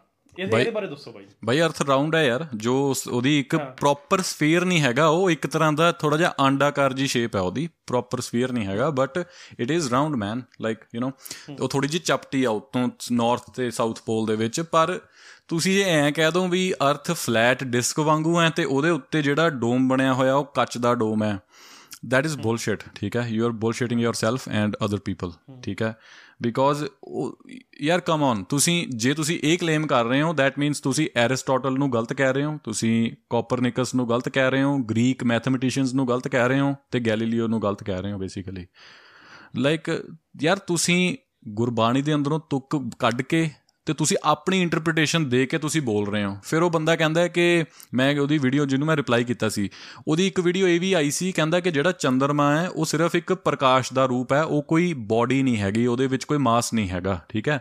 ਤੇ ਜਦੋਂ ਚੰਦਰਮਾ ਦੇ ਉੱਤੇ ਗ੍ਰਹਿਣ ਲੱਗਦਾ ਫਿਰ ਉਹਦੇ ਉੱਤੇ ਸਫੀਅਰ ਸਰਕਲ ਕਿਉਂ ਬਣਦਾ? ਜੇ ਉਹ ਉਹਦੇ ਉੱਤੇ ਕੋਈ ਮਾਸ ਹੀ ਹੈ ਨਹੀਂ ਉਹਦੇ ਵਿੱਚ। ਕਿਸੇ ਕਿਸੇ ਲਾਈਟ ਜਿਵੇਂ ਮੰਨ ਲਓ ਮੋਮਬੱਤੀ ਹੈ ਮੋਮਬੱਤੀ ਨੂੰ ਗ੍ਰਹਿਣ ਕਿਵੇਂ ਲੱਗੂਗਾ? ਜਿਹੜੀ ਉਹਦੀ ਰੋਸ਼ਨੀ ਹੈ ਉਹਨੂੰ ਕਿਵੇਂ ਗ੍ਰਹਿਣ ਲੱਗ ਜਾਊਗਾ ਤਾਰਿਆਂ ਨੂੰ ਨਹੀਂ ਲੱਗਦਾ। ਜਾਂ ਤਾਰੇ ਤਾਂ ਚਲੋ ਇੱਕ ਡਿਫਰੈਂਟ ਕਨਸੈਪਟ ਹੈ ਬਟ ਮੂਨ ਨੂੰ ਗ੍ਰਹਿਣ ਲੱਗਣ ਦਾ ਮਤਲਬ ਇਹ ਹੈ ਕਿ ਮੂਨ ਸੋਲਿਡ ਇੱਕ ਮਾਸ ਹੈ। ਇੱਕ ਉਹਦੇ ਅੰਦਰ ਇੱਕ ਮਾਸ ਹੈ ਆਪਦਾ।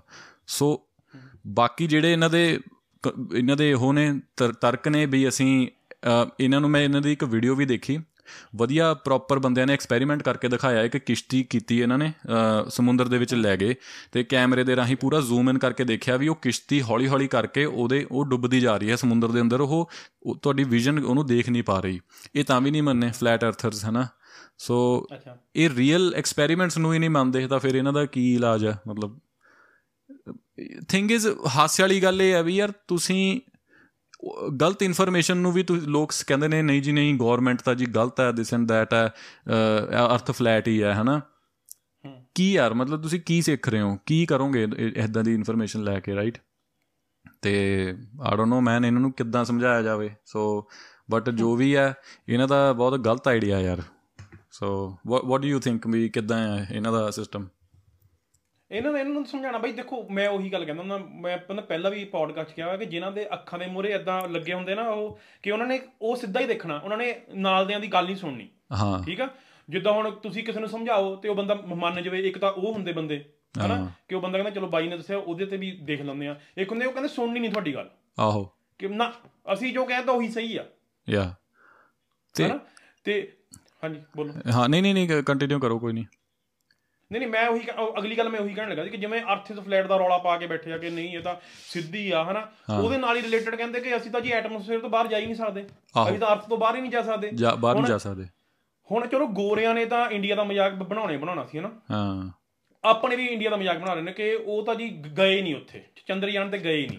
ਹਾਂ ਉਹ ਵੀ ਯਾਰ ਥੋੜੀ ਬਹੁਤ, ਹੈ ਨਾ, ਸ਼ਰਮ ਨੂੰ ਹੱਥ ਮਾਰੋ ਹਨਾ ਸਿੱਧੀ ਜੀ ਭਾਸ਼ਾ 'ਚ ਗੱਲ ਇਹੀ ਹੈ ਬਈ ਜਦੋਂ ਕੋਈ ਬੰਦਾ ਤਰੱਕੀ ਕਰਦਾ ਨਾ, ਤੁਹਾਨੂੰ ਜਿਹੜੀ ਤੁਹਾਡੇ ਅੰਦਰ ਜੈਲਸੀ ਤੁਹਾਡੇ ਅੰਦਰ ਪਨਪਦੀ ਹੈ, ਉਹਨੂੰ ਕੰਟਰੋਲ ਕਰ ਲਓ ਹਨਾ ਨਹੀਂ ਤਾਂ ਤੁਹਾਡਾ ਕੁਝ ਨਹੀਂ ਬਚਣਾ। ਹਰੇਕ ਧਰਮ ਦੇ ਵਿੱਚ ਇਹੀ ਲਿਖਿਆ ਹੋਇਆ ਵੀ ਦੂਸਰੇ ਦੀ ਤਰੱਕੀ ਨੂੰ ਦੇਖ ਕੇ ਨਾ ਸੜੀਦਾ ਨਹੀਂ ਹੁੰਦਾ। ਬਹੁਤ ਨੁਕਸਾਨ ਵਾਲੀ ਚੀਜ਼ ਹੈ ਇਹ। ਜੇ ਅਗਲੇ ਚੰਦ ਤੱਕ ਪਹੁੰਚ ਗਏ, ਇਹ ਤੁਹਾਡੇ ਮੂੰਹ ਦੇ ਉੱਤੇ ਥੱਪੜ ਵੱਜਣਾ ਚਾਹੀਦਾ ਵੀ ਤੁਸੀਂ ਬੇਵਕੂਫੋ ਤੁਸੀਂ ਹਾਲੇ ਤੱਕ ਇੰਨੀ ਟੈਕਨੋਲੋਜੀ ਬਣਾਈ ਕਿਉਂ ਨਹੀਂ? ਤੁਸੀਂ ਇੱਕ ਗੱਡੀ ਤੱਕ ਨਹੀਂ, ਮੋਟਰਸਾਈਕਲ ਤੱਕ ਨਹੀਂ ਆਪਦਾ ਬਣਾ ਸਕੇ, ਠੀਕ ਹੈ? ਤੁਸੀਂ ਕੀ ਇੱਕ ਕੀ ਚਾਹੁੰਦੇ ਹੋ ਤੁਸੀਂ ਵੀ ਅਸੀਂ ਹੁਣ ਪਿੱਛੇ ਚਲੇ ਜਾਈਏ ਟਾਈਮ ਦੇ ਵਿੱਚ ਕਿ ਅਸੀਂ ਉਹ ਘੋੜਿਆਂ ਦੇ ਉੱਤੇ ਜਾ ਕੇ ਉਹ ਕਰਿਆ ਕਰੀਏ ਸ਼ਿਕਾਰ, ਹੈ ਨਾ? ਤਾਂ ਅਸੀਂ ਫੂਡ ਖਾਈਏ। ਤੁਸੀਂ ਕਹਿ ਦੋਗੇ ਜੀ ਕਾਰਪੋਰੇਸ਼ਨਾਂ ਮਾੜੀਆਂ ਨੇ ਦਿਸ ਐਂਡ ਦੈਟ ਹੈ ਕਿਹੜੇ ਜ਼ਮਾਨੇ 'ਚ ਤੁਸੀਂ ਜਾਣਾ ਚਾਹੁੰਦੇ ਹੋ? ਮੈਨੂੰ ਤਾਂ ਸਮਝ ਨਹੀਂ ਆਉਂਦੀ। ਤੁਹਾਡੇ ਇੰਨੀ ਜ਼ਿਆਦਾ ਨੋਸਟੈਲਜੀਆ ਕਿਉਂ ਆ ਤੁਹਾਨੂੰ, ਹੈ ਨਾ?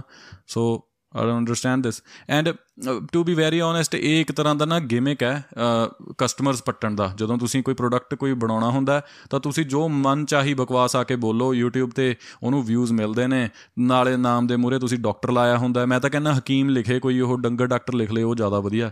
ਤੇ ਦੈਟ ਇਜ਼ ਵੈਲ ਹੈਨਾ? ਬਟ ਕੀ ਤੁਸੀਂ ਕਰੋਗੇ? ਡਾਕਟਰ ਲਾ ਕੇ ਤੁਸੀਂ ਇਹੋ ਜਿਹੀਆਂ ਗੱਲਾਂ ਕਰ ਰਹੇ ਹੋ ਅੱਗੋਂ, ਹੈਨਾ? ਤੇ ਤੁਹਾਨੂੰ ਲੱਗਦਾ ਬਈ ਫਿਊਚਰ 'ਚ ਅਸੀਂ ਅਸੀਂ ਚਲੋ ਜਿਹੜੇ ਵੱਡੇ ਲੋਕ ਤਾਂ ਜਾ ਹੀ ਰਹੇ ਨੇ ਨਾ ਵੱਡਿਆਂ ਦਾ ਤਾਂ ਕੋਈ ਤੋੜ ਹੀ ਨਹੀਂ ਹੈਗਾ। ਸਾਡਾ ਕੋਈ ਹੋਊਗਾ ਅਗਲੇ? ਸਾਨੂੰ ਦੋਗਾ ਕੋਈ ਟਿਕਟ ਟੂਟ ਬਾਹਰ ਇੱਥੇ ਜਾਣ ਦੀ? ਸਪੇਸ 'ਚ? ਚੰਦਰਮਾ ਤੇ ਹਾਂ। ਹੋ ਸਕਦਾ ਯਾਰ ਮਸਕ ਤਾਂ ਬਹੁਤ ਕੁਝ ਵੈਸੇ ਕਰੀ ਜਾਂਦਾ। ਉਹ ਮਸਕ ਤੇ ਜਿਹੜਾ ਦੂਜਾ ਹੈਗਾ ਬਲੂ ਹੋਰਾਈਜ਼ਨ ਉਹਦਾ ਜੈਫ ਬੈਜ਼ੋਸ ਦਾ। ਤੇ ਯਾਰ ਕੁਛ ਨਾ ਕੁਛ ਇਹਨਾਂ ਨੇ ਸੱਪ ਕੱਢ ਦੇਣਾ ਮੈਨੂੰ ਲੱਗਦਾ। ਨਹੀਂ ਨਹੀਂ ਉਹ ਤਾਂ ਮੈਂ ਉਹ ਤਾਂ ਮੈਂ ਉਹ ਤਾਂ ਮੈਂ ਕਹਿੰਦਾ ਕਿ ਉਹ ਤਾਂ ਜਾ ਹੀ ਰਹੇ ਨੇ। ਨਾਰਮਲ ਮੈਨ ਲਈ ਈਜ਼ੀ ਹੋਊਗਾ ਇੰਨਾ ਕਦੇ? ਸਾਡੇ ਲਈ ਈਜ਼ੀ ਹੋਊਗਾ ਲਾਈਕ ਸਾਡੇ ਤੋਂ ਬਾਅਦ ਵਾਲੇ ਲਈ ਕੀ ਪਤਾ ਹੋ ਜਵੇ। ਹੋ ਜਾਊਗਾ ਸਾਡੇ ਲਈ ਈਜ਼ੀ ਹੋ ਜਾਊਗਾ ਕਿਉਂਕਿ ਯਾਰ ਕਿਸੇ ਟਾਈਮ ਤੇ ਯਾਰ let's go back in time ਕਿਸੇ ਟਾਈਮ ਤੇ ਜਦੋਂ ਰਾਈਟ ਬ੍ਰਦਰਸ ਨੇ ਜਹਾਜ਼ ਬਣਾਇਆ ਸੀਗਾ ਤਾਂ ਕਿਹਨੇ ਸੋਚਿਆ ਸੀਗਾ ਵੀ ਆਪਾਂ ਉੱਡ ਕੇ ਵੀ ਕਿਸੇ ਹੋਰ ਕੰਟਰੀ 'ਚ ਜਾ ਸਕਦੇ ਹਾਂ ਨਹੀਂ ਤਾਂ ਅੱਗੇ ਲੋਕ ਕਿਸ਼ਤੀਆਂ ਤੇ ਜਾਂਦੇ ਸੀ। ਤੇ ਉਦੋਂ ਉਦੋਂ ਕਿੰਨੀਆਂ ਫਲਾਈਟਾਂ ਮਹਿੰਗੀਆਂ ਵੀ ਹੁੰਦੀਆਂ ਸੀ ਹਨਾ? ਹੁਣ ਦੇਖ ਲਓ ਕਿੰਨੀਆਂ ਸਸਤੀਆਂ ਵੀ ਲਾਈਕ 1200 ਦੀ ਫਲਾਈਟ ਵੀ ਹੋ ਜਾਂਦੀ ਆ। ਆ ਹੁਣ ਥੋੜੀਆਂ ਮਹਿੰਗੀਆਂ ਹੋਈਆਂ ਬਟ ਇੰਨੇ ਕ੍ਰੇਟ 'ਚ ਹਾਂ। ਤੇ ਉਹ ਇਨੀਸ਼ੀਅਲੀ ਐਂ ਹੋਊਗਾ ਵੀ ਇੱਕ ਕੰਪਨੀ, ਇੱਕ ਦੋ ਕੰਪਨੀਆਂ ਰਾਕਟ ਭੇਜਣਗੀਆਂ, ਉਹ ਬਹੁਤ ਮਹਿੰਗੀਆਂ ਹੋਣਗੀਆਂ। ਫਿਰ ਹੌਲੀ ਹੌਲੀ ਜਦੋਂ ਕੰਪੀਟੀਸ਼ਨ ਬਣ ਜਾਊਗਾ, ਫਿਰ ਕੀ ਪਤਾ ਲੈਟਸ ਸੇ 20 20 25000 ਦੀ ਟਿਕਟ ਆ ਜਾ ਕਰੇ ਕਿ ਹਾਂਜੀ ਤੁਹਾਨੂੰ ਮੂਨ ਦਾ ਗੇੜਾ ਲਵਾ ਕੇ ਦਿਖਾਵਾਂਗੇ, ਹਨਾ, ਲੈ ਕੇ ਆਵਾਂਗੇ। ਤੇ ਮੈਨੂੰ ਤਾਂ ਇਦਾਂ ਲੱਗਦਾ ਕਿ ਇਹੋ ਜੀ ਚੀਜ਼ ਪੋਸੀਬਲ ਹੋਊਗੀ। ਨਾਲੇ ਤਾਂ ਅਗਲੇ ਉੱਚੋਂ ਪੈਸੇ ਬਣਾਉਣਗੇ ਤੇ ਲੋਕਾਂ ਦਾ ਮਨੋਰੰਜਨ ਵੀ ਹੋ ਜਾਊਗਾ, ਜਿਨੇ ਸਪੇਸ ਦੇਖਣੀ ਆ ਰਾਈਟ ਤੇ ਇਸ ਚੀਜ਼ ਨੂੰ ਲੋਕ ਬਹੁਤ ਮਾੜਾ ਕਹਿੰਦੇ ਆ, ਬਈ ਇਲਨ ਮਸਕ ਨੂੰ ਮਾੜਾ ਕਹਿਤਾ, ਕਦੇ ਕਿਸੇ ਨੂੰ ਮਾੜਾ ਕਹਿਤਾ like I don't understand this like ਤੁਸੀਂ ਕੀ ਕਰਨਾ ਚਾਹੁੰਦੇ ਹੋ? ਤੁਸੀਂ ਮਤਲਬ ਮਿਡੀਵਲ ਟਾਈਮ 'ਚ ਵਾਪਸ ਜਾਣਾ ਚਾਹੁੰਦੇ ਹੋ? ਉਹ ਜ਼ਿਆਦਾ ਬੈਟਰ ਸੀਗਾ, ਜਦੋਂ ਤੁਹਾਡੀ ਗੱਲ ਨਹੀਂ ਸੀ ਸੁਣੀ ਜਾਂਦੇ ਤੁਹਾਡੇ ਡੰਡੇ ਹੀ ਪੈਂਦੇ ਸੀ ਸਿਰ ਤੇ, ਬਈ ਯੂ نو ਬਈ ਕੋਈ ਵੀ ਅਤਿਆਚਾਰ ਤੁਹਾਡੇ ਉੱਤੇ ਹੋ ਜਾਂਦਾ ਸੀਗਾ, ਉਹ ਜ਼ਿਆਦਾ ਬੈਟਰ ਟਾਈਮ ਸੀ ਕਿ ਅੱਜ ਬੈਟਰ ਹੈ ਐਟਲੀਸਟ ਤੁਹਾਡੇ ਕੋਲ ਫਰੀडम ਹੈਗੀ ਹੈ ਕਿਤੇ ਵੀ ਜਾਣ ਆਉਣ ਦੀ ਕੈਪੀਟਲਿਸਟਿਕ ਸੁਸਾਇਟੀ 'ਚ ਤੁਸੀਂ ਰਹਿੰਦੇ ਹੋ, ਇਹਦੇ ਵਿੱਚ ਸੋਸ਼ਲ ਸਰਵਿਸਿਜ਼ ਵੀ ਹੈਗੀਆਂ ਨੇ ਹੈਲਥ ਤੁਹਾਡੀ ਫ੍ਰੀ ਹੈ, ਤੇ ਐਂਬੂਲੈਂਸ ਫਾਇਰ ਆ ਜਾਂਦੀ ਹੈ। ਇੰਡੀਆ ਕੌਣ ਪੁੱਛਦਾ ਯਾਰ ਤੁਹਾਨੂੰ? ਕਰ ਲੋ ਫੋਨ ਐਂਬੂਲੈਂਸ ਨੂੰ ਕਿਸੇ ਨੂੰ, ਹਨਾ? ਅਗਲਾ ਜਰਦਾ ਮਲ ਰਿਹਾ ਹੋਊਗਾ, ਪਤਾ ਨਹੀਂ ਜਦੋਂ ਆਊਗਾ, ਉਦੋਂ ਆਊਗਾ, ਤੇ ਅਗਲਾ ਕਹੂਗਾ ਕੋਈ ਨਹੀਂ ਚੱਲਦੇ। ਜਦ ਨੂੰ ਬੰਦਾ ਮਰ ਮੁਰ ਜਾਂਦਾ ਹੈ ਨਾ, ਇਹੀ ਹੁੰਦਾ ਨਾ ਉੱਥੇ। ਤੇ ਜਰਦਾ ਉਹ ਇਹੀ ਕਰ ਰਹੇ ਹੁੰਦੇ ਨੇ। ਹਾਂ ਆ ਆ ਰਹੇ ਹਨ ਆ ਰਹੇ ਹਨ ਆ ਗਏ ਭਾਜੀ ਮੈਂ ਮਾਲਦਾ ਵੀ ਭਾਜੀ ਸਮਾਨ ਬਣਾਉਂਦਾ ਉਹਦਾ ਵੀ ਇੱਥੇ ਐਟ ਲੀਸਟ ਉਹ ਸਿਸਟਮ ਤਾਂ ਹੈ ਨਾ ਬੰਦੇ ਦੀ ਜਾਨ ਦੀ ਕੀਮਤ ਹੈਗੀ ਆ। So I think it's good ਆਪਾਂ ਨੂੰ ਟੈਕਨੋਲੋਜੀ ਤੋਂ ਯਾਰ ਡਰਨਾ ਨਹੀਂ ਚਾਹੀਦਾ। ਜਿਹੜਾ ਫਿਊਚਰ ਦੇ ਵਿੱਚ ਚੇਂਜਸ ਆ ਰਹੀਆਂ ਨੇ ਨਾ ਲੋਕ ਘਬਰਾ ਰਹੇ ਨੇ ਕਹਿ ਰਹੇ ਨੇ ਵੀ ਏਆਈ ਆ ਕੇ ਆਪਣਾ ਆਪਣੀ ਲਾਈਫ ਖਰਾਬ ਕਰੂਗਾ ਜੌਬਸ ਲੈ ਜਾਊਗਾ ਹਾਂ ਜੌਬਸ ਲੈ ਜਾਊਗਾ, ਪਰ ਉਹ ਉਹੋ ਜੀਆਂ ਜੌਬਸ ਲੈ ਕੇ ਜਾਊਗਾ ਜਿਨ੍ਹਾਂ ਦੇ ਵਿੱਚ ਰੈਪੀਟੀਸ਼ਨ ਬਹੁਤ ਜ਼ਿਆਦਾ ਬੋਰਿੰਗ ਜੌਬਸ ਨੇ ਜਿਹੜੀਆਂ, ਠੀਕ ਹੈ? ਸੋ ਇਸ ਕਰਕੇ ਉਹ ਤੁਹਾਨੂੰ ਥੋੜਾ ਜਿਹਾ ਉਹ ਕ੍ਰੀਏਟਿਵ ਹੋਣਾ ਪੈਣਾ ਜੇ ਤੁਸੀਂ ਫਿਊਚਰ ਦੇ ਵਿੱਚ ਆਪਾਂ ਟ੍ਰਾਂਜੀਸ਼ਨ ਕਰਾਂਗੇ ਅੱਗੋਂ। So it will be new jobs ਹਨਾ? ਤੇ ਆਈ ਥਿੰਕ ਠੀਕ ਹੈ ਯਾਰ। ਯਾਰ ਦੇਖੋ, ਜਿਹੜਾ ਬੰਦਾ ਕੁਝ ਇਨੋਵੇਟ ਕਰਦਾ ਨਾ, ਲਾਠੀ ਉਹਦੇ ਹੱਥ 'ਚ ਹੀ ਹੁੰਦੀ ਹੈ। ਜਿਹਦੀ ਲਾਠੀ ਉਹਦੀ ਭੈਂਸ, ਠੀਕ ਹੈ? ਜਿਹੜਾ ਬੰਦਾ ਕੁਝ ਕ੍ਰੀਏਟ ਨਹੀਂ ਕਰ ਰਿਹਾ ਉਹ ਫਿਰ ਉਹਨੂੰ ਉਹਦੀਆਂ ਮੰਨਣੀਆਂ ਪੈਂਦੀਆਂ ਨੇ। ਇਹ ਰੂਲ ਆਫ ਨੇਚਰ ਹੈ। ਪੁਰਾਣੇ ਟਾਈਮ ਵਿੱਚ ਵੀ ਇਦਾਂ ਹੀ ਹੁੰਦਾ ਆਇਆ। ਰਾਈਟ ਇੱਕ ਆਪਣਾ ਲਾਸਟ ਹੁਣ ਜਿਵੇਂ ਤੁਸੀਂ ਆਰਟੀਫੀਸ਼ੀਅਲ ਇੰਟੈਲੀਜੈਂਸ ਦੀ ਗੱਲ ਕੀਤੀ ਆ ਆਪਾਂ ਨਾ ਜਿਹੜਾ ਬੰਦਾ ਅੱਜ ਵਰਕ ਪਰਮਿਟ ਦੇ ਉਹਨੇ ਪੱਕੇ ਹੋਣਾ ਰਾਈਟ ਮੇਨ ਹੁੰਦਾ ਕਿ ਪੱਕੇ ਹੋਣ ਤੋਂ ਬਾਅਦ ਬੰਦੇ ਨੂੰ ਹੁੰਦਾ ਕਿ ਮੈਂ ਕਿੱਧਰ ਨੂੰ ਜਾਣਾ ਕਿਉਂਕਿ ਪੱਕੇ ਹੋਣ ਤੱਕ ਤਾਂ ਅਸੀਂ ਨਾਰਮਲ ਜੌਬਾਂ ਕਰ ਰਹੇ ਹਾਂ ਕਿ ਪੀਆਰ ਲੈ ਲਈਏ ਹਨਾ? ਰਾਈਟ ਅਗਲਾ ਦੌਰ ਆਰਟੀਫੀਸ਼ੀਅਲ ਇੰਟੈਲੀਜੈਂਸ ਦਾ ਜਿਵੇਂ ਕਹਿ ਰਹੇ ਆ ਹਨਾ? ਹੂੰ ਤੁਹਾਡੇ ਅਕੋਰਡਿੰਗ ਜਿਹੜਾ ਬੰਦਾ ਸਾਲ 2 ਸਾਲ ਪੱਕਾ ਹੋਣ ਲੱਗਾ, ਉਹਨੂੰ ਫਿਊਚਰ ਲਈ ਕਿਹੜੀ ਜੌਬਸ ਵੱਲ ਜਾਣਾ ਚਾਹੀਦਾ? ਯਾਰ ਫਿਊਚਰ ਦੇ ਵਿੱਚ ਪਹਿਲੀ ਗੱਲ ਨਾ ਆਪਦਾ ਇੱਕ ਸ਼ੌਂਕ ਵੀ ਦੇਖੋ ਕਿ ਤੁਹਾਡਾ ਸ਼ੌਂਕ ਕੀ ਹੈ, ਕਿਉਂਕਿ ਸ਼ੌਂਕ ਦੇ ਵਿੱਚੋਂ ਬੰਦਾ ਬਹੁਤ ਔਖੀਆਂ ਚੀਜ਼ਾਂ ਨੂੰ ਵੀ ਓਵਰਕਮ ਕਰ ਜਾਂਦਾ ਜਦੋਂ ਤੁਹਾਨੂੰ ਕਿਸੇ ਚੀਜ਼ ਨਾਲ ਲਗਾ ਹੁੰਦਾ ਹੈ ਨਾ। ਮੇਰੇ ਹਿਸਾਬ ਨਾਲ ਫਿਊਚਰ 'ਚ ਯਾਰ ਇੱਕ ਤਾਂ ਆ ਵੀਡੀਓਗ੍ਰਾਫੀ ਬਹੁਤ ਵਧੀਆ ਜਿਹੜੀ ਤੁਸੀਂ ਵੀਡੀਓਜ਼ ਐਡਿਟ ਕਰਦੇ ਹੋ YouTube ਕਰਦੇ ਹੋ, ਉਹ ਇਸ ਚੀਜ਼ ਦਾ ਮੈਨੂੰ ਲੱਗਦਾ ਫਿਊਚਰ ਹੈਗਾ ਬਹੁਤ ਜ਼ਿਆਦਾ। ਤੇ ਤੁਸੀਂ ਸਾਈਬਰ ਸਿਕਿਉਰਿਟੀ ਕਰ ਸਕਦੇ ਹੋ। ਸਾਈਬਰ ਸਿਕਿਉਰਿਟੀ ਦੇ ਵਿੱਚ ਤੁਸੀਂ ਚੀਜ਼ਾਂ ਨੂੰ ਸਿਕਿਉਰ ਕਰਦੇ ਹੋ ਡਾਟਾ ਵਗੈਰਾ ਦੇਖਦੇ ਹੋ ਡਾਟਾ ਐਨਾਲਿਸਟ ਬਣ ਸਕਦੇ ਹੋ ਰਾਈਟ ਤੇ ਕੁਝ ਤੁਹਾਡੇ ਇੰਟਰਸਟ ਦੀ ਚੀਜ਼ ਹੋਣੀ ਚਾਹੀਦੀ ਹੈ ਮੇਰੇ ਹਿਸਾਬ ਨਾਲ if you want to do something and ਪੱਕੇ ਹੋਣ ਤੋਂ ਯਾਰ ਮੇਰੇ ਹਿਸਾਬ ਨਾਲ ਨਾ ਪੜ੍ਹਾਈ ਹੀ ਇੰਡੀਆ ਤੋਂ ਇਦਾਂ ਦੀ ਲੈ ਕੇ ਆਓ ਜਿਹੜੀ ਤੁਸੀਂ ਕਰ ਸਕੋ। ਮਤਲਬ ਵੀ ਨਾ ਆਪਦੇ ਆਪ ਨਾਲ ਧੱਕਾ ਜਾ ਨਾ ਕਰੋ ਵੀ ਮੈਂ ਹੁਣ ਸਿੰਪਲ ਆਹ ਬਿਜ਼ਨਸ ਵਾਲਾ 2 ਸਾਲ ਦਾ ਕਰਕੇ ਤੇ ਮੈਂ ਹੁਣ ਅੱਗੇ ਦੀ ਫੇਰ ਦੀ ਫੇਰ ਦੇਖਾਂਗੇ, ਉਹ ਕੰਮ ਨਾ ਕਰੋ ਆਪਦੇ ਨਾਲ।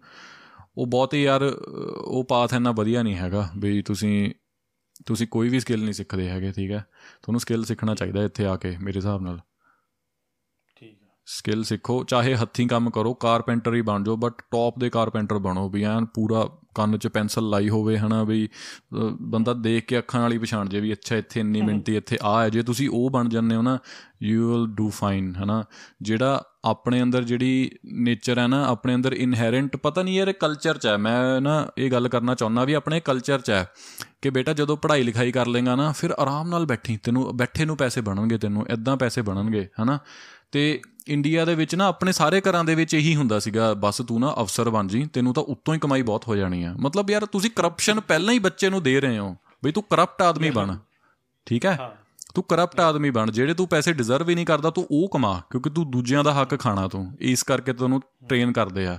ਸੋ ਮੈਨੂੰ ਲੱਗਦਾ ਮੈਂ ਬਹੁਤ ਚੀਜ਼ਾਂ ਅਨਲਰਨ ਕੀਤੀਆਂ ਨੇ ਆਪਦੇ ਆਪ ਹੀ। ਮਤਲਬ ਵੀ ਮੈਂ ਕਿਸੇ ਨੂੰ ਪੁੱਛ ਕੇ ਨਹੀਂ ਕੀਤੀਆਂ ਆਪ ਹੀ ਕੀਤੀਆਂ ਅਨਲਰਨ ਜਿਹੜੀਆਂ ਚੀਜ਼ਾਂ ਸਹੀ ਨਹੀਂ ਹੈਗੀਆਂ ਆਪਣੀ ਸੋਸਾਇਟੀ 'ਚ। ਸੋ ਯਾ ਤੇ ਬਾਕੀ ਹਾਂਜੀ ਹਾਂ। ਹਾਂਜੀ ਬੋਲੋ ਬੋਲੋ ਨਹੀਂ ਨਹੀਂ ਨਹੀਂ ਨਹੀਂ ਇਹ ਕੰਟੀਨਿਊ ਫਿਰ ਆਪਾਂ ਕਰਦੇ ਹਾਂ ਗੱਲ।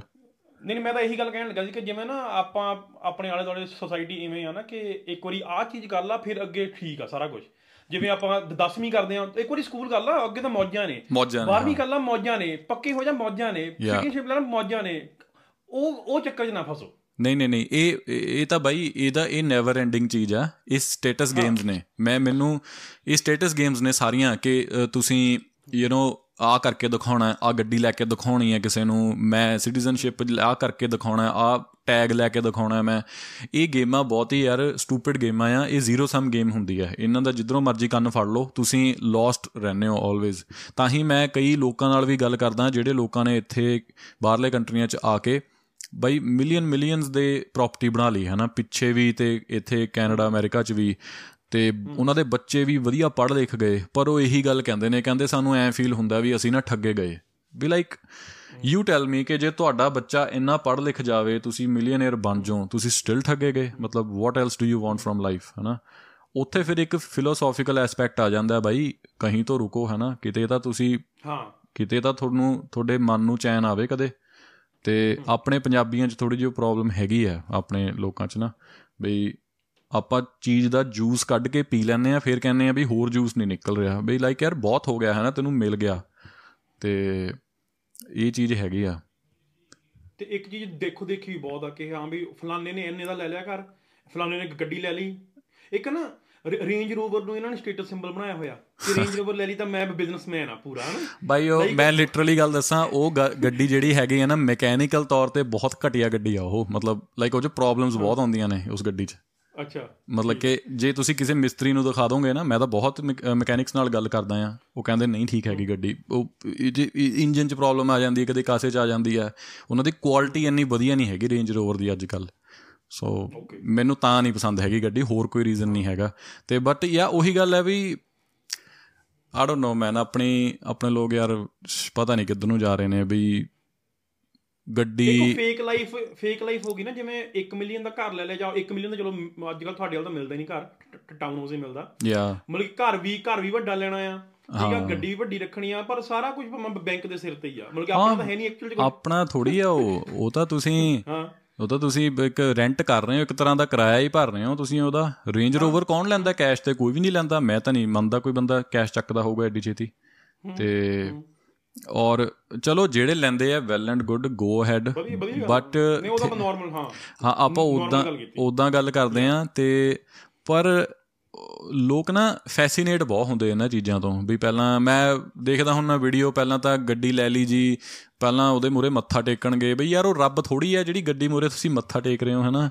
ਬਈ ਉਹਨੂੰ ਲਾਈਕ ਯਾਰ ਇੰਨਾ ਨਾ ਕਰੋ ਹਨਾ? ਹੋਰ ਕੋਈ ਕਮਿਊਨਿਟੀ ਇਦਾਂ ਨਹੀਂ ਕਰਦੀ ਹੈਗੀ ਜਿਹੜੀ ਆ ਗੋਰਿਆਂ ਗੋਰਿਆਂ ਵਾਲੇ ਤੁਹਾਨੂੰ ਕੀ ਲੱਗਦਾ ਮੱਥਾ ਟੇਕਦੇ ਆ ਇਹ ਗੱਡੀ ਲੈ ਕੇ? ਤੇ ਕਈਆਂ ਨੇ ਇਹ ਚੀਜ਼ ਨੂੰ ਕਾਊਂਟਰ ਬਹੁਤ ਕਰਨਾ ਭਾਜੀ ਇਹ ਸਾਡੀ ਸ਼ਰਤ ਹੈ ਜੋ ਚਲੋ ਕਰ ਠੀਕ ਲੋ ਹੈ। ਕੋਈ ਚੱਕਰ ਨਹੀਂ ਨੋ ਪ੍ਰੋਬਲਮ ਯਾਰ। ਮੈਂ ਹੁਣ ਤੁਸੀਂ ਤੁਸੀਂ ਸਾਨੂੰ ਉਹ ਥੋੜਾ ਕਰੋਗੇ ਵੀ ਇਹ ਤਾਂ ਸਾਡੇ ਆਪਣੇ ਵਿਚਾਰ ਹੈ ਬਟ ਹਾਂ।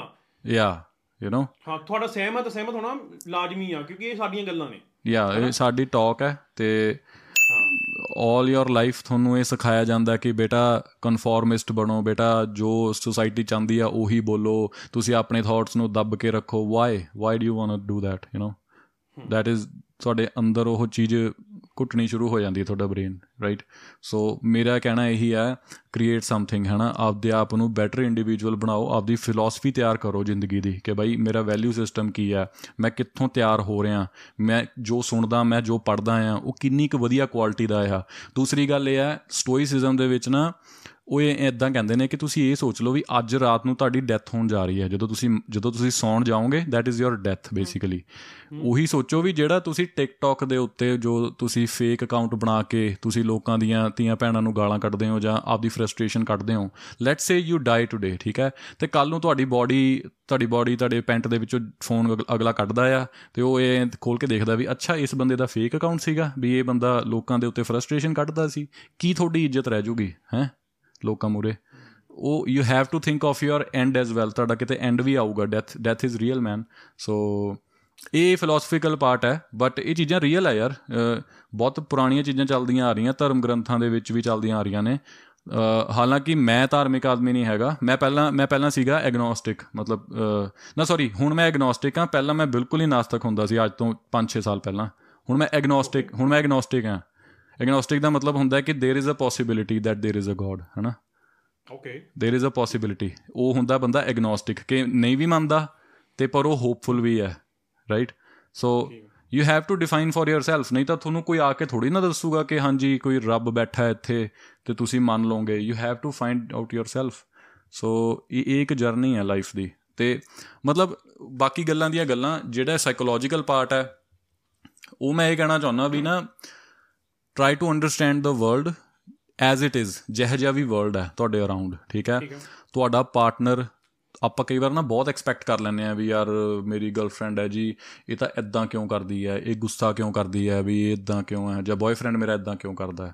Try to understand that's how they are they are not gonna change they are like 25 years old ਉਹਨਾਂ ਦਾ ਜਿਹੜਾ ਨਰਵਸ ਸਿਸਟਮ ਹੈ ਉਹ ਡਿਵੈਲਪ ਹੋ ਚੁੱਕਾ ਹੈ। ਆਦਤਾਂ ਉਹਦੇ ਵਿੱਚੋਂ ਨਿਕਲਦੀਆਂ ਨੇ ਤੇ ਉਹੀ ਪੱਕ ਚੁੱਕੀਆਂ ਨੇ। You can't change that you have two options you can either compromise and live ਜੇ ਉਹ ਵਧੀਆ ਇਨਸਾਨ ਨੇ ਜਾਂ ਫਿਰ ਯੂ ਕੈਨ ਜਸਟ ਲੀਵ ਹਨਾ ਰਿਜ਼ੈਂਟਫੁਲ ਨਾ ਬਣੋ ਯਾਰ ਚੀਜ਼ਾਂ ਦੇ ਵਿੱਚ ਰਿਜ਼ੈਂਟਫੁਲ ਨਾ ਹੋ ਖਾਸ ਕਰਕੇ ਮੁੰਡਿਆਂ ਨੂੰ ਕਹਿ ਰਿਹਾ ਜੇ ਤੁਹਾਡਾ ਬ੍ਰੇਕਅਪ ਬਰੂਕਅਪ ਆ ਚੀਜ਼ਾਂ ਹੁੰਦੀਆਂ ਨੇ move on man it's just another thing it's just another sad Song ਨਾ ਸੁਣੋ ਹੈਂ? ਸੈਡ Song ਨਾ ਸੁਣੋ ਨਾ ਨਾ ਨਾ Sad ਨਾ। ਸੈਡ ਸੁਣੋ ਬਸ ਉਹ ਇਹਦਾ ਆਪਦੇ ਟਾਈਮ ਚੋਂ ਨਿਕਲ ਕੇ ਅੱਗੇ ਨਿਕਲੋ ਅੱਗੇ ਜਾਓ because at the end you want it's just a biological thing you want reproduce you can reproduce with anybody right ਇੱਕ ਜੰਗਲ ਹੈ ਯਾਰ basically it's it's nothing so ya ਇਦਾਂ ਹੈਗਾ ਚਲੋ ਅੱਜ ਦਾ ਟੌਪ ਅੱਜ ਦਾ ਮੇਰੇ ਖਿਆਲ ਨਾਲ ਪੋਡਕਾਸਟ ਬੜਾ ਵੱਡਾ ਹੋ ਗਿਆ ਤੇ ਮੈਨੂੰ ਵਧੀਆ ਲੱਗਾ ਬਾਈ ਆਪਾਂ ਨਾ ਮੈਨੂੰ ਇਹ ਸੀਗਾ ਕਿ ਜਿੰਨੀ ਕਿ ਇਨਫੋਰਮੇਸ਼ਨ ਤੁਹਾਡੇ ਕੋਲ ਹੈਗੀ ਆ ਮੈਂ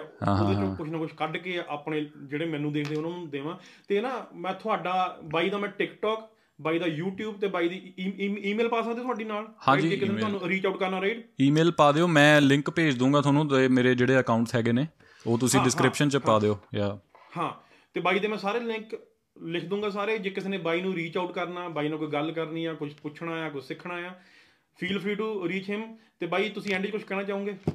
ਐਂਡ 'ਚ ਜੀ ਬਸ ਬਹੁਤ ਵਧੀਆ ਲੱਗਿਆ ਐਕਚੁਅਲੀ ਤੇ ਗੱਲ ਕਰਕੇ ਤੁਸੀਂ ਮੌਕਾ ਦਿੱਤਾ ਸਾਨੂੰ ਪੋਡਕਾਸਟ ਦੇ ਵਿੱਚ। ਅਸੀਂ ਇੰਨੇ ਜੋਗੇ ਵੈਸੇ ਹੈ ਨਹੀਂ ਪੋਡਕਾਸਟ ਵਾਲੇ ਪਰ ਤੁਸੀਂ ਮੌਕਾ ਦਿੱਤਾ ਤੇ ਹੋਪਫੁਲੀ ਕਿਸੇ ਨੇ ਕੋਈ ਚੀਜ਼ ਸਿੱਖੀ ਹੋਵੇ ਜਾਂ ਕੋਈ ਚੀਜ਼ ਮਾੜੀ ਚੰਗੀ ਵੀ ਲੱਗੀ ਹੋਊਗੀ ਤੁਹਾਨੂੰ ਤੇ ਇਟਸ ਓਕੇ ਮੈਨ ਸਾਡੇ ਵਿਚਾਰ ਵੱਖਰੇ ਹੋ ਸਕਦੇ ਆ। ਤੇ ਯਾ। ਤੇ ਸਾਰਿਆਂ ਨੂੰ ਪਿਆਰ ਭਰੀ ਸਤਿ ਸ੍ਰੀ ਅਕਾਲ। ਸਤਿ ਸ੍ਰੀ ਅਕਾਲ ਜੀ।